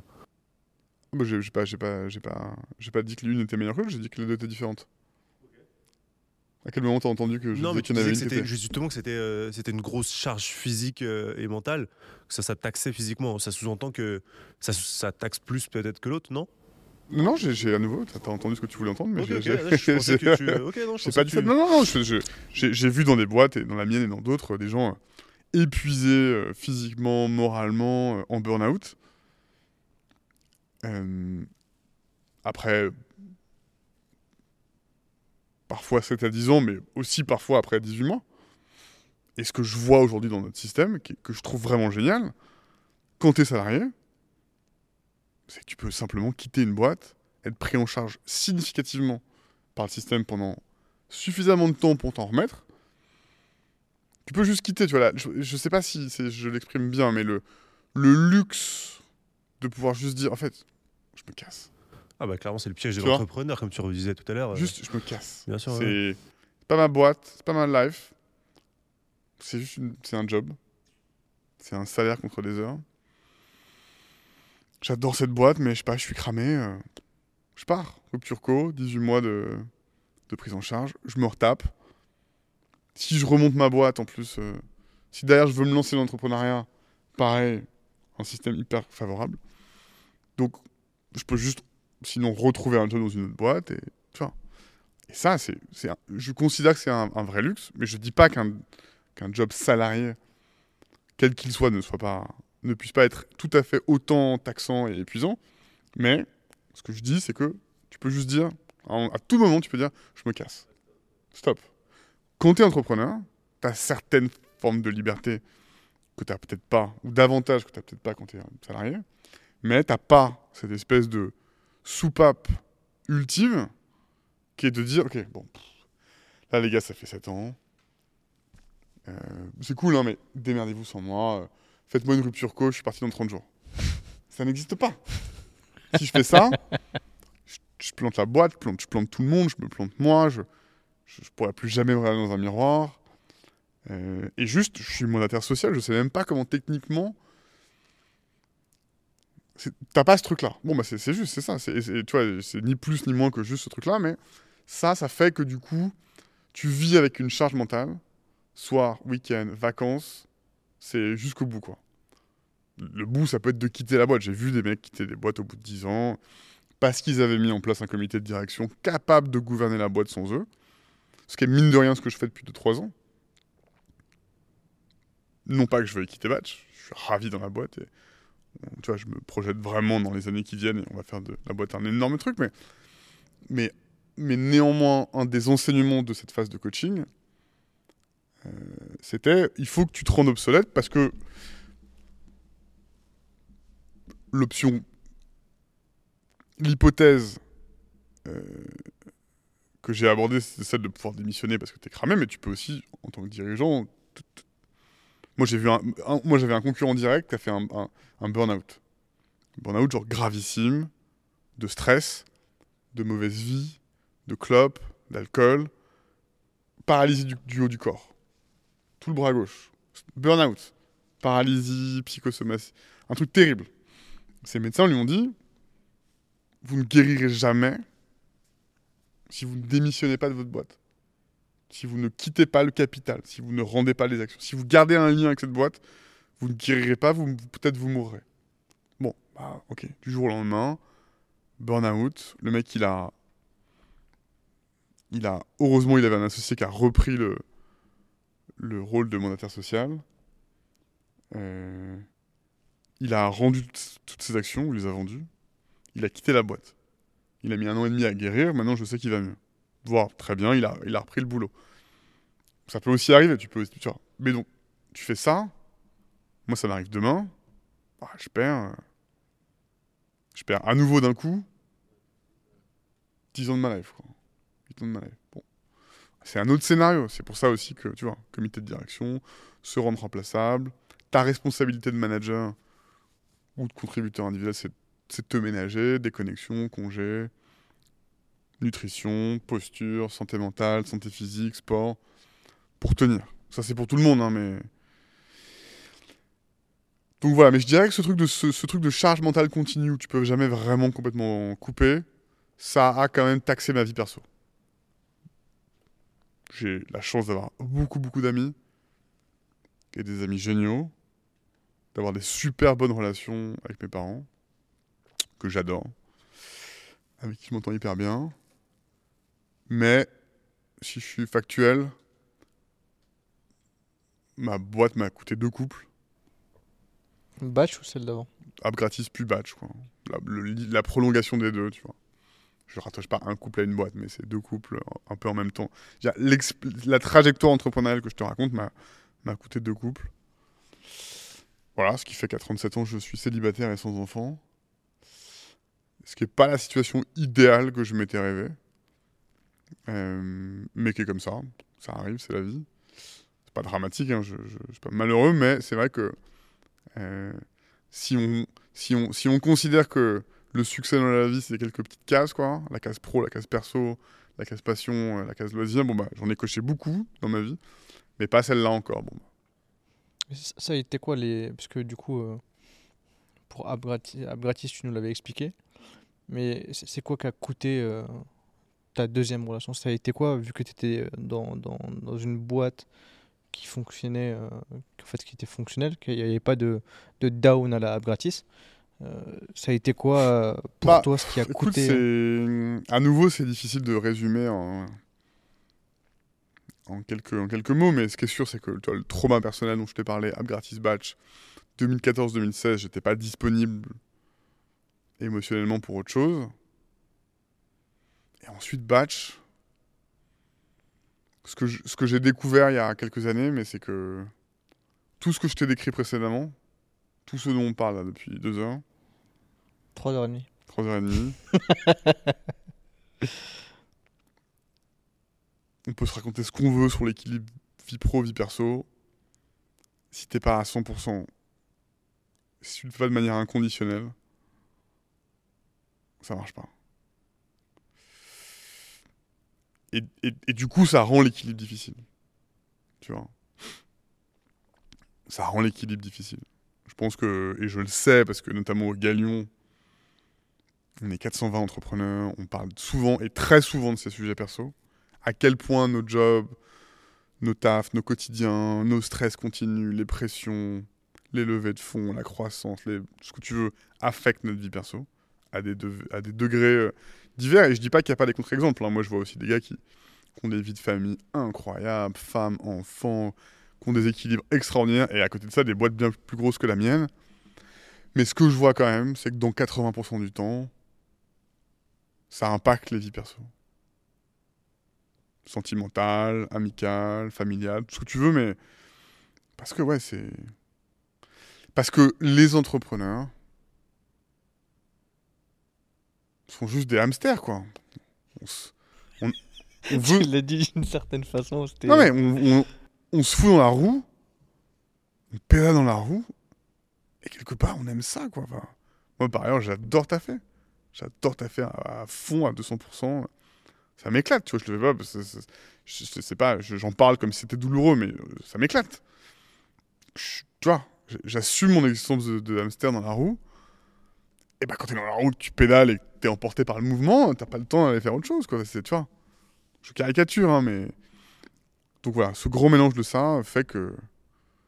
Et je l'oppose pas à des gens qui n'auraient pas des carrières entrepreneuriales, hein, mais euh, force est de constater dans les, dans, les, dans les milieux et les gens euh, avec qui je discute que dans beaucoup de cas, ça, ça, c'est taxant sur la, sur la vie perso.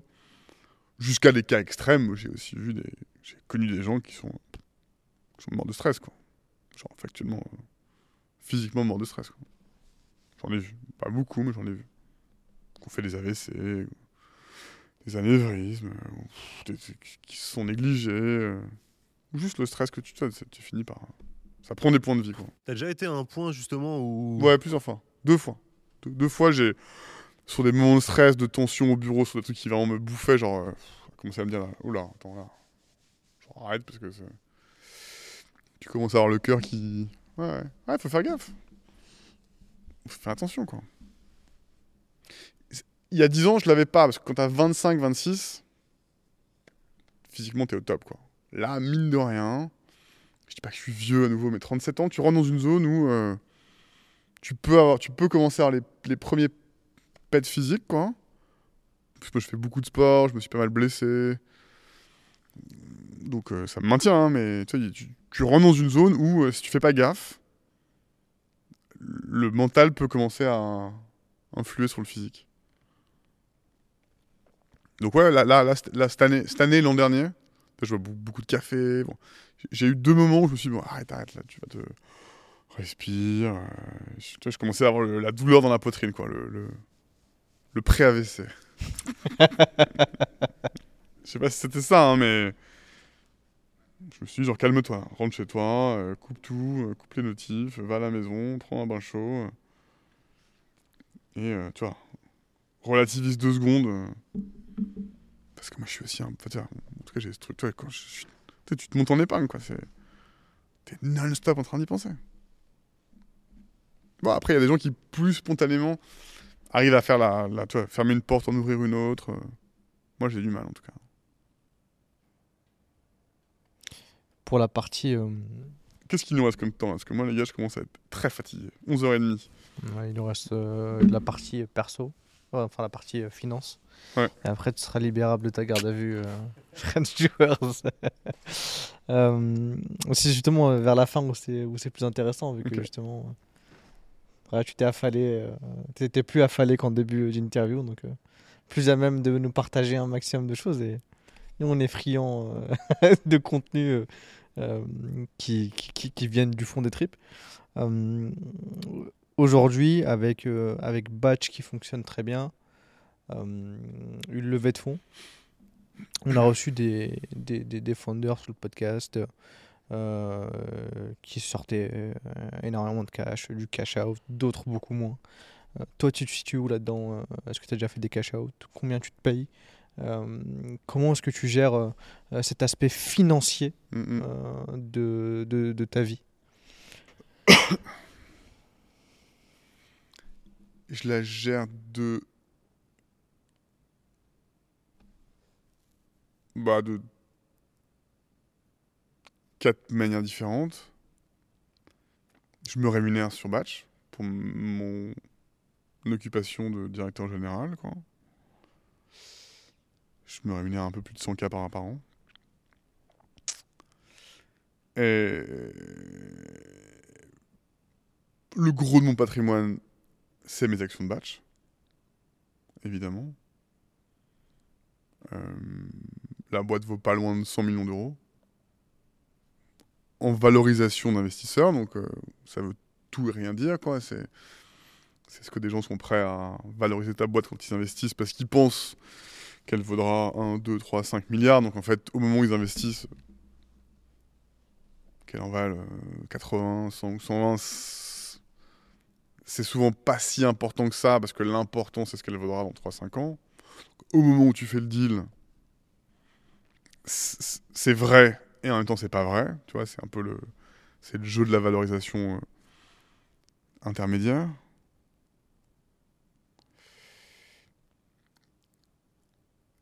Après, j'ai une petite partie d'immobilier, mais bon, je me suis acheté un appart, quoi, dans, le dixième. Bon, j'ai pris un crédit, je rembourse euh, tous les mois.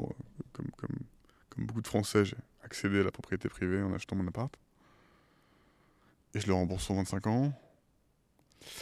Et après, euh, ouais, j'ai une de mes vraies passions qui est le qui est l'investissement en early stage.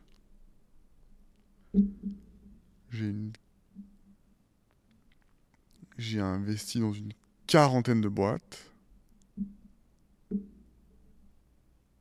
Euh, J'ai dû investir pas loin d'un million d'euros en mettant des tickets de 5 000 à jusqu'à 100 000 euros en investissement. Et aux dernières nouvelles, la dernière fois que j'ai fait un point avec le directeur financier de ma holding, en retour non réalisé, donc euh, en multiple de papier, j'étais pas loin de x5. Ce qui veut à nouveau tout et rien dire, c'est-à-dire que c'est les boîtes dans lesquelles j'ai investi qui ont elles-mêmes relevé de l'argent et donc ont réalisé un multiple de mon investissement initial non liquide. Donc, euh, tu investis dans une boîte, elle vaut un million d'euros. si trois ans après, elle lève sur une valeur de 10 millions d'euros, bon, bah, ta participation, a priori, a fait quelque part aux alentours de x10. Ça reste du marché privé, tant que les boîtes sont pas vendues, ce qui est rarissime, tu fais pas de retour. Donc, euh, la probabilité, c'est que je vais quand même perdre deux tiers à trois quarts de mes investissements. Et voilà, et après dans le lot, bah, euh, ça m'est encore jamais arrivé, mais j'espère que j'espère que je vais tomber sur un Conto, un back market, euh, un mano mano, euh, un Lydia quoi. Il faut arriver. La logique,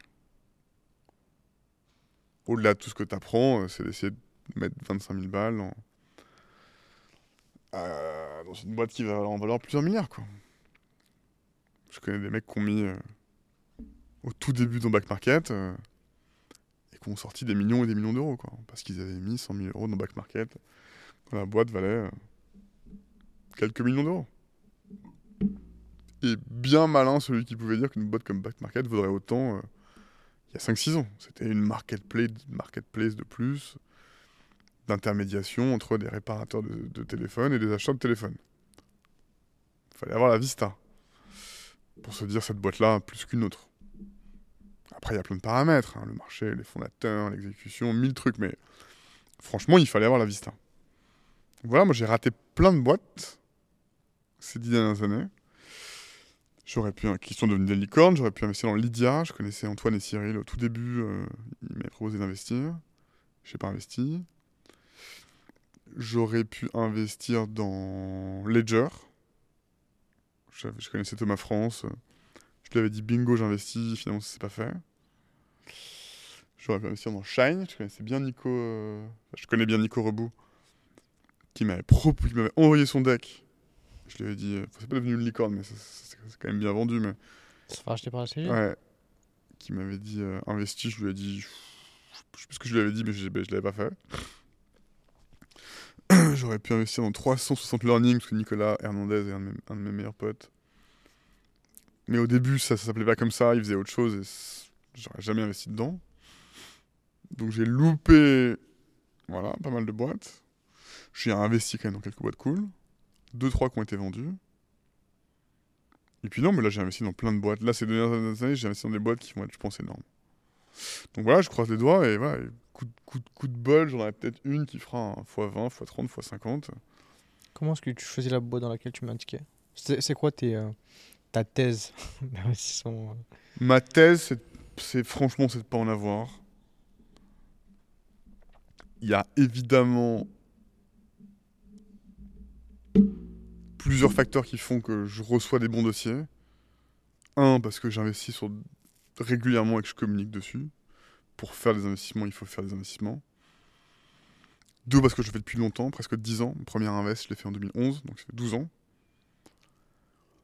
Trois, parce que j'ai un gros réseau d'entrepreneurs fondateurs autour de moi que je connais et quand ils lancent des boîtes, souvent ils m'en parlent ou je le sais.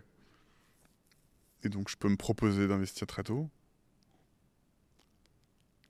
4. Parce que il y a évidemment un intérêt d'être CEO d'une boîte connue et reconnue pour ses qualités, pour ses levées de fonds, pour ce qu'elle amène au marché comme batch. Quand tu es jeune entrepreneur, tu veux des business angels cool, smart, capables de t'aider sur des sujets concrets. Et donc tu te dis, bah oui, ce serait cool d'avoir le CEO de Shine, le CEO de Spendesk, le CEO de Conto et peut-être le CEO de Batch dans ma cap table. Parce que si j'ai ces gars-là, bah en fait, euh, ils vont pouvoir me conseiller. Déjà, ça va donner un signal aux investisseurs VC que des mecs un peu smart, ou en tout cas pointus, en tout cas hands-on, investissent. Donc c'est un bon signal. Ça brande, ça marque la boîte positivement. Et puis tu as envie d'avoir ces gens-là. Moi-même, si j'avais 25 ans que je montais une boîte, j'essaierais d'avoir les CEO de ces boîtes-là à mon capital. Parce que je me dis, ah bah, ça fait 10 ans qu'ils font ce que je vais moi-même m'apprête à faire. Donc c'est cool de les avoir pour les solliciter. Donc du coup, être CEO de batch fait que spontanément, je sais pas, j'ai 5-6 boîtes qui me contactent par semaine en me disant tu connais bien le SaaS, le mobile, le B2B, euh, euh, la tech, la data. euh, est-ce que nous, on a un projet qui est pas loin? Est-ce qu'on pourrait t'avoir? Est-ce que tu serais chaud pour investir? Voilà, après, il y a un cinquième ou sixième facteur qui est que, du coup, avec cette histoire app gratis batch, moi, je suis à cheval un peu sur deux histoires entrepreneuriales. En gros, une boîte, c'est 10 ans, si je schématise. Ça peut être beaucoup plus, beaucoup moins, mais une boîte, c'est 10 ans.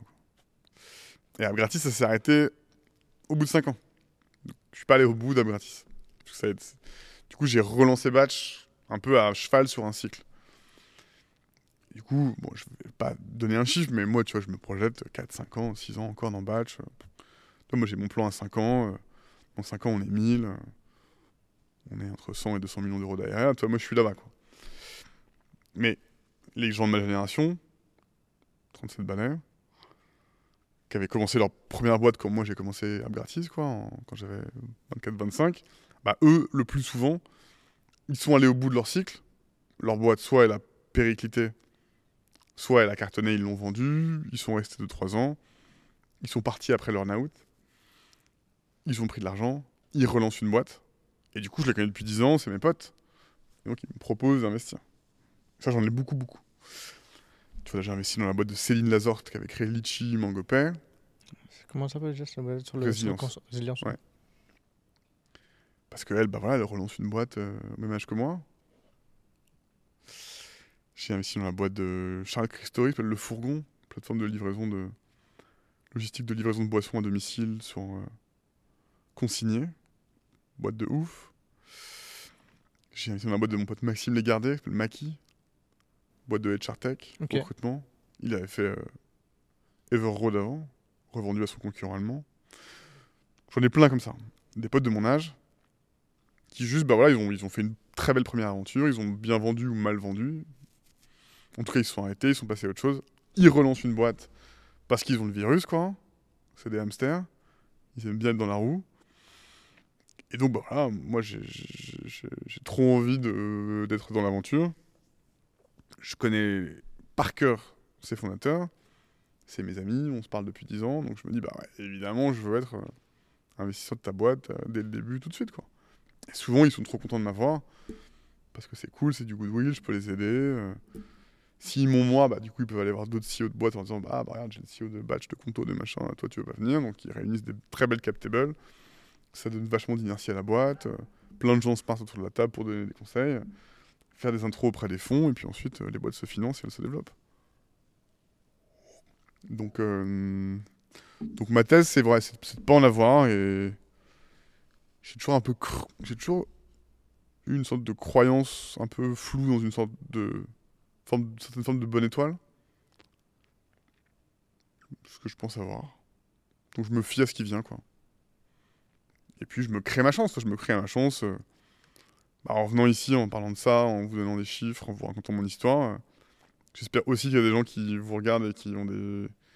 J'espère qu'il y a le, CEO du prochain back market qui vous écoute, que ça lui donnera envie de me contacter pour me proposer d'investir et que, tu vois, prendre, créer du contenu, communiquer, être dehors, créer, faire du réseau. Je suis hyper actif dans plein de petits clubs d'entrepreneurs aussi, des sites clubs, souvent avec des potes ou des gens qui investissent dans le même secteur que moi. On se crée des petits groupes WhatsApp à 4-5, euh, on se partage des dossiers, des infos. Ah, t'as vu telle boîte, qu'est-ce que t'en penses? Moi, j'ai vu celle-là. Ah, celle-là, bah, on s'en sert, nous, chez Batch. On est client de la boîte. Euh, oui, c'est chambé ce produit, ou non, c'est de la merde. euh, ma team l'utilise et il le déteste. euh, versus, ah oui, ma team l'utilise, il l'adore. Ah bon, euh, tu vois, en plus, les mecs sont hyper bons en sales. Le produit est top, trop de potentiel. Donc, du coup, moi, j'ai investi dans plein de boîtes que mes équipes utilisaient chez Batch. Parce qu'elles me disaient, c'est- chambé. Je me disais, putain, c'est quoi cette boîte qu'on utilise qui est chambé J'appelais les fondateurs. Ils disaient, ah oui, bah oui, on bosse avec vous, on est trop contents. On lève des fonds, on serait trop content de t'avoir. Coup de fil d'une demi-heure. Investissement fait, et puis on passe au suivant, quoi. Ok. Et c'est ce que tu recherchais des fondateurs chez qui t'investis, tu regardes, tu regardes ou tu ou c'est le projet qui parle C'est quoi qui fait le fait Ouah, c'est toujours la même chose. Est-ce que, les- c'est- est-ce que les fondateurs, tu, tu, tu penses qu'ils sont suffisamment psychopathes et hamsters pour aller au bout? En vrai, pour tenir 10 ans ou plus et vendre une boîte très chère, il faut être un peu psychopathe. C'est comme ça. Euh, pas tout le temps, mais il faut avoir il faut, faut être un hamster quoi. Faut, avoir envie de pédaler pendant 10, 10 15 ans. Ou être prêt à le faire, être physiquement prêt, mentalement prêt, avoir des associés prêts à le faire avec toi, il n'y a pas tant que ça quand tu regardes les statistiques, euh, pas tant que ça. Et puis est-ce que tu aimes bien les gars, est-ce qu'ils qu'ils te parlent, est-ce que tu as envie de les aider un peu, passer un peu de temps, est-ce que tu trouves qu'ils sont si pas sympas, en tout cas est-ce qu'ils sont valables. Ça c'est un truc. Du marché, est-ce que c'est un très gros marché ou pas Ou est-ce qu'il peut le devenir Et euh, et puis, est-ce que tu la thématique Moi, j'investis que dans des boîtes où je me dis, ça m'intéresse intellectuellement, c'est une bonne thématique, c'est un bon secteur, c'est intelligent, ça aide le monde, ou au moins ça aide une industrie ou un secteur d'industrie. Il y a plein de trucs que je fais pas, tu vois, la pub, je fais pas. Les jeux vidéo mobiles, à la con, genre casual games, je fais pas.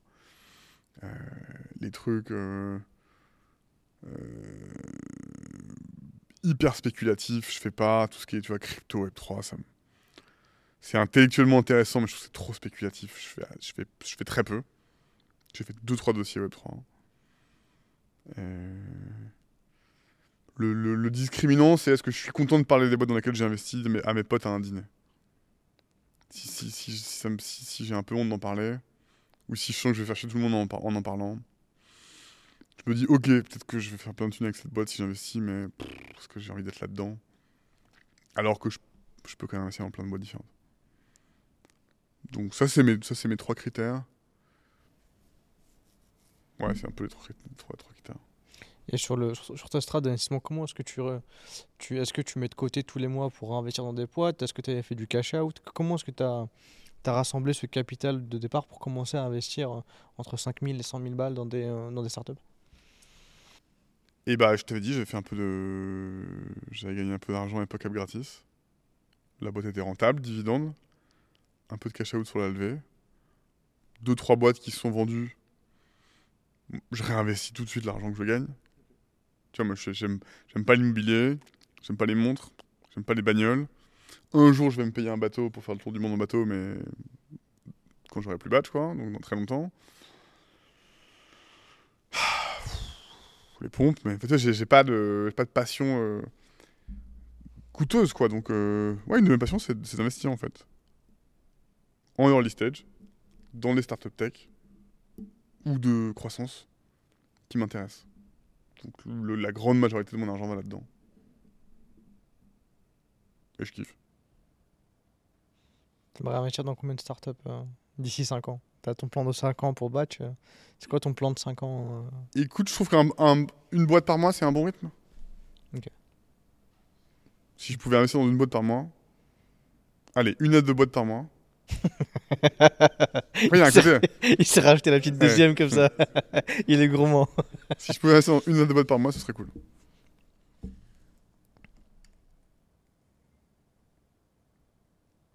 Ouais, moins, ça va aussi. Hein. Parfois, j'investis en plus que ça dans un seul mois. Le mars, j'ai fait un gros mois. Mais j'aimerais bien pouvoir investir aussi des beaucoup plus gros tickets. Évidemment, j'ai pas l'argent, mais j'aimerais bien pouvoir mettre 200, 300 000 balles, 500 000 balles dans une boîte. Tu vois, dès le site, quand j'ai un gros gros feeling, putain, je me dis, waouh, cette boîte-là. Parce que quand tu mets 25 000 balles dans une boîte au site, bon, bah écoute, t'as 0,0x, tu vois, t'as petit petit, quoi. Donc, ce qui est cool, ce que j'aimerais bien, c'est pouvoir mettre des plus gros tickets. 200, 300, 500, euh, pour avoir euh, 5, 6, 7% de la boîte, euh, peser dans la cap table. C'est une autre, un autre type de responsabilité aussi. Quand t'as 5, 6, 7, 8, 10% d'une boîte, t'es vraiment responsable de la boîte, quoi. Tu peux pas faire de la merde. Quand t'as. Faut l'aider. T'es es quasiment en co-gouvernance, quoi. C'est un autre genre de responsabilité. C'est quasiment un job de fonds d'investissement.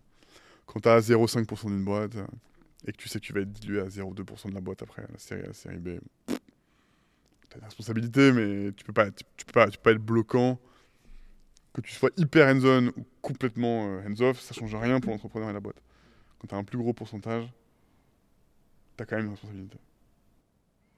Est-ce qu'il y a des, euh, est-ce qu'il y a un truc que tu aimerais partager à des, à des, à des doueurs qui voudraient se lancer euh, dans, dans l'entrepreneuriat. Euh, ou, un, ou la, fameuse de Mathieu Stéphanie, qu'est-ce que tu tu chuchoterais euh, dans l'oreille si t'en avais l'occasion il y a, y a, y y a quelques au batch de y a Simon je t'appelais par ton nom de boîte. Au Simon d'il y a quelques années ça serait quoi?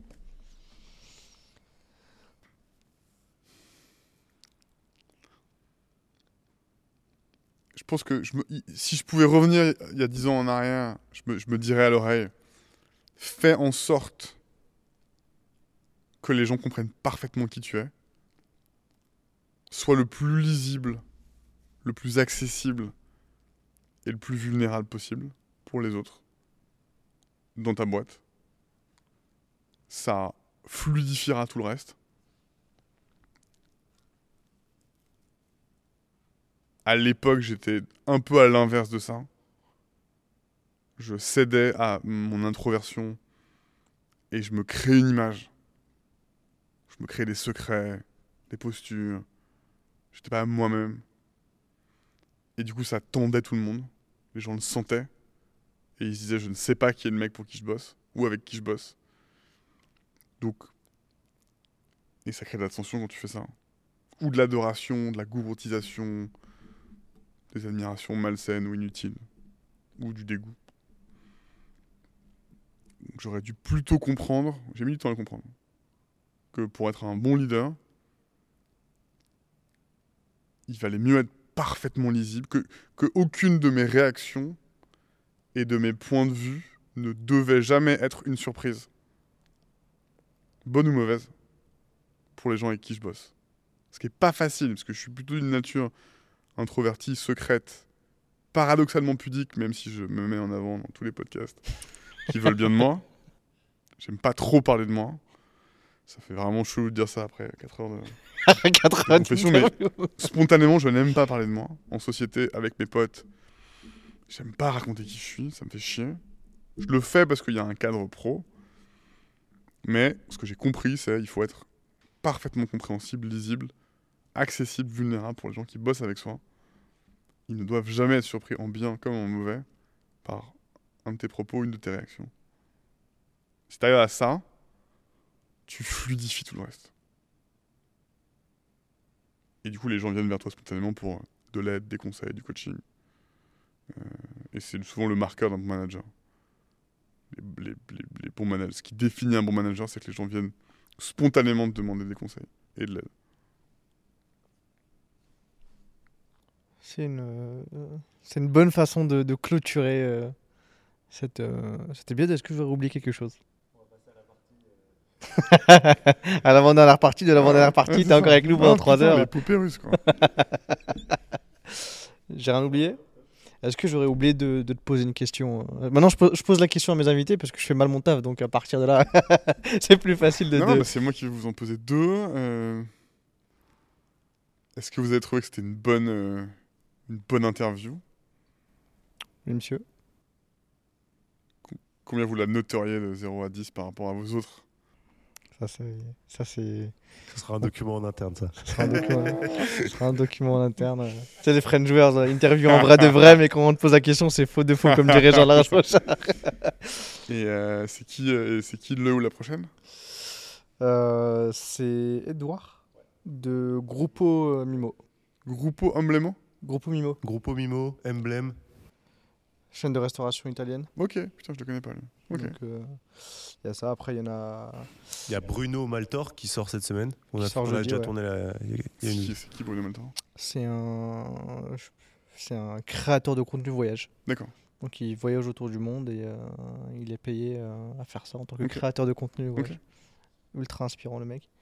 Et, euh, et dans les prochains, euh, on va avoir du Fabien Olicard, avec qui on a booké le, créneau, donc le mentaliste. Euh, on va avoir la, la karatéka, normalement la plus titrée au monde. Euh, et après, on tente d'avoir des gens euh, de, de tout scope, que ce soit des entrepreneurs, que ce soit des, des, start-upers, que ce soit des, des youtubeurs, des créateurs de contenu, des, sportifs, des artistes. on essaie en fait de chercher des doueurs, quoi, des personnes qui font. Parce que c'est ultra intéressant euh, Mm, mm. d'avoir aussi ce- côté très tech, très startup, où on est le, plus à l'aise, nous, parce que on est dedans. Ouais. Mais aussi d'avoir. euh. Et si toi, Des- tu devais donner une personne à ta place, tu mettrais qui? Tu, Si tu devais nous recommander une personne. Euh, qui j'aimerais bien entendre pendant 4 heures?